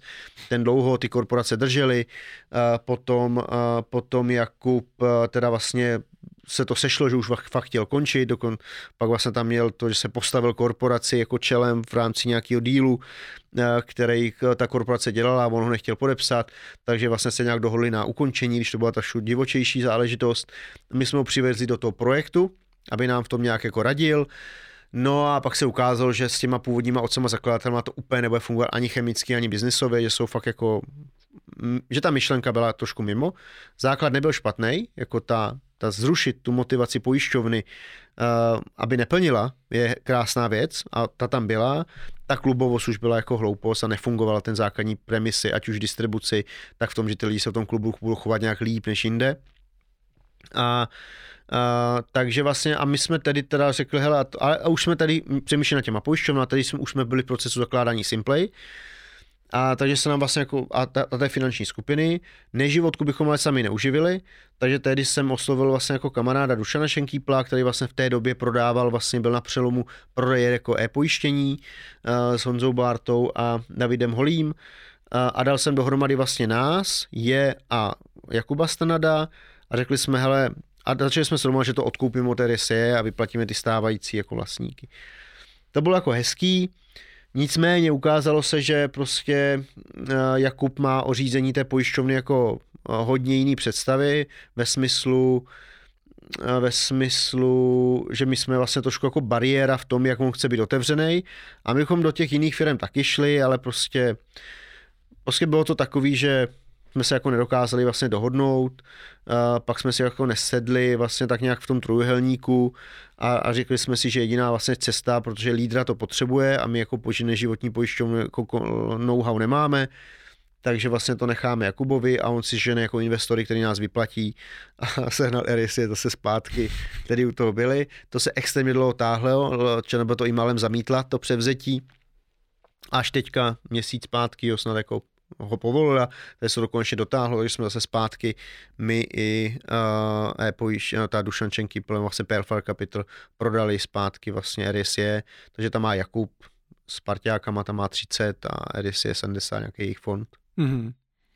A vy tam už teda nehrajete roli? Vůbec, vůbec. Jsme, partneři, jsme partneři jako obchodní, distribuční. To znamená, že se přejmenovali na Pilou a Pilou dneska pojišťovna hmm. je vlastně úplně samostatná, hmm. s váma vlastně nemá nic společného. Vůbec, vůbec. Hmm. A teď už ne. Ještě před pár měsícema mi měla hmm. formální, i když jako je A vy jste nechtěli vyplatil. tam nějak jako se držet nebo jako si to převzít? Bylo by to celý. na sílu. Bylo by to na sílu, říkám, eh, tam bylo o tom, že prostě Jakub si ty věci opravdu chtěl dělat velmi po svým. Eh, měl jako silnou představu, silnou vizi a jako fair enough a my jsme jako spíš týmoví hráči a máme nějaký zase naše názory, jak by se měly věci dělat a, a vlastně jsme nedokázali vlastně jako fungovat, komunikovat. Uh, jo, i třeba i Pilou, jako Pilou je vlastně hezký jméno a dneska se mi vlastně i líbí, ale vlastně přišel nám to jako nevhodný brand a i kdyby pro, byl prosazený, tak prostě byl prosazený na sílu.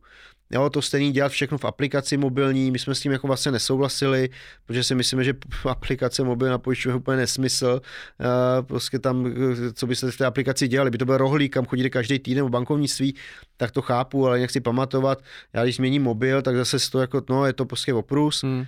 Uh, takže, uh, takže a říkám, na, zároveň my jsme jako neměli, věděli jsme, že nemáme tu sílu to postavit sami, Eh, bez dalších partnerů a na to jsme tomu všichni hodně pomohli. No. Prostě Dušan zařídil fakt ve pojištění a v těch srovnávačích, že se to píše hodně.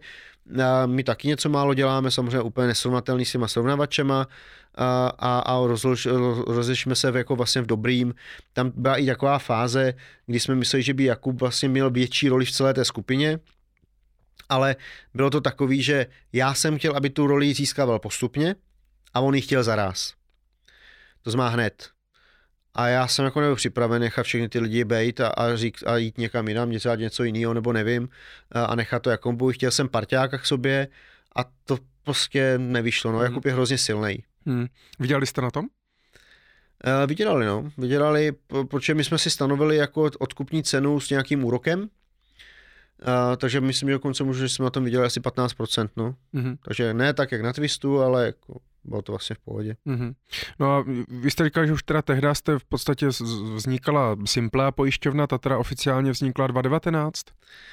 Uh, jo, 2019 v lednu, nebo v prosinci 2018, 2019 v lednu jsme, myslím, dostali licenci, pilot byl druhý kvartál, jo, první kvartál 2019 licence, pilot druhý kvartál 2019 a pak ostrý provoz od poloviny roku 2019. Nám samozřejmě běží čas a já tady mám ještě spoustu věcí, na které bych se vás chtěl zeptat a nechci ten rozhovor dělit na druhou, třetí, čtvrtou část, eh, tak to vezmu tak nějak celý najednou, protože dneska samozřejmě je známo, že máte vlastní pojišťovnu, Simplé pojišťovnu, nedávno jste spustili vlastní penzijní společnost Rentea, za chvíli spustíte eh, vlastní banku, eh, máte vlastní investiční společnost, tu už teda máte od roku 2011, máte vlastní nemovitostní fondy, vlastní investiční fondy a tak dále, eh, což je, a to už jste zmiňoval, často u lidí jakoby terčem, že se z vás stává v podstatě tvůrce produktů a jenom v podstatě jako distributor se z toho ztrácí ta nezávislost, to poradenství a tak dále. Co ale zatím všem, všechno je, že prostě eh, jdete touhle cestou, eh, je mi jasný, že samozřejmě z obchodního podnikatelského hlediska je dobrý to mít prostě doma. I to jsme se bavili už o té prvotní spolupráci s Unicredit, myšlenkou vlastní banky a tak dále. Ale cítíte tam i třeba to, že prostě na tom trhu eh, nejsou dostatečně dobrý produkty, dostatečně dobrý pojišťovny, banky a služby vodní a proto prostě jste si to museli vymyslet sami? To byl hlavní důvod, proč jsme to dělali. Jako my jsme tam to to ekonomický rácio, jakože biznis, že na tom vyděláme peníze, vybudujeme hodnotu, jako bylo spíš druhý, protože to je vyvážený brutálním rizikem, že to nebudeme umět. Navíc jsme měli příběh MLP v Německu, který se na tom brutálně spálil, jo, že najednou jdete do něčeho jiného. Jako Janko Miller na Slovensku říkal, no drž se šéf svého kopita, dneska ta zakládá instituce taky, ale ta pointa byla, že my jsme jako rostli na exkluzivních produktech. My jsme jako vytvořili vždycky nějaké produkty, nejdříve v pojišťovnictví, později eh, v investicích, něco málo v hypotékách, ale v tom pojišťovnictví a v investicích se nám to relativně dařilo. A na konci dne narazíte samozřejmě na nějakou hranici, která je dána v tom, že i když máte silného partnera, chce s váma dělat, dáváte mu velkou produkci, tak on má svoje akcionáře, má svoje cíle a musí dosávat nějakého svého zisku, nějaké své marže a zároveň my máme nějaké naše cíle, nějaké prostě jako představy, a třeba i o dlouhodobosti. Jo? Někdy je to už jenom v ten střed, že naše horizonty jsou velmi dlouhodobí. Jo? Přestože děláme v rychlém biznesu, tak jsme se naučili, že naše horizonty nejsou rok, dva, tři, čtyři, ale prostě 10, 15 let. Samozřejmě v ziskovosti je dobrý show, aspoň třeba 8 let nebo něco podobného. A, a u investičky to už začalo v tom, že já dlouhodobě nevěřím vlastně jako ve vstupní poplatky, obecně dlouhodobě samozřejmě nevěřím jako v tu nákladovost, za kterou se dneska investuje, i když je už dneska řádově menší, než byla dřív.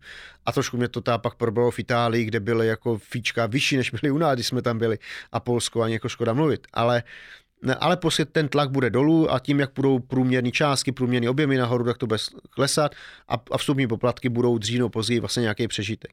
Takže naše investička nevznikla jako vůbec profitabilní jako projekt, eh, vznikl jako projekt, který se musí zaplatit, a, ale vznikl jako projekt, kdy chceme jako mít produkt, kde prostě máme pro, uh, investice bez vstupních poplatků, uh, kde když dáme standardní podíl na, na management fee jako do firmy, který byl teda trošku menší než nám dávají ostatní firmy, tak tak vlastně jako zaplatíme náklady, ale když budeme mít performance fee, což máme u těch dynamických portfolií, máme všech performance fee, vždycky 3%, inflace plus 3% a nad to si bereme 25% vlastně jako z toho high watermark systém, uh, tak, uh, tak vlastně jako vyděláváme. Ale naši poradci mají vlastně jako fondy bez stupního poplatku a máme nějaký vlastně portfolio a dáme, dáváme do toho nějaké naše myšlenky. Tady jsme měli Pavla Kohouta, který vlastně vytvářel některé ty, mhm, jako ty myšlenky, takže mhm. typicky třeba Seven Stars opravdu je velmi jako podle mě úspěšný fond a za jeho myšlenkou stál Pavel za tu strategii, která tehdy byla. Samozřejmě něco jsme se tam učili, získali jsme dluhopisovou kompetenci jako Martin Mašát eh, s, s, s tím, naším, eh, tím naším dluhopisovým fondem, super. Pak už některé věci byly méně úspěšné, ale postupně jsme přetvářeli na ty ETF Solution. Takže jsme se tím učili a byla to platforma na produkty, která ale samozřejmě vůbec neměla nahradit ty ostatní, protože eh, my jsme jako počítali, že to bude doplněk opravdu jako do těch 20-25%. Nakonec se to opravdu ustálo, že jsme se dostali na těch 25% vlastně těch, všech těch investic a mělo nám to spíš umožnit vytvořit něco, co nám ostatní nedají. A ostatní nám nedají provizi a ještě jako nulový vstupák, jenom za cenu výstupáku a ještě bez toho, že by osolili jako management fee na, na 2% nebo na 2,5% a podobně, aby se jim to rychle vrátilo. A naše investička si pojďme říct na rovinu je opravdu dlouhodobý projekt, zejména v roce jako teďka, kdy brutálně roste, tak je samozřejmě ztrátová, protože zadotuje tak velkou objem provizí, že to vrací prostě dalších prostě uh, většinou čtyři roky průměrně, hmm. uh, než se to jako ty peníze investované vrací. Není to jako ne- nebezpečný, protože výstupák říká dodrž investiční horizont a, a, a pak může, může vybírat, jak chceš. Do té doby máš výstupák, že o 3, 2, 1 nebo 5, 4, 3, 2, 1. Takže jsme krytí, ale musíme to zadotovat. Uh, u Simplay to bylo jako velmi podobný, u, uh, u Simplay to bylo velmi podobný, tam jsme dokonce původně neplánovali pojišťovnu, ale platformu, že bychom si od každé pojišťovny vzali vlastně nějaký riziko a zabali ho do balíčku. Říkal jsem mm-hmm. bez partner koncept, hodně Martin Fogel z Axi nás do toho jako hodně tlačil. Akorát, že tam jsme získali lídra Martina Švece, uh, což je prostě jako neuvěřitelná bedna, prostě brutální dříč uh, a lídr zároveň, který prostě, když se začal rozpadat tehdy jako, eh, že MetLife procházel nějakou fází, tak vlastně dokázal vybudovat vlastně jako brutální tým a, a vlastně, když jsme si dali na papír obě ty varianty, tak jsme mysleli, že svobodu v produktové tvorbě a opravdu něco předvatného vytvoříme vlastně až jenom s pojišťovnou jako plnou licencí. To bylo jako odvážný, protože byla jako já jsem tady pisku vlastně nevnímal až tak jako těžce, když taky ta licence trvala dlouho, který jsme tam udělali nes, jako, ně, jako některé, některé neskutečné chyby, typicky někdo říkal, hele, my jsme si jeho Martin Vícha, no. Do statusu fondu napsal, že výstupní poplatek nejde jako investice, ale jde uh, tomu fondu těm klientům v tom fondu. A, ale vy zadotujete provizi a má to jít vám. On říká, no a přece to necháme my. A říká, Martine, ale my jsme zadotovali provizi, nám se to musí nějak vrátit, když tohle, no já jsem myslel, že chceme pro ty klienty to nejlepší. No to chceme, ale, ale ne takhle. A teď ten status nešel vyměnit, že nebo říká, no to musí, takže, takže to byly jako zajímavé věci.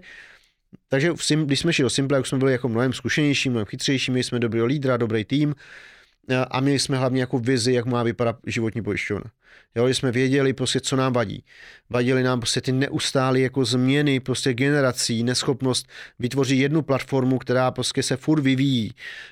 Noví klienti dostávají lepší podmínky než ti stávající klienti. Změnit to je vlastně jako extrémně těžký. Do toho už tady na pilou se nám líbilo, právě jako ta ztráta pojišťovny, ztráta, že pojišťovna ztratí motivaci neplnit, protože si zvedne zisk. A my jsme řekli, hele, máme garanci pojistného plnění, pokud budeme plnit míň, tak to jde na charitu a nemůžeme z toho vytvářet zisk. Prostě a, a pak jsme samozřejmě viděli ty technologické možnosti, jo, že vlastně, když vezmu, jako co stál nějaký generální ředitel jedné nejmenované pojišťovny, tak nás to stál celý tým skvělých hajťáků, který vytvořili prostě hustou věc.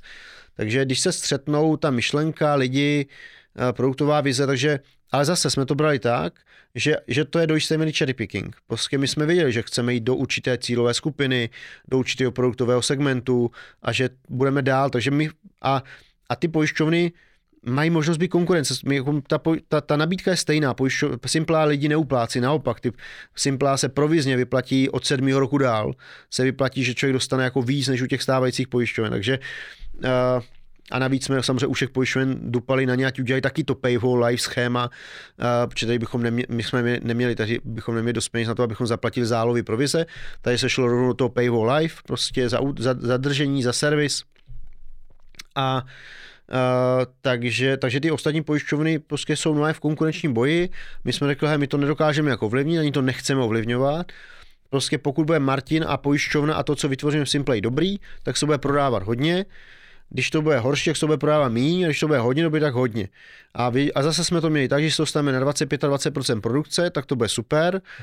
A dneska jsme na 45 nebo necelých 50%. Hmm na, co je zase na co jsem pišnej, nikdy jsme neklesli na přepojišťování kmen, takže my už roky děláme 50, nebo 48% nové produkce do Simplay, ale v kmeni je furt eh, třeba šestina, jo, pětina, jo, že máme, já nevím, 3 miliardy v pojistným bych si tak typl, nebo co vím, tak zdát a Simple má 500 milionů.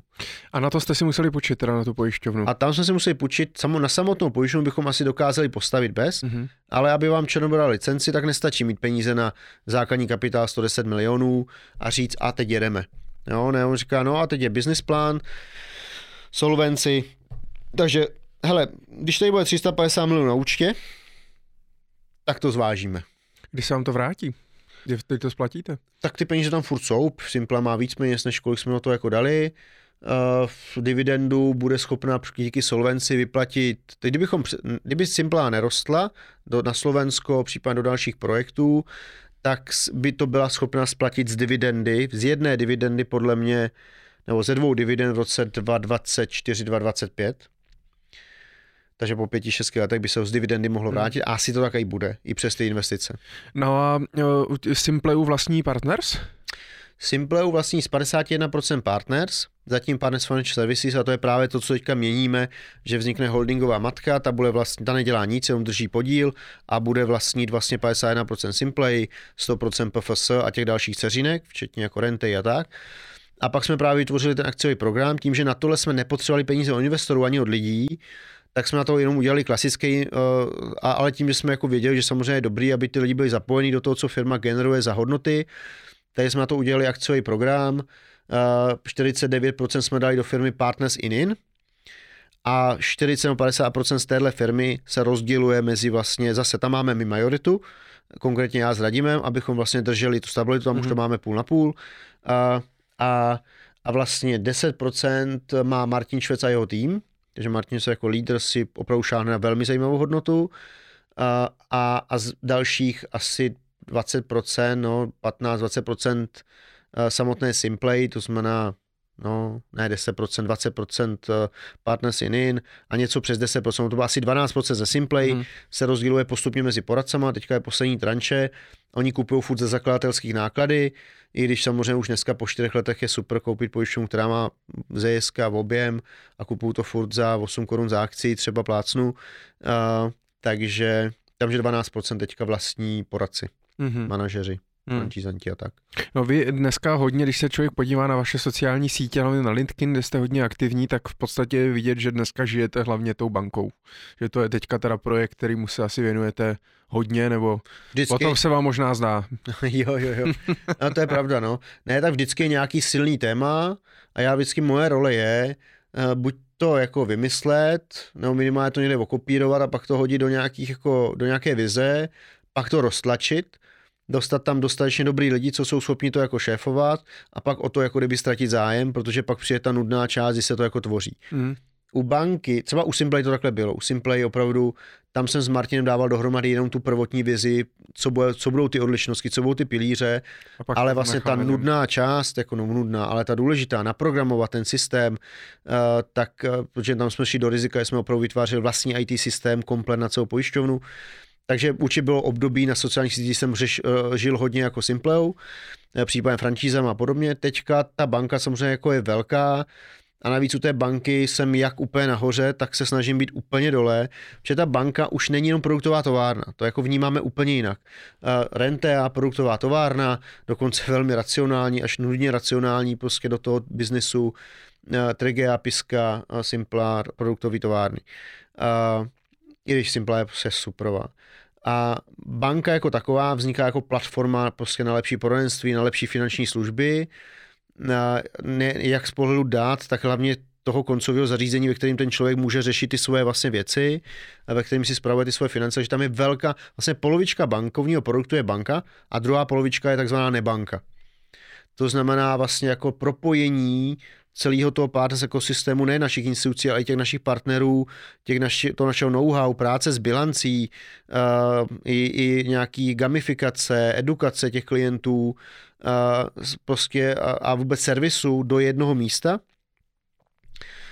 A, a zase vnímáme, že jsou i klienti, kteří nebudou chtít svého poradce a prostě chtějí si to dělat napřímo a pro nás i tohle je vlastně do budoucna právě cílovka, protože jim dáme banku, která jim tohle jako zařídí, nebo je omezovat a, a vlastně a tam jsem jako zapojený i jako relativně dost dole právě vytvářet ten most mezi hmm. poradenstvím a finančníma službama a tím bankovním světem, kde vlastně v té bankovnictví zase jsou fakt čistý bankéři a řešejí všechny ty risky, kapitály, eh, modely a, a, a samozřejmě bankovní produkty, platby, karty eh, a podobné věci, kde mám jenom ten pohled, abych drivoval, že jsou tam dost odlišností, že to je nějaký zajímavý eh, a dívám se na tu personalistiku a jdeme tomu na ten business model, což jako mě zajímá, baví, ale pak jsem hluboce zase naopak v tom produktovým a v tom, že vlastně partners a banka se stanou jako jedním. Jo? A budete poskytovat úvěry? Jo, budeme tvořit, budeme mít nějaký úvěry, no, o, jako, že zase podle ta naší... banka vydělává hlavně na úvěrech, ne? Jo, jo, jo. tak teďka nemusí, při tomhle perpetu mobile, když dáte peníze prostě na repo, tak se zbíráte za nula, nebo za nějaký, i kdyby za procento, tak dáte to na to repo a, a nemusíte vlastně moc ani bankovat. A my určitě budeme vydělávat, podle mě jako banka samotná má několik pilířů uh, příjmů. Jeden z nich je samozřejmě úroková marže, ať už dosažená tak nebo tak. Uh, úvěry budeme mít klasika, nějaký, nějaký niše v hypotékách a nějaký jako konsolidace refinancování v těch jako spotřebitelácích a jinak standardní jako úvěry mít moc nebudeme. Když jste studoval pevku, dokázal jste si představit, že budete jednou vlastnit banku? ne, ne, to fakt ne teda. No, no vůbec, to jako samozřejmě. Ale říkám, to je to rozšiřování těch obzorů, že člověk někam dojde, a nezastaví se, no, dál se jako, a je to kontinuální, není to ani jaký, jako neměly by to být ani wow efekty, měly by to být prostě, jak s řízením, jo, můj táta, eh, že pracoval celý život dopravním podniku města Brna, eh, jako automechanik, jeden čas řídil autobusy, takže jeho jsem nedokážem přesvědčit, že můžu já řídit auto, jako když jednou koupil 110, 120 jako Škodovku, tak prostě jsme to zkoušeli a jednou jsem trošku vyjel do protisměru a on to jako úplně nerozdýchal, takže od té doby už jsme neskoušeli jako řídit, takže jsem ho nepřesvědčil, že můžu řídit. Eh, když jsem už teda dostal ten řidičák, až po dlouhých letech jsem si koupil auto a pak najednou jsem myslel, a já se koukám do zrcátek zpětných a já tam vidím a já se nedívám na šajtrpáku, abych mu zařadit. A vlastně teď už se naučil si představuje dál a dál. Člověk se musí mě pochválit za posun, že vlastně má z něho radost, aby se těšil na další posun, takže eh, tady je to stejný, no. Eh, jako myslet si, že, že já si nemyslím, že nikdo z velkých podnikatelů viděl hned to, kam se jako dopracoval. A je to něco jako, a je to pro vás nějaký jako životní zadousti učinění, že budete vlastnit banku, protože pořád banka, jo, je hmm. taková, mě máma hmm. taky říkala, já jsem taky studoval obchodku, tak no a pak jednou budeš ten ředitel té hmm. banky. Já jsem právě říkal, abych jich radši chtěl vlastnit, než být ředitelem teda. No, já bych byl asi tím ředitelem, ale dneska nebudu ani tím ředitelem. Uh, zadousti učinění vůbec ne, nevím, za co by mělo být tím, že už vlastně dneska se dívám na úplně jiný zase věci a banku sice dneska jako propaguju, produktově jsem tam hodně ponořený, tak, tak stejně vlastně jako v konceptech a v tom, kam budeme dál, se dívám úplně někam jinam a dí, říkám si, OK, no tak budeme mít jako českou lokální banku. Víte, co to je takový to, jak když si říká, ty máte tolik lidí. No, máme, no, OK. Máme obrat miliardu. No máme a v tu chvíli, jasně, že jsem se na tu miliardu těšil, bylo by to hezký, ale v tu danou chvíli už to není podstatný, protože už se díváte na něco, co chcete a co je někde daleko před váma a nedíváte se, že byste se uspokojoval nad tím, že máte miliardu. Vy k tomu dojdete stejně postupně, jo, stejně jak s příjmem, jo, jako jasně, že v době, kdy jsem vydělával 20 tisíc a bylo to jako vlastně super peníze a, a, všechno, a na všechno mi to stačilo, tak jsem neplánoval vydělávat půl milionu. Jako byl úplně nesmysl, kdo nikdo kolem mě by to neměl, a, takže pro mě bylo hodně 50 tisíc.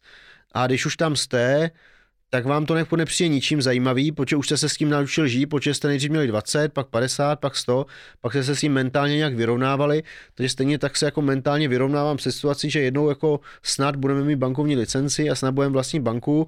A já spíš přemýšlím nad tím, jak, jak, jak brutálně nebezpečný a riskantní to je, že to je jako riziko jak blázen, mm. jakože každá ta, každá ta licence byla, tohle je totální masakr, navíc 40% té banky vlastní poradci, takže jako my tam dáváme ještě krk do vztahu, který jsme jako vytvořili s lidma, proto jsme tam na začátku ani ne, proto jsme do všech institucí dříve posíl, pouštěli naše jako poradce až ve chvíli, kdy už jsme jim mohli něco garantovat. Tady jsme mohli pustit investory a pak nějak jako poradce, ale prostě nechali jsme se ukecat, a, a zároveň víme, jak nebezpečný to je, ale zároveň vím, že bychom to museli prostě nějak vyřídit a vzít to na sebe vlastně jako to riziko. Když jste mluvil o těch penězích, motivují vás vlastně vůbec ještě peníze? Na uč, jako k práci samotné mě určitě motivuje mnohem víc ta kreativita a to vytváření věcí a ty lidi kolem mě, se kterými to člověk může dělat. Uh, takže peníze mě jako asi jako nemotivují, kdybych si řekl, hele, pojď máknout, abys vydělával jako víc, to jako vůbec, no. Samozřejmě jako představa, že že si koupím tu vzducholoď, co bych si chtěl jako koupit prostě, protože jako lítáním jako nemám rád lítání, ale vzducholoď vypadá dobře, mám rád cestování a teď jako se vytváří takový jako dobrý, tak to jako asi jo, ale jako kdybych, kdybych to nebudu mít, tak se to asi jako nezblázním, takže asi by se dá říct, že peníze mě fakt nemotivují, ale to říká každý, kdo, kdo už má všechny jako věci hmm. obhospodařený. No. no já, proč se i na to ptám, nemůže to být pak, když mě jako v uvozovkách nemotivují peníze, tak to může být krok od toho, že mě v podstatě jako nezajímají ty peníze, že teda dělám jenom proto, že mě to baví, kreativita mm, a tak mm. dále, ale tím pádem můžu mít sklon třeba dělat projekty, které vlastně třeba nejsou ziskový, rentabilně, nedávají smysl? Uh, to by mohlo asi, těžko říct, jako můj případ to určitě není, protože eh, já jako uh, furt profit firmy znamená, že ten projekt je úspěšný. Takže jako já to zase mám jako vyměření tak, že jako vytvořit banku asi zase tak těžký být nemusí. Musíme o tom přesvědčit samozřejmě ČNB, musíme do toho dát dost peněz.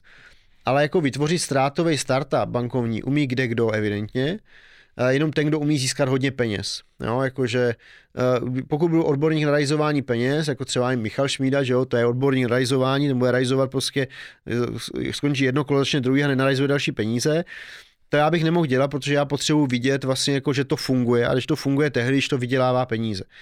Ano, nemusí to jako asi se nedívám na to, a, a i na to, i nedívám se i na to, kolik to vydělává a jestli to sedí v poměru k tomu, co to bylo zainvestováno, právě z toho důvodu, že pak to znamená, že to funguje, že to je udržitelný, protože ztrátový projekty se zavírají. V Polsku jsme zavřeli, protože prostě nebylo schopno jako vydělávat peníze. Když už jsme ho dostali na nulu, tak zase bylo hodně malý na to, aby to bylo na nule, takže musí tam být nějaký rácio a, a level up je, až když máte dost experience, což znamená prostě, že že v tomhle případě to musí být profitabilní. Nemusí být profitabilní hned, to je pravda. Nedíváme se na to, že příští rok potřebujeme z toho vytáhnout nějaký peníze, a ano, víme, že až to bude ty peníze vydělávat, tak stejně nebudeme vědět, co s tím, takže velmi pravděpodobně to stejně skončí buď v nějakém projektu, nebo na nějaké charitě, nebo na něčem. Už konec konců já už dneska jako vím, že teďka já i radím, zakládáme osobní nadace, do kterých všechno vkládáme, aby jsme zaprvé utli i ty, i ty uh, scénáře typu, že to chceme prodat. My chceme, aby to přežilo generace. V nějaké fázi už to nebudeme říct ani my, ani naše rodiny, ale lidi, co ten biznis reálně dělají. A většina zisků velmi pravděpodobně půjde prostě na, eh, na, na prospěšný věc, že to vrátíme tam, kde jsme to zase vzali. Uh, a, a vlastně přijde mi to úplně v pohodě, úplně normální. Ano, mezi tím si asi budu jako užívat docela jako dobrý, hezký životní standard, Eh, který kdybych neměl, tak se taky nezblázním. A to znamená, není ve hře, že byste to prodali někomu? Vůbec. Je vůbec někdo, kdo by to chtěl koupit? To asi jo. To a kdo si... třeba? Jako komu by se to mohlo hodit? Já myslím, že banky bychom asi dokázali jo. přesvědčit některý. My, ty zájemce jsme měli. Ze, ze strany bank jsme jako, minimálně jedné jsme jako, zas, jako zájemce měli. Uh, že jako někdo přišel. Já vždycky jsem otevřený jako kooperaci a nikdy neříkej nikdy ve smyslu tom, že někdo přijde dobrý a řekne, hele, pojďme to vybudovat větší, dejte nám v tom podíl a bude to velký. Jo, tomu bych se jako, vím, že bych na to minimálně přemýšlel. Že jako nemám takový to lpění, že to musím celý vlastnit a, a podobně, což jako už vyplývá i z mé pozice. Že mi jde o to spíš, aby to jako rostlo, fungovalo, aby se říkalo, hele, vybudovali jako hustou věc. Uh, takže když by jako přišel někdo, já nevím, nějaká americká poradenská firma řekla, hel, pojďme tím převálcovat svět, anebo hmm. nějaká banka, já nevím, N26, kdyby přišla a řekla, hele, nám se to líbí, máme, máme to my máme to know-how prostě startupový a to bankovní jako hustý a, a jsme v Německu silný a, a vy, vy umíte zase ale ty pobočky a máte i tam ty další jako větve a tu pojišťovnu máte skvělou, pojďme to jako dát dohromady a něco tohle. Tyhle věci tady i na stole jako historicky bývaly. Já si pamatuju, že Brokernet nás si kontaktoval, když byl na vrcholu, to byla maďarská velká firma. Uh, takže, ale prodej samotný vůbec. No. Protože co s těma prachama pak? No to já nevím, mě řekněte vy. No. Uh, no právě, že nevím, no. Jako jste vzducholoď. jo, takhle. Ta, tak zrovna tahle stojí hodně, ale to říkali děti, že mě ho koupí, až se na ní vydělají, uh, takže, ale tak to jako potřebuji až hodně, hodně v budoucnu a zase je to jenom taková hezká věc, aby si člověk něco říkal. Ono totiž u toho prodeje je to vždycky těžký. Já mám, protože Partners už samozřejmě není jenom Borkovec a Lukeš, dávno není. Ale pořád mám pocit, že to je tak trošku vnímaný, že prostě Partners rovná se Borkovec a Lukeš. Hmm, hmm. Což je, je jako asi tak, a spíš by mě zajímalo, kdyby vy dva jste jako prostě to exitovali a odešli. Myslíte, že by ta firma jako dokázala prostě eh, přežít a pořád by měla vlastně ten drive a tak dále, když naprostou většinu těch nositelů myšlenek jste vlastně vy? Mm, mm. No tak jednoznačně by ztratila brutální drive. To je jako bez debat. To znamená, přežít jo, to je jasný, eh, na to už je to jako příliš rozjetý, uh, ztratila by drive, Uh, takže jako ta invence by jako přišla, a to by znamenalo, že by dřív později začala být jako irrelevantní na tom trhu, uh, přestala by být důležitá, a kdyby to trvalo 10 let nebo 20 let nebo 30, to je jedno a stalo by se to. Druhá věc je, že samozřejmě furt ta firma je postavena na vztazích a to jak ve firmě na centrále, tak v té síti a furt ta síť je jako hlavní jako aktivum té firmy. Takže ano, i kdybychom to dneska chtěli prodat, tak nikdo není schopen nám dát to, za co my si to ceníme. Mm. A já, kdybych byl investor, tak já bych to sám sobě taky nedal, protože vím, že bez mě by to tu hodnotu nemělo. Hmm. Takže to jako, jsou to vlastně jenom teorie. Uh, ano, asi by mm, asi by to jako i část, jako určitě slušná část sítě by to jako přežila, prostě by dostával dál peníze, někdo by to musel zainvestovat, uh, ale jako byla by to jako velká zrada prostě sama sebe, hodnot, prostě prodej dítěte. Musel by, musel by tam být něco, co dneska nevidím, což neříkám, že jako nemůže přijít. Třeba by existoval i kupec, který by eh, naopak poradce získal, řekl, no konečně se jich zbavíme a bude tady nějaký lepší rodič, někdo nám dá lepší. Nemyslím, že to bude, nemyslím, že by to mohla být finanční instituce. Eh, konec konců Swiss Life to mohl zahrát určitě líp s Vincentrem, protože to taky poradenská firma, dal se ten příběh tam udělat mnohem lepší, ale zase tam si myslím, že to je jako dědictví spíš toho, co se tam dělo v, před, v veškerých ty předchozí roky. Takže... Já jsem si, že Švýcař, Švýcaři z toho nejsou úplně nadšení. no to nejsou, no. Jim ta, nejen tahle, a už ta předchozí kupovali to AVD, no, tak jako jo, tak to, tak byla tam ta arogance, no. To jako hmm. byl, ano, byl by to špatný rodič, kdybych hmm. takovýhle rodiče přivedl, že to chování těch lidí bylo špatný. A vy vedete od malička děti k tomu, že jednou převezmou váš podíl v Partners? Hele, teď já, já je vedu hlavně k brutální svobodě, liberalitě, ať si dělají, co chtějí. To je jako zásadní. Uh, Petřík směřuje k IT, Eliška prostě směřuje jako k designu, Uh, Eliška ta už se vidí někde v Londýně a až nám dá vale a to, to si děláme, co chceme a, a že, že jí nebude za stolik smutno, což je úplně strašný, ale jako, že nás ráda uvidí, ale, ale jako, že, že vlastně jí nevadí, že už bude studovat někde jinde, tak ještě pár let si to ještě užijeme a pak už co se dá dělat. Uh, teď jsem se jich ptal v autě na minulý týden jestli jako finálně, protože já už jsem jim řekl, že ode mě nemají nic čekat, že ode mě nic nedostanu. Mm-hmm. Že to stejně jako dávám tam a tam, dostanu jako vstup do života, jako možná nějaký bydlení, uh, no a vzdělání. Tak se platil s tím školy, že jo? Takže. Přesně, vzdělání dostanou jako suprový uh, a říkám, že tak ještě Petříko je furt 11, takže je to ještě furt jako hezký. Uh, ale teď jsem si chváltě ptal, jestli jako vážně s nima nemám počítat. Protože jsem si furt říkal, že jsem možná liberálně až jako v tom špatném směru, že jim ani nedám tu možnost. Mm-hmm. Takže ne, vůbec se o to netlačím. A teď jsem se jich zeptal, jestli ta s nima mám počítat nebo ne. Tak říkají, no ne, moment, moment, moment, to s náma jako počítej. Říkám, no Eli, ty chceš dělat design. Říká, no, no, já chci dělat design a podnikání. A, a Petřík, ten zase říkám IT, ale chci dělat IT s financema a konec konců ten fintech bude dobrý. Říkám, OK, tak dobře, tak se musíte ale snažit. Takže v nějaké roli asi jo, nemyslím si, eh, a, a v jaké roli těžko říct, prostě, ale budu rád, samozřejmě, když se jako zapojí, ale budou se muset zapojit opravdu od spodu, no. Manželka eh, pracuje ve financích? Máma, nebo? Manželku jsem poznal ve financích, eh, dělala ve financích, měla vlastně tu první franšízu, měla ona, ona jako skvělá obchodnice, uh, ale vlastně vždycky tam bylo nějaké přerušení a dělá ve foodovém biznesu. Mm-hmm. Se, vlastně ona dělá, Jasně. já jsem mu prodal, ze sklizenu jsem mu prodal do rohlíku. Fakt? Takže je zaměstnanec v rohlíku dlouho a, a teď bude otevírat frančízu tady sklizená jako pobočky v Brně ještě jednu. Mm-hmm. A vy si dneska, jak vlastně, vy si dneska vyplácíte nějakou mzdu? Uh, uh, no ne, ne, ne, ne, nevyplácí, mám, des, mám stravenky, a už nemám vlastně, už nemám, už jsem vlastně že se mi začal automaticky dávat vlastně na nějakou, na nějakou Mě mě vždycky zajímalo, protože vy vlastně, že jo, vy dneska už neprodáváte, neděláte poradenství, předpokládám. Ale já jsem sítí, já mám provize vlastně. Jo, jo. já mám, no, no jasně, já mám rozdílovku, já jsem partner, já mám dneska největší partnerství, já píšu největší výkon ve firmě a já doma řídím. Jako pozor, moje role ve firmě je taková jako, jak oni si ze mě srandu, že mám dvě práce, ale jako já mám normálně strukturu, to znamená mám přímý, tak jako nenáboruju úplně, i když teď jsem tam něco jako měl, dělám klienty, mám pár klientů, je fakt, že hodně jich mám na na, nebo většinu výkonu mám s, s, s systémem franchise servisuje právě, že stáně se mi o to hodně stará, ale pár klientů furt mám a, a teď jsem dokonce dva úplně nový klienty získal, že, že jsou tak bonitní, že se mi jako nemohl dát žádnému poradci, no? že jsem říkal, že mhm. se to nedá dělat, že prostě, prostě že mají aktiva, který mají jenom nejlepší poradci a mají dohromady hmm. za všechny klienty, takže jsem si nebyl jistý, že by to dali.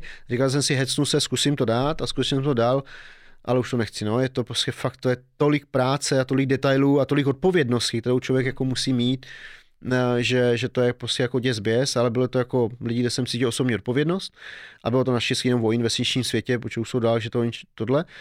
A takže mám klientelu, mám nové rozdílovku ze struktury, kde mám sami, se sam, sami jako vysoce postavený jako manažer, ředitele, partnery a pak mám teda, pak mám tu roli vedení projektů, centrály. Takže normálně nějaký cash flow vám chodí a z toho teda jako žijete. Přesně. A pak si vyplácíte nějakou dividendu jednou ročně? Dividendu, nebo? ale ta dividenda se většinou ke mně až ani nedostane. Jednou, my máme jako jo, vyplácíme si, máme dividendu, docela slušnou, eh, jedno, teďka tři roky nebyla, tak teď se vyplácá zrovna jako za, za docela velká, ale průměrně to jako vyjde na, nějakých, na nějakou rozumnou jako částku, ale stejně to jde hned zase zpátky do těch, do těch investic, mm.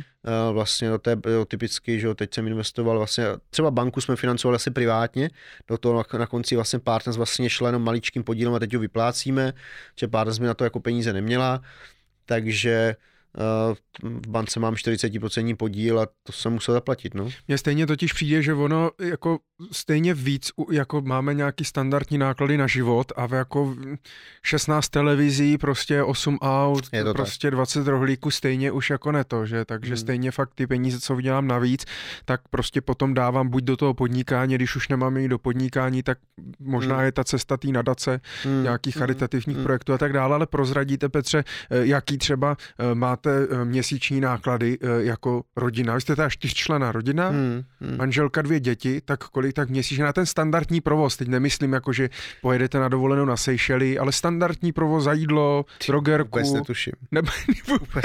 Ani nejm, jakože já vůbec nevím, 30 tisíc, prostě bych nechtěl kecat, fakt, fakt vůbec nevím, když jako platím mraky pojistek a produktů, ale samotná spotřeba, tak máme ale zase úvěry na ten baráž, já mám jako hypotéky, které musím jako splácet, takže jako reálně asi potřebujeme pár set tisíc vlastně na to, abychom zaplatili jako hypotéky, spořící produkty, protože jako hodně toho spořím jako No, jo, tím, jak mám všechny ty pravidelky dlouhodobě, všechny ty investice, ale jako na samostnou spotřebu si nemyslím, že žijeme jako tak jo, nakupujeme samozřejmě ve sklizenu a na rohlíku.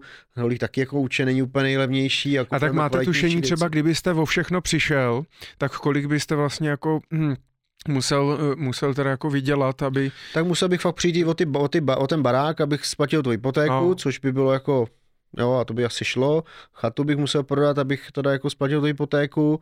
A, no a pak Jo, fakt já nechodím na, na nákupy, že já vůbec nevím. Nechodíte na nákupy? Ne, vůbec. Ne? No. Hm. Lucka nakupuje všechno jako na rohlíku a já chodím maximálně do Globusu na grilovaný kuře pravidelně a pak chodím teda jako na meníčka do tohle, ale a, a jinak já jako, pak už, pak co kupuju, tak jsou jako všechny možný gadgety, počítače, mobil a tak, na to já jsem na ty, na ty technické serpetičky a pak samozřejmě jo, pak, pak zařizuju vlastně veškerý, veškerý cestování, ale jinak samotný jako běh to těch dějin, jako našich rodinných, to už je všechno úplně mimo mě, no vůbec. To je jako jeden z kouzel toho, proč můžu jako dělat, co můžu dělat, jo. je to, že od sebe od, od, od, od, od, hmm. odstraňuji úplně všechno, co není prostě hodnotná nebo nutná práce, že já mám jenom rodinu, práci a dejme tomu koníčky. Prostě. Vysáváte? Ne, ne, ne, máme paní, co jednou za týden přijde a vysává, no. a uh, Dokázal byste si vlastně vůbec představit uh, takový ten klasický život rentiéra, který by prostě jenom třeba cestoval, četl knížky, hrál hry? Přemýšlím, proč bych četl knížky, když bych z toho jako neměl nějakou inspiraci, kterou bych mohl realizovat.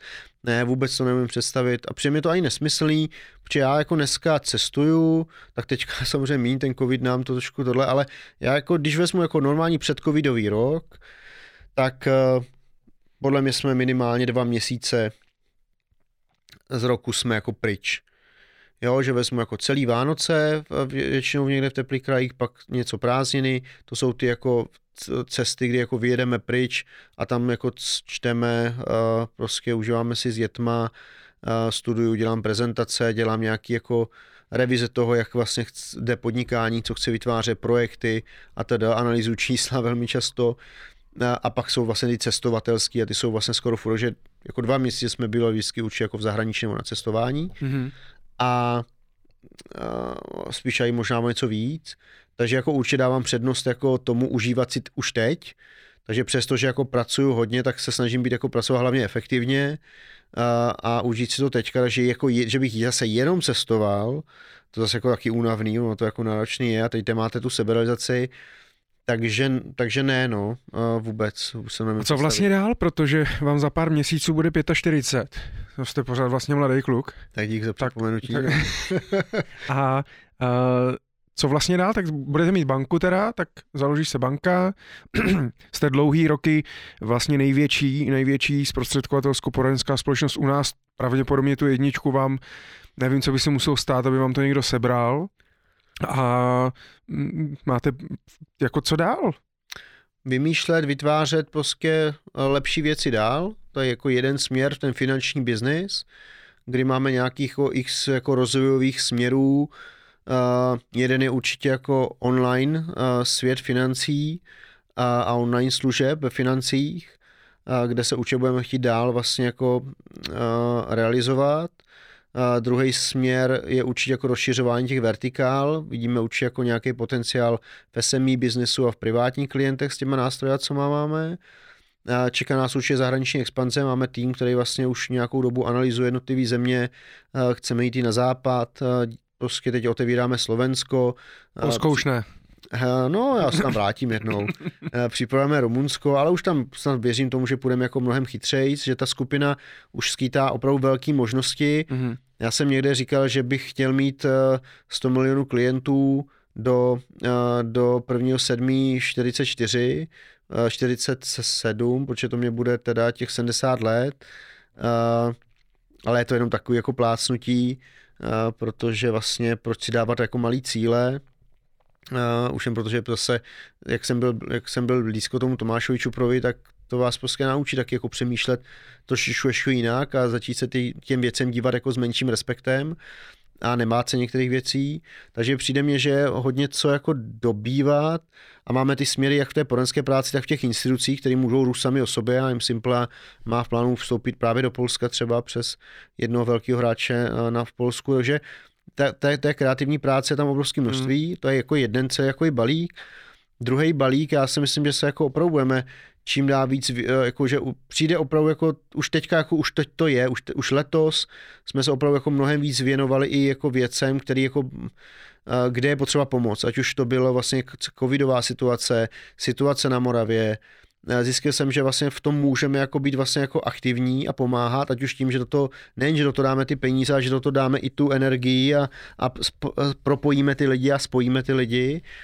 A, takže jako dlouhodobě bych se chtěl zabývat i věcma, které jsou pro mě zase jako důležitý, že bych v nich, na ně chtěl mít vliv, ať už je to třeba právě oblast vzdělávání v České republice, ale obecně jako pomáhání, jo, mě, jako já jsem prostě hrozně mi jako takový ty směry jsou teď jsme, nebo já jsem byl teďka aktivní hodně v těch exekučních zákonech a věcech, na které jsme jako přispívali, aby se tohle zlepšilo.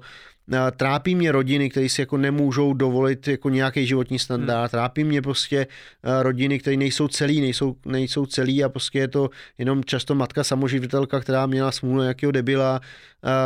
Takže vlastně to jsou věci, kde a, a jenom začal a chtěl bych i podporovat podnikání, takže spoustu věcí, ve kterých určitě bychom chtěli být aktivní. No. Já teď přemýšlím, protože těch teda projektů a vizí a věcí je strašně moc a pravděpodobně všechno prostě nestihnete. Hmm. Jste z toho smutný nebo mrzí vás to, že jako, že ob, máte občas taky to nutkání, že byste chtěl jako víc, ale víte, že to prostě nejde pomoct všem a všude a být všude? Hmm, ani ne, nad tím já se, jako, já se obecně snažím jako málo hloubat. Hmm. Já se hmm. snažím přemýšlet nad věcmi, ale málo hloubat nad věcmi. To znamená, člověk by se pak dostal do, do spirály, že by se mohl jako sám sebe zabít, protože je nešťastný ze všeho, co jako nedělá dobře, takže snažím se držet si takovou tu psychologickou, jako hy, psychickou hygienu eh, v náhledu sám na sebe a na moje možnosti a dokud vím, že dělám dobré věci, dělám je na maximum, seberalizuji se v tom a, sebe, a já zase se snažím opravdu takovou tu filozofii, co jsem se naučil kdysi dávno, od Burharda Wagnera, ještě v OFOB,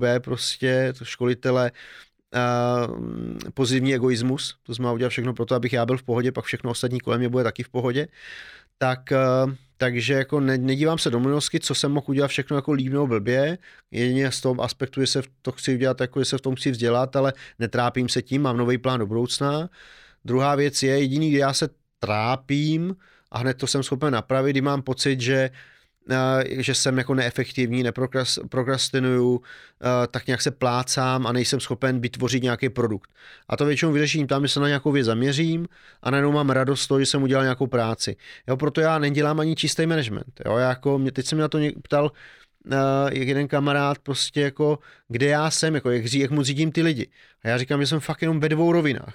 Jedna je úplně ta úplně nahoře, kde teda je to opravdu to, kde budeme za 3, 4, 5 let, jaký, jaký služby, jaký, jako co nás tam čeká. A druhý je úplně hluboko dole v nějakým problému, kde můžu se sebralizovat tou prací a můžu mít ten svůj Excel, můžu mít ten svůj Word, můžu mít prostě ten svůj PowerPoint a vytvářet tam nějakou věc. Uh, a pak samozřejmě to má ještě rovinu s těma lidma, jo, že vlastně po té kauze se Syriem uh, a vlastně tom období celým 2012 až 2017, 2018 jsem pochopil jednu jako strašně důležitou věc a to je, to je to, že, uh, že vlastně já jsem se furt díval na ty, co se mnou nesouhlasili a těch byl, a který mě vlastně jako buď házeli klacky pod nohy, nebo prostě byl, vytvářeli takový protitlak, místo abych se díval na ty, co, jako, co mě důvěřují. Takže já jsem se jako nechal znegovat lidma, co mě nedůvěřují a slyšel jsem tohle mnohem víc, než ty lidi, kteří, kteří byli jako šťastní z toho, jak to děláme, kam směřujeme. A, a, a to byla jako hrozná chyba, hrozně nás to jako, určitě nás to nějakou dobu jako zastavilo. A, a to, to, to teďka není, no. Jako dneska hmm. je to právě v tom, že se na to nahlížím dobře.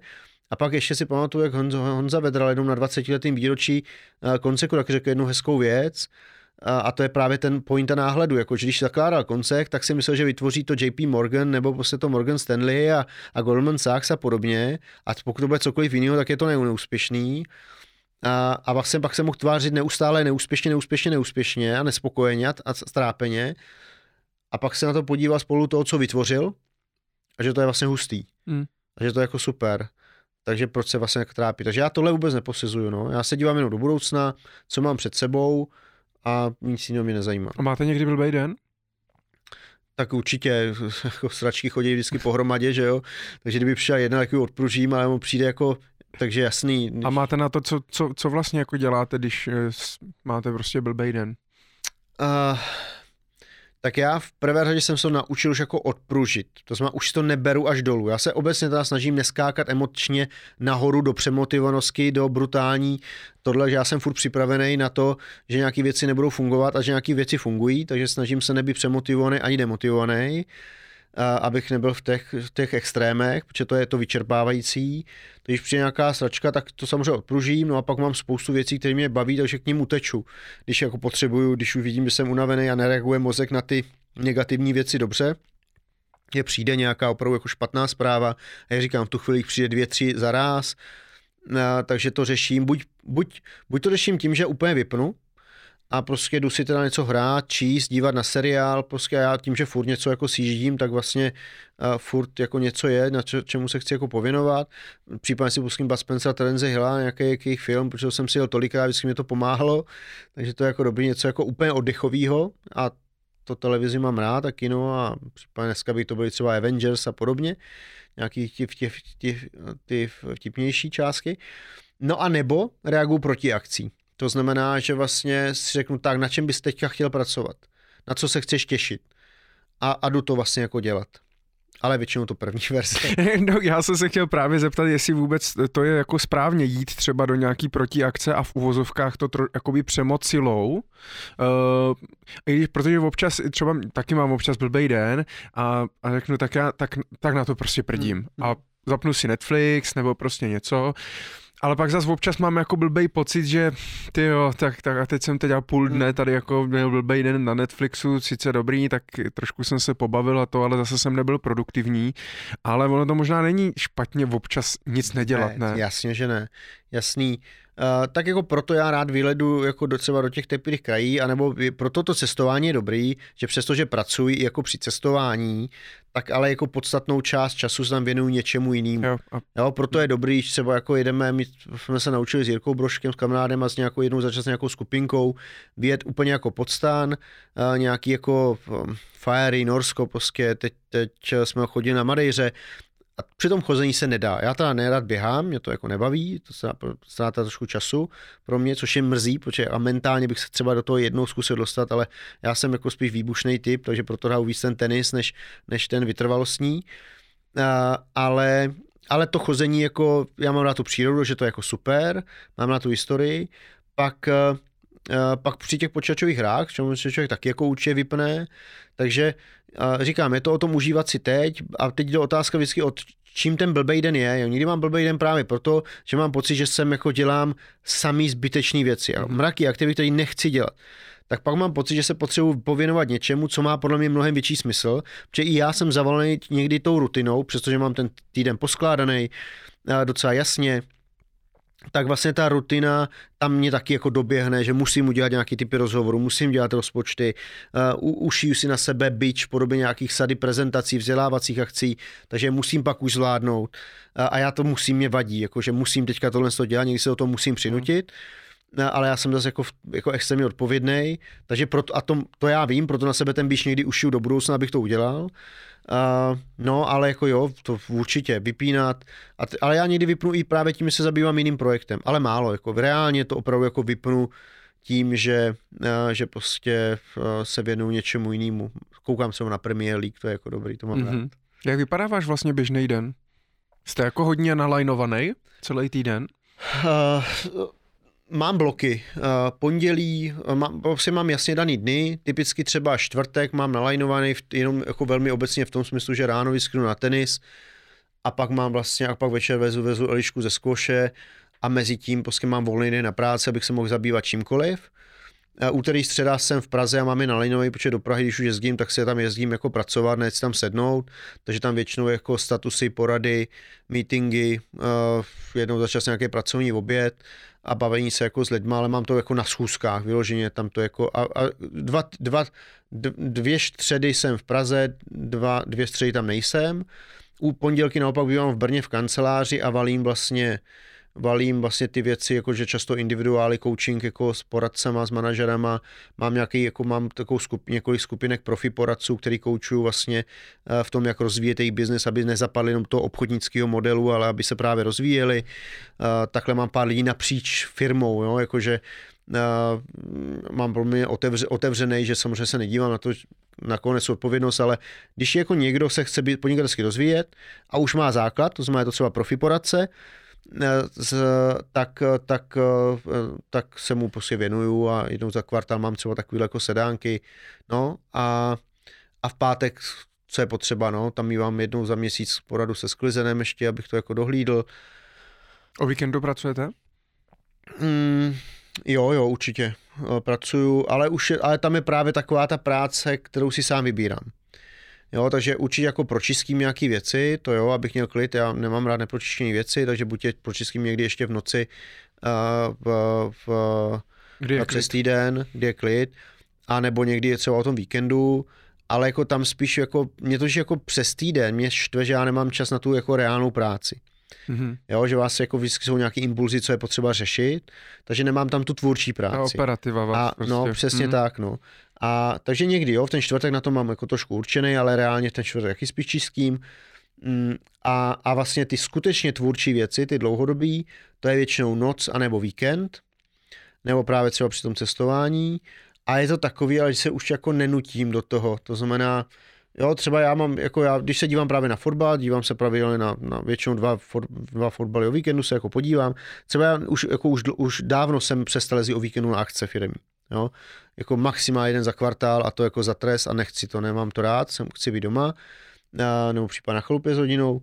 A, a a, ta, a takže tam pár hodin určitě jako pracuju, ale třeba se dívám na fotbal a přitom si něco pošu, tohle pošudlám. No. Máte pocit, že stíháte ve vašem životě, že máte, protože dneska, no nejenom dneska, mi přijde, že celou dobu ten never ending story eh, toho téma efektivity, time managementu, plánování, hmm. určování priorit a tak dále. A přijde mně, že vlastně jako většina lidí pořád je vlastně nespokojený, že i když si udělají nějaký systém, tak vždycky je to jenom chvilku a pak zase zabřednou, že prostě nestíhají nebo že prostě nejsou spokojení s tím. Ne. Jak vy? Přestože to je hodně, tak já nemám ten pocit vůbec. Já jsem úplně jako v pohodě. Zároveň já prostě jako na sebe nemám ten nárok, jo? Jako, že bych jako potřeboval stihnout úplně všechno. Jako co stihnu, to stihnu a snažím se to dělat dobře. Uh, jasně, snažím se jako to dělat relativně efektivně, jednou za čas mám pocit, že efektivně nejsem, tak to znamená, že jsem asi unavený, tak to tak bylo a nedá se nic dělat.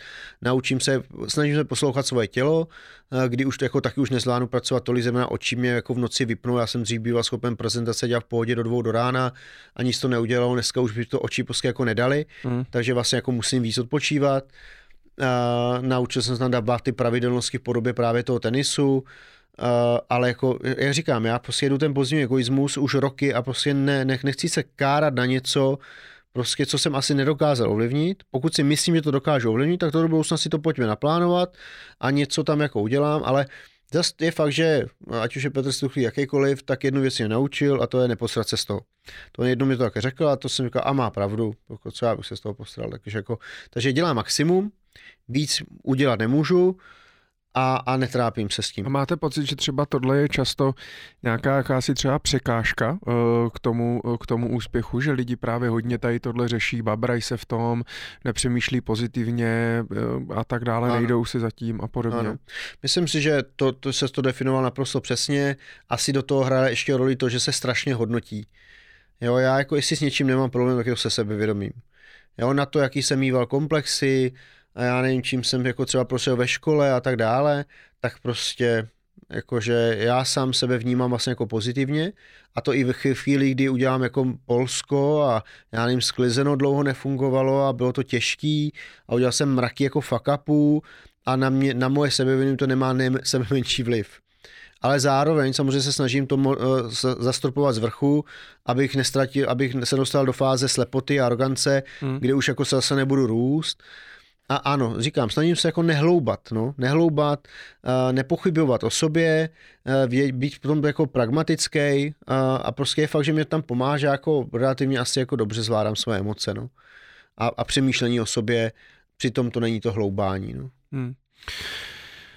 My jsme samozřejmě, tady, já tady mám ještě tolik věcí, které bychom mohli probrat. Jo. Ten váš život je tak naprosto komplexní a, a obrovský, že to by vydalo na několik dílů podcastu. Já jenom v rychlosti, my se třeba, třeba se někdy potkáme ještě na nějakém, třeba uděláme nějaký speciální livestream uh, i s živými diváky a tak dále, by se mohli ptát, ale uh, v roce, vy na konci roku 2009, tak jste si založil vlastně svoji vlastní, svoji vlastní firmu uh, BIG, Brno Investments Group, uh, kde máte, kde združujete vlastně všechny svoje nějaký jakoby hm, srdcovky nebo nějaký svoje prostě projekty, které vás zajímají. Uh, ta největší část uh, pravděpodobně dělá asi uh, to gastro a, a to jídlo, to znamená MyFood, skliz řízeno a tady tyhle věci? On, ono je to tak, že pod Brno spadají finan- všechno. To je můj osobní holding. Mm-hmm tam se středávají vlastně všechny jako majetkový Ale od jak živa to nebylo? Nebo bylo, že jste to založila, hned jste to tam? No, tak příběh založení Bigu je sám o sobě zajímavý, protože ten původně to vlastnilo se mnou vlastně jako deset mých parťáků z biznesu a já hmm. jsem byl tedy inspirovaný investičními kluby v Americe a vzniklo to jako, tady Brňáci jsme se sešli, každý máme stejný podíl a pojďme spolu investovat. To se ukázalo, že nefungující, já jsem tu schránku vzal, a nevím v jakých fázích a kdy, ano, postupně jsem tam vložil podíly v Partners, asi nejdřív byl sklizeno a pak jsem tam vložil partners, ale od začátku, ale od té chvíli skončil ten investiční klub, už to bylo myšleno jako můj osobní holding. No. Hmm, hmm. A říkám, začal jste vlastně s tím MyFood Market, eh, sklizeno, investice v rohlíku, eh, zdravá lednice eh, a tak dále. Pak samozřejmě jste říkal podíl v nějakých těch počítačových hrách, těch studiích, Travel Love a tak dále a tak dále. Těch projektů je tam spoustu, ale to jako nezvládneme dneska všechno projet už. Ale jenom mě vlastně zajímá jediná věc, když jsem se na to díval. A to je, co vás vlastně jako, protože mně přijde, tak jak vás celou dobu jako poslouchám, takže tím partners strašně žijete jako doteď, že, že to celou dobu ve vás úplně jako hoří, což je jako super. Uh, a tak se divím, že vlastně jako měl jste energii nebo jako chuť a čas vůbec jako se věnovat x dalším projektům. Je mi jasný, že třeba pravděpodobně MyFood, eh, sklízeno a tak dále, taky taková prostě jako srdcovka, eh, kde vám jde i, i o to prostě, co jíme a jak to tady vypadá a, a tak dále, ale že mm, pro, proč jste to tak jako, pro, kde jste na to vzal tu energii, jaká byla ta motivace, jak to vzniklo? No. Uh, to jsou ty fáze. No. Eh, to všechno je spojeno s tím obdobím, kdy Partners byla na vrcholu, přišla ta, přišel ten pád, reálně to skutečně byl pád, eh, a, a byla to ta fáze rozkoukávání se. Pro mě to byla vlastně i fáze jako vzdělávání, kde jsem jako všechno, co jsem se v téhle fázi naučil, tak se mě dneska hodí jako v dalších věcech. A teď bych to rozdělil na dvě částky. Jedna věc je ta sklizená MyFoodová část, kde to opravdu bylo drivovaný prostě touhou mít tady v Česku prostě kvalitnější jídlo, podporovat uh, ty výrobce, farmáře proti těm velkým masokombinátům prostě a nekvalitě a tomu majitelskému přístupu v tom zemědělství. A nechtěl jsem to dělat já, našel jsem si na to investora, viděl jsem ty koncepty v zahraničí a je to krásná věc, že můžete cestovat, objíždět ty koncepty a inspirovat se z toho. A pak jsem zjistil, jak těžký to biznis je a začal jsem konsolidovat ten trh a naštěstí dneska už to řídí někdo jiný, kdo to jako na, na, má mnohem více jako času. Hrozně moc věcí, mě to naučilo, bylo to hrozně těžký, stálo to hrozně moc peněz. Nakonec to vyšlo hlavně díky tomu, že se podařilo něco vybudovat a něco se prodalo do toho rohlíku díky tomu, že to bylo spojený s podílem v rohlíku a dneska sklizenou už je na udržitelný a i něco vydělává, ale, ale je to prostě jako vlastně finančně jako je to skoro směšný. Uh, ale tam, tam ta vize, to hezké věci furt mám. Hmm. Uh, a mrzí mě, že na to nemám vlastně tolik času, ale vlastně já těm financím rozumím strašně moc a mrzí mě to tak, jako že, že se tím jako netrápím, jo? ale jenom si říkám, že asi by to byla škoda, ale za stolik ne, že až zase takový přínos pro ten trh bych jako nebyl, ale na druhou stranu, díky všem těm věcem, co jsme tam rozjeli a parťákům, co jsem dal dohromady a strategickému přemýšlení, který s tím mám spojeno, tak se nastartovalo něco jako suprovýho. A, no, povídejte. A pak je druhá uh, oblast a to jsou všechny ty malé věci, co jste tam měl, Anasoft, uh, Travel Love, Napoleon Games, uh, Fresh Point, když ten vznikl vlastně v, v, uh, v tomhle. Já jsem nějakou chvíli myslel, že vybuduju tým, a vybudoval jsem ho dokonce, který se bude zabývat právě jako investováním do startupů. A, a tam jsem jako poznával sám sebe, že to není nic pro mě, že já potřebuji být u toho hands on. A jakmile u toho jako nejsem, tak mě to vlastně nebaví. Najednou jsou věci dělat jenom kvůli tomu, že by měli vydělat peníze hmm. a to mě vůbec nebaví. Jakmile se dělá jenom něco, protože by do toho měl dát peníze, já třeba jako vím, že ten Bitcoin, už před nějakou dobou jsem to věděl, že prostě nutně díky tomu náboženství a té psychologii bude růst. A mi by šlo odporný vlastně mě samotnému dát tam jenom peníze a pak koukat, jak se zhodnocuje. Jak se dát do něčeho, co zároveň, ano, vydělá peníze, ale zároveň to něco vytvoří. Hodnotu. Proto ani do jiné movitosti tolik neinvestuju, přestože bych si asi ten mindset vybudovat něco hezkého mohl najít, ale vlastně 20 bytů pronajímat je lidem a říkat si, je, ty jsi jako kápo, to mě jako nebavilo, že to je pak o těch penězích. A já jsem samozřejmě zjistil, že za mě to nebaví, za druhé v tom nejsem jako nějak dobrý a že to vyžaduje hodně energie, a právě mě to odvádělo od toho podstatného. Takže pak na konci dne jsem říkal už stop, žádný investor nejsem, dělám dvě věci. Food a finance. A věřil jsem tomu, že to jde dělat oboje zaraz a silně. A dlouho jsem to věřil a reálně to šlo. Řídit, pracovat, zvládnout to, jasně všechno to šlo ale stejně ne tak dobře, jako když děláte jenom tu jednu věc a dáte do ní tu plnou energii. A já jsem do pár v té chvíli plnou energii nedával, neměl jsem tam tu invenci, měl jsem tam to asi vnitřní zklamání jako bolízku, ne úplně vědomou, ale vlastně měl jsem pocit, že vlastně jako teď není co. A to se v nějaké chvíli změnilo a, a vlastně uh, a zároveň se to pěkně spojilo s tím, jak se podařilo skonsolidovat ten foodový business, předat ho někomu jinému, čas prodat do rohlíku, takže to bylo vlastně dobrý. To znamená, doporučil byste se soustředit se, protože myslím si, že, myslím si, že spoustu lidí uh, může řešit tady toto. Jsou nějaké příležitosti, teď jo, sedí hmm. prostě prdeli na třech židlích, jo, a vlastně ani jedno pak není, není ono, že určitě vzít si něco, určit si prioritu, vzít si jednu věc jo. a na to se soustředit. Přitom já jsem vždycky jako bojoval proti tady té rozštěpenosti, proti tomu jako obchodníčkování a spekulativnosti a prostě koupím byt, prodám byt a co jsem, co jsem si jako pomohl. Uh, ale tady jsem to vnímal, že to je jiný, ale není to jiný. Jo, jako ten, jako u, reálně o vašem úspěchu, vašem podnikání rozhoduje fokus a to fokus i v tom daném biznesu, jako za náma chodí, samozřejmě jako kolem nás chodí x nápadů, který bychom v těch financích mohli dělat. Mohli bychom dělat ten firmní biznes a ty velký úvěry a, a teda. A i tady je zásadní prostě fokus, fokus, fokus a samozřejmě, což v mým případě jako těžký, já se musím jako v tom samozřejmě řídit. Na šestky mám kolem sebe dost lidí, co mě dokáže docela jako nějak rozumně řídit, aby to mělo nějaké návaznosti, ale ten fokus je extrémně důležitý, protože časově to zvládnout jde, si myslím. Manažerský nějak taky. Ale ta energie v tu chvíli, ta invence, energie, prostě to, to žití tím a tudíž neustálým přemýšlení o tom, jak to může být lepší, a taky ta integrita, bych řekl, že jo, to, jak, jste, jak, jste, jak, jak, jak vám to věřeno, tak fakt jde jenom jednou. No. Hmm. Napadá mě ještě, vy jste v žebříčku, ve sto, patříte mezi 100 nejbohatších rodin v České republice? Doufám, že ne, ale uh, podle mě žádným žebříčku nejsme, no. A je to něco třeba, co jako uh, uh, byste říkal, to by bylo fajn, nebo, nebo to vůbec neřešíte, je to úplně mimo vás? No, nejde to mimo mě, no, je to prostě takový blbý, že, že to je ta boj s tím egem, že jo. To znamená, já vím, že vlastně racionálně tam nechci být. Je to jako mnohem lepší tam nebýt. Zároveň je to ale nějaký jako potvrzení toho, že to děláme dobře, takže se tam přeju být. No, takže, takže ano, řeším to, nic pro to samozřejmě nedělám, jako, my bychom, jako asi kdybychom to jako měli nějakou oficiální valovaci, pustili investora, udělali investiční kola, udělal se valovace té firmy, tak tam asi jako někde budeme, uh, ale, ale netlačíme se tam. Uh, Kdybyste a... ve Vision Boardu měl, tak ne, to, to, ne, to, ne. to ne, to ne, to ne, protože bych se cítil bych se sám hloupě. Zároveň ale vím, že to ego nemám zmáknutý tak, aby to nebylo pro mě jako nedůležitý a štve mě to vlastně spíš. Mm, mm. No, je to, je, je, je to boj. Tak Petře, vy máte ve firmě na starosti teda to, kde firma bude za 3, 4, 5 let, tak kde bude partner za 5 let?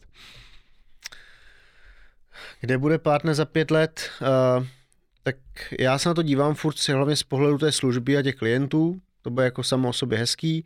Znamená, že dokážeme prostě opravdu zaintegrovat bankovnictví a finanční služby do jednoho velkého ekosystému, který prostě bude fungovat. Uh, ve kterým prostě klient bude mít prostě tu svoji, tu svoji volbu a informace, bude vědět, proč spolupracuje s poradcem a, a, a zároveň to nebudeme dělat v malým a budeme to dělat ve více zemích, budeme už mít jako funkční škálovatelnou platformu, o které budeme vědět, že prostě víme, jak to dělat v tom zahraničí.